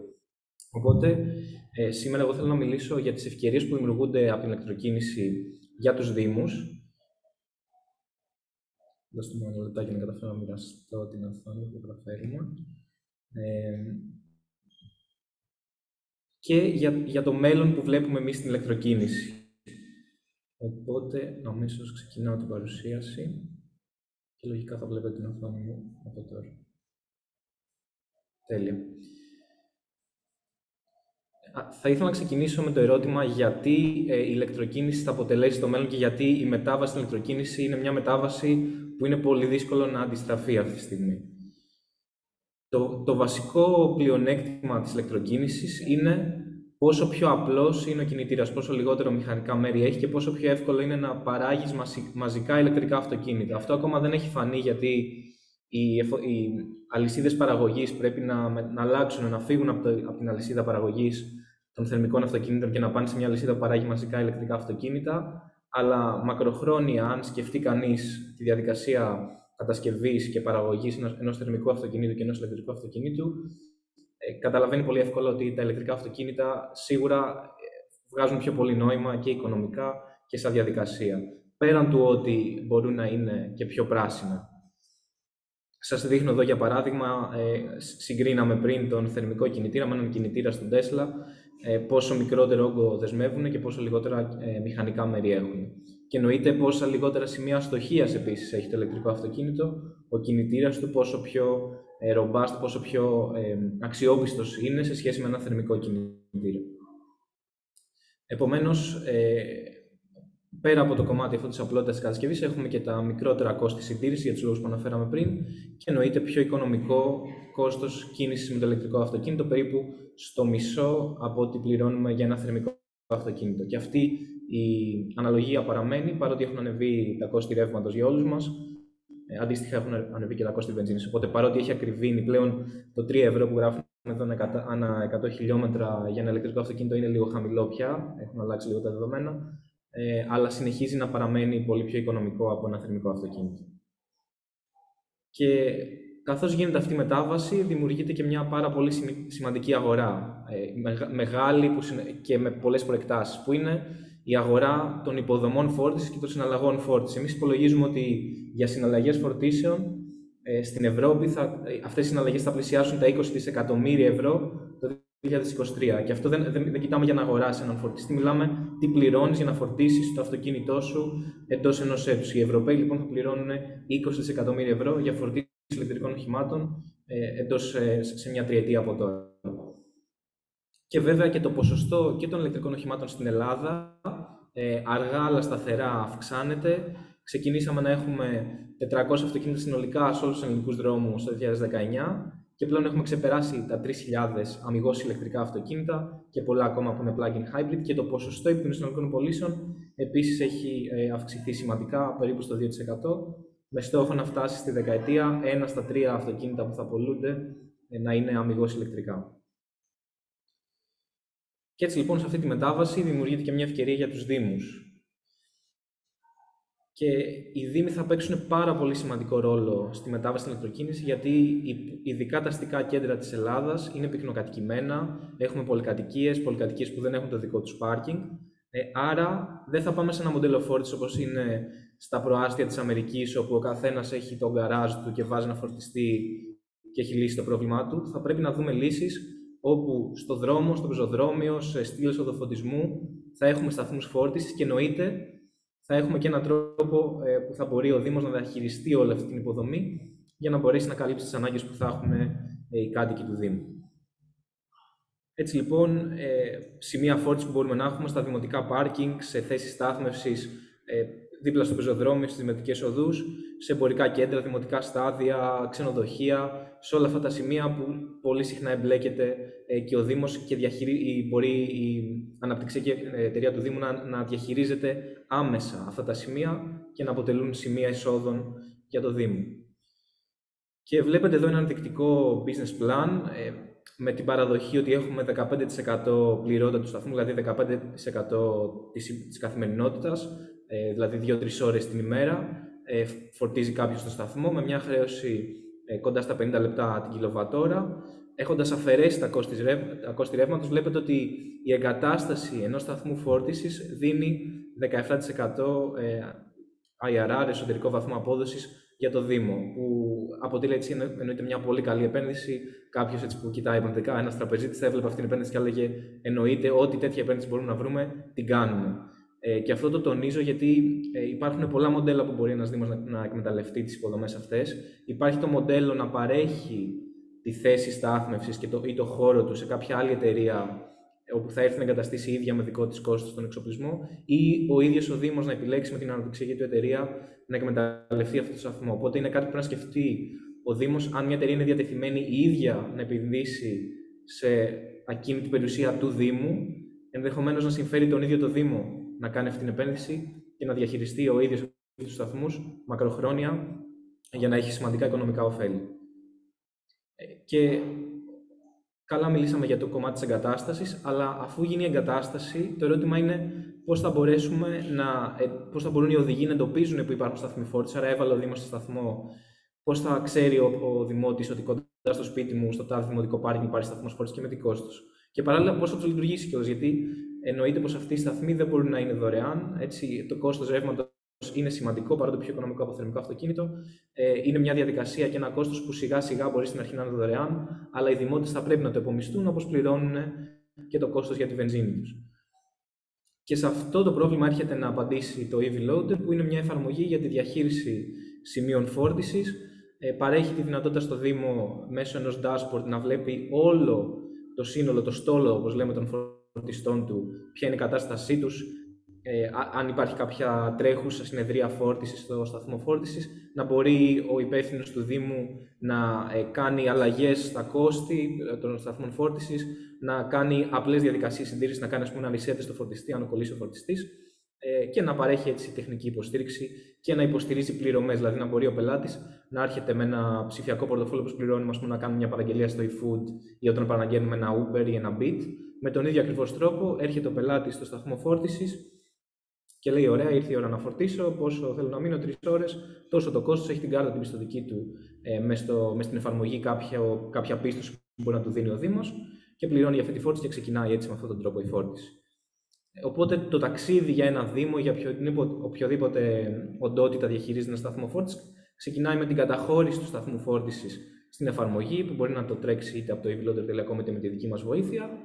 Και στη συνέχεια τα επόμενα βήματα είναι να μπορεί να αρχίσει να δέχεται κρατήσεις, να διαλέξει αν θέλει πριν ξεκινήσει μια φόρτιση να πρέπει να επιβεβαιωθεί ε, από κάποιον υπεύθυνο του Δήμου ή αν αυτό τρέχει αυτόματα. Εννοείται τη φόρτιση και στο τέλος να γίνει η εκαθάριση της πληρωμής, δηλαδή ε, τα χρήματα που πλήρωσε ο, ο, ο οδηγός για να κάνει τη φόρτιση του αυτοκινήτου του να μεταφερθούν σε ένα λογαριασμό του Δήμου.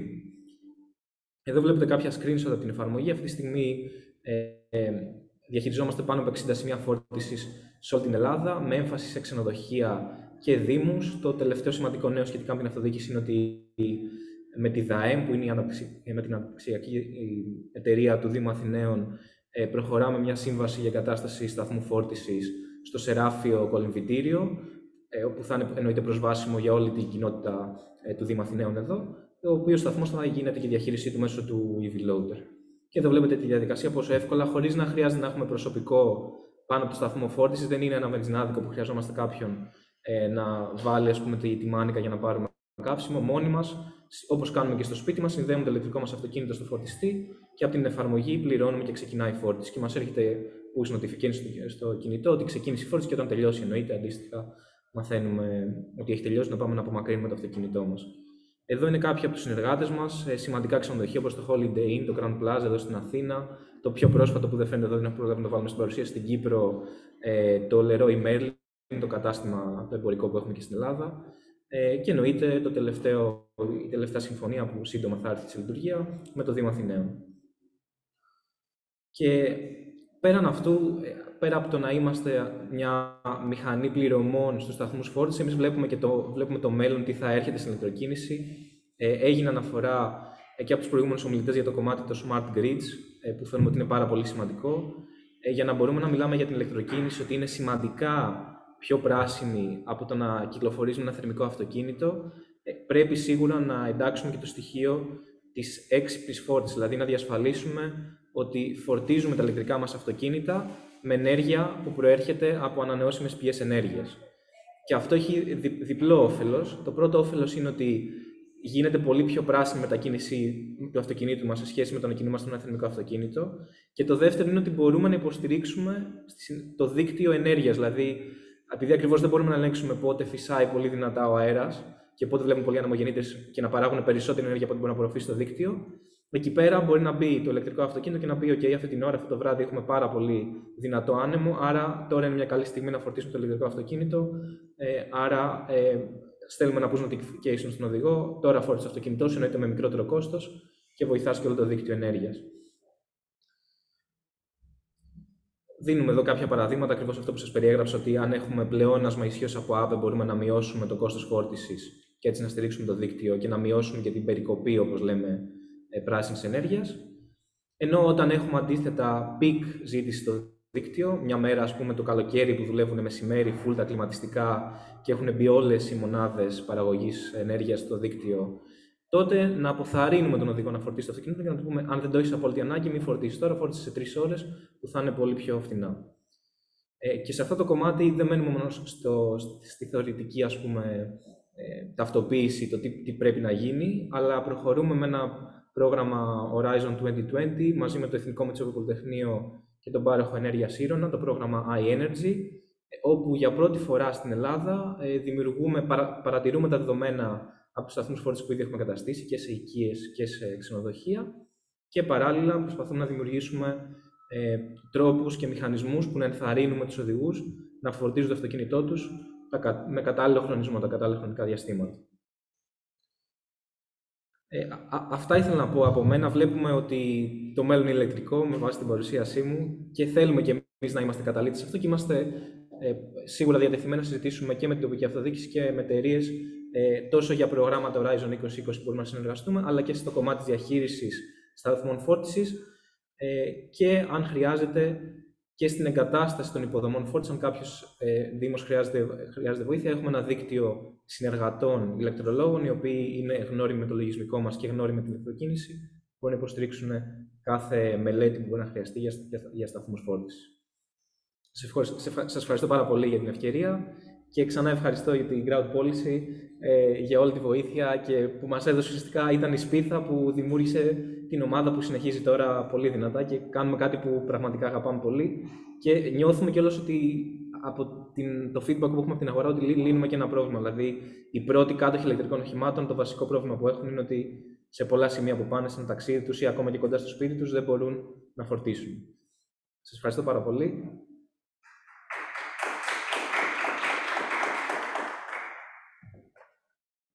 Και εμείς σας ευχαριστούμε πάρα πολύ για τη σημερινή παρουσίασή σας και βλέπουμε ότι όλο ένα και περισσότεροι δήμοι της χώρας έχουν αντιληφθεί τα πλεονεκτήματα που προσφέρει η ηλεκτροκίνηση είτε βραχυπρόθεσμα είτε μακροπρόθεσμα και έχουν αρχίσει να υιοθετούν τέτοιες ε, δράσεις σε τοπικό επίπεδο. Στο σημείο αυτό θέλω να απευθύνω κάποιες ερωτήσεις που μας έχετε στείλει στο QA. Δεν ξέρω αν ο κύριος Μάντζαρης είναι ακόμα κοντά μας από το Δήμο Δυτικής Λέσβου, όπου του απίθυναν την ερώτηση τι περιλαμβάνει η πρόταση για την έξυπνη γεωργία. Δεν είναι κοντά μας, θα του απευθύνουμε την ερώτηση και θα επανέλθουμε. Ε, επιπλέον τίθεται άλλο ένα ερώτημα σχετικά με ένα περιστατικό κυβερνοεπίθεση στα ΕΛΤΑ πριν λίγο καιρό στο Δήμο Θεσσαλονίκης. Οι δημόσιοι φορείς λαμβάνουν αποτελεσματικά μέτρα για την ασφάλεια και την ιδιωτικότητα. Ε, δεν ξέρω αν ο κύριος Καλονιάτης, θα την απευθύνουμε και αυτή στον κύριο Καλονιάτη. Ε, και αν υπάρχουν διαθέσιμα σύνολα, ο κύριος Μιχαλόπουλος είναι κοντά μας; Όχι. Ωραία. Αν υπάρχουν διαθέσιμα σύνολα δεδομένων προς αξιοποίηση, οι φορείς έχουν τα απαραίτητα συστήματα και διαδικασίες για να τα παράγουν. Θα τις απευθύνουμε στους, ε, ε, στους ομιλητές και θα επανέλθουν με τις απαντήσεις τους. Για το τελευταίο, για, για το τελευταίο, στο Δήμο Μοσχάτου Ταύρου υπάρχει ένα Open Data Portal, το οποίο ε, ουσιαστικά έχει διακριθεί μεταξύ των Open Data Portal των, των, ε, των Δήμων, το οποίο έχει στοιχεία τα οποία δυστυχώς ε, Ok, okay, δεν παράγονται από κάποια εσωτερικά πληροφοριακά συστήματα, ενώ δεν, δεν υπάρχει αυτοματοποιημένη διάθεση και real-time διάθεση των στοιχείων, όμως είναι μια αρχή γιατί είναι στοιχεία και δεδομένα επεξεργάσιμα τα οποία τα, επι, τα επιμελεί το Δήμος. Άρα να κάνουμε μια προσπάθεια γιατί και η, και η, ζήτηση, η συνεχή ζήτηση δεδομένων θα πιέσει ε, κάθε Δήμο να τα διαθέτει. Το ένα είναι αυτό. Ε, και το δεύτερο, σε ό,τι αφορά τα ανοιχτά δεδομένα επίσης από την ΕΣΥΠ και αυτά παράγονται από τα, από τα ERP των, ε, των οργανισμών και πολλά σύνολα από αυτά τα δεδομένα ή από τα GIS και πολλά από τα σύνολα αυτά των δεδομένων δεν είναι στατικά, είναι δυναμικά μέσω, μέσω APIs. Και γι' αυτό, επειδή ε, συνήθως αυτή η ιστορία δημιουργείται από τα κάτω προς τα πάνω, από τη ζήτηση και τη δημιουργία εφαρμογών ε, που τα αξιοποιούν, έχουμε βάλει και διάφορες διαδραστικές επιλογές στα Open Data Portals, όπως για παράδειγμα έχω μια ιδέα και τη μοιράζομαι με το, με, το, με, το, με το υπερταμείο και την ομάδα διαχείρισης, άρα το υπερταμείο θα κατευθύνει μια ομάδα, ε, η ομάδα διαχείρισης του portal για το τι δεδομένα θα μπορούσε να χρειαστεί από αυτά που είναι διαθέσιμα και το άλλο το οποίο αφορά για, για χρήστες οι οποίοι ξέρουν περίπου πάνω κάτω τι θέλουν να υλοποιήσουν, υπάρχει και η φόρμα όπου ουσιαστικά ε, τους λείπει κάποιο σύνολο δεδομένων και το, και το ετούνται. Και με αυτόν τον τρόπο ε, βλέπουμε ανάλογα με την περίπτωση αν αυτό θα είναι, γιατί αν θα δοθεί θα είναι δημόσια προφανώς ε, για όλους ή την προσπάθεια χρειάζεται για να δοθεί. Αυτά. Τώρα για τα θέματα της κυβερνοασφάλειας ε, βλέπουμε διάφορες έτσι, προσπάθειες σε κεντρικό ε, κυβερνητικό επίπεδο. Ε, είναι σημαντικό γιατί προφανώς για την εμπιστοσύνη στις ψηφιακές συναλλαγές και, σε ένα, και, για, και για την ενίσχυση της ε, ψηφιακής μετάβασης της χώρας μας, όχι μόνο για το δημόσιο τομέα και για τον ιδιωτικό και για κάθε τομέα. Ε, και, και ελπίζουμε όλος ο σχεδιασμός αυτός ε, για, για, για διαδικασίες, για επιτροπές, για αποτελέσματα, για έργα και μεσοπρόθεσμα, να, να, έχει και βραχυπρόθεσμες παρεμβάσεις, προφανώς και μεσοπρόθεσμες και μακροπρόθεσμες. Και πριν κλείσουμε τη σημερινή μας εκδήλωση, έχουμε κοντά μας τον κύριο Νεκτάριο Καλατζή για μια πολύ μικρή έτσι, τοποθέτηση και χαιρετισμό, πρόεδρο της Ένωσης Νέων Αυτοδιοικητικών Ελλάδος και του European Local Leaders. Μας ακούτε κύριε Καλατζή, αγαπητέ Νεκτάρια, καλησπέρα και σε ευχαριστούμε πολύ που είσαι κοντά μας. Καλησπέρα και από εμένα, ευχαριστώ πολύ για την πρόσκληση. Ε, εγώ θα πω ότι ήταν ένα πάρα πολύ ενδιαφέρον γεγονός και σήμερα που μιλήσαμε για τα ψηφιακά. Είναι ένα κομμάτι το οποίο αυτή τη στιγμή τρέχει αρκετά καλά στη χώρα και η Crowd Policy είναι από τις εταιρείες έτσι που είναι οι οποίες είναι πρωτοπόρες και pioneers στο κομμάτι των ψηφιακών εφαρμογών στη χώρα μας και θα ήθελα να ευχαριστήσω πάρα πολύ και εκ μέρους και των Ευρωπαίων Νέων Αυτοδιοικητικών, την εταιρεία, για την παροχή που δίνει και την υποστήριξη στο κομμάτι το δικό μας το ψηφιακό. Ε, έχουμε ένα πάρα πολύ ωραίο site που μας το έχει κάνει η Crowd Policy ε, που είναι των European Local Leaders και θέλω να πω ότι είναι ένα site το οποίο το επισκέπτονται από τον αρκτικό κύκλο στο Ροβανιέμι της Λαπωνίας μέχρι τις χώρες της Βαλτικής μέχρι τη Μεγάλη Βρετανία είναι από όλη την Ευρώπη και νομίζω πρέπει να βλέπουν και νέοι άνθρωποι στην Ευρώπη που είναι εκλεγμένοι σε πόλεις και περιφέρειες ότι η χώρα μας πρωτοπορεί στον ψηφιακό μετασχηματισμό και ότι γίνονται πράξεις πάρα πολλά πράγματα. Και έχουμε πάρει και πολλά θετικά μηνύματα και για το site και για την αισθητική του, να σας πω. Εξαιρετικά, ευχαριστούμε πάρα πολύ και σε ένα συγχαρητήρια Νεκτάρια που έτσι δίνεις μεγάλο βήμα στους νέους αυτοδιοικητικούς και υπάρχει ένα δίκτυο πλέον για να ανταλλάσσονται καλές πρακτικές όχι μόνο στον ελλαδικό χώρο αλλά και σε ευρωπαϊκό επίπεδο. Ευχαριστώ πολύ και μακάρι να έχουμε και εταιρείες σαν την Growth στην Ελλάδα να πηγαίνουμε μπροστά στο κομμάτι ψηφιακού μετασχηματισμού που τόσο το έχουμε ανάγκη. Ευχαριστώ πολύ. Και εμείς ευχαριστούμε πολύ. Καλή συνέχεια. Και στο σημείο αυτό ε, θα κλείσουμε τη σημερινή μας εκδήλωση. Σας ευχαριστούμε πάρα πολύ και τους ομιλητές, τους εξαίρετους ομιλητές που ήταν σήμερα, που συμμετείχαν σήμερα είτε διαζώσεις είτε ψηφιακά απομακρυσμένα, αλλά και όλους εσάς που μας παρακολουθήσατε. Συνεχίζουμε τη διαδρομή μας ε, και τις πρωτοβουλίες και τις πρωτοπόρες μας παρεμβάσεις στα θέματα του ψηφιακού μετασχηματισμού στην τοπική αυτοδιοίκηση και στον ευρύτερο δημόσιο τομέα. Και βέβαια να αναφερθούμε και στο ότι φέτος, για δεύτερη συνεχή χρονιά, η Crowd Policy διακρίθηκε ως Smart City Supplier ε, για τη χρονιά αυτή στα Best City Awards.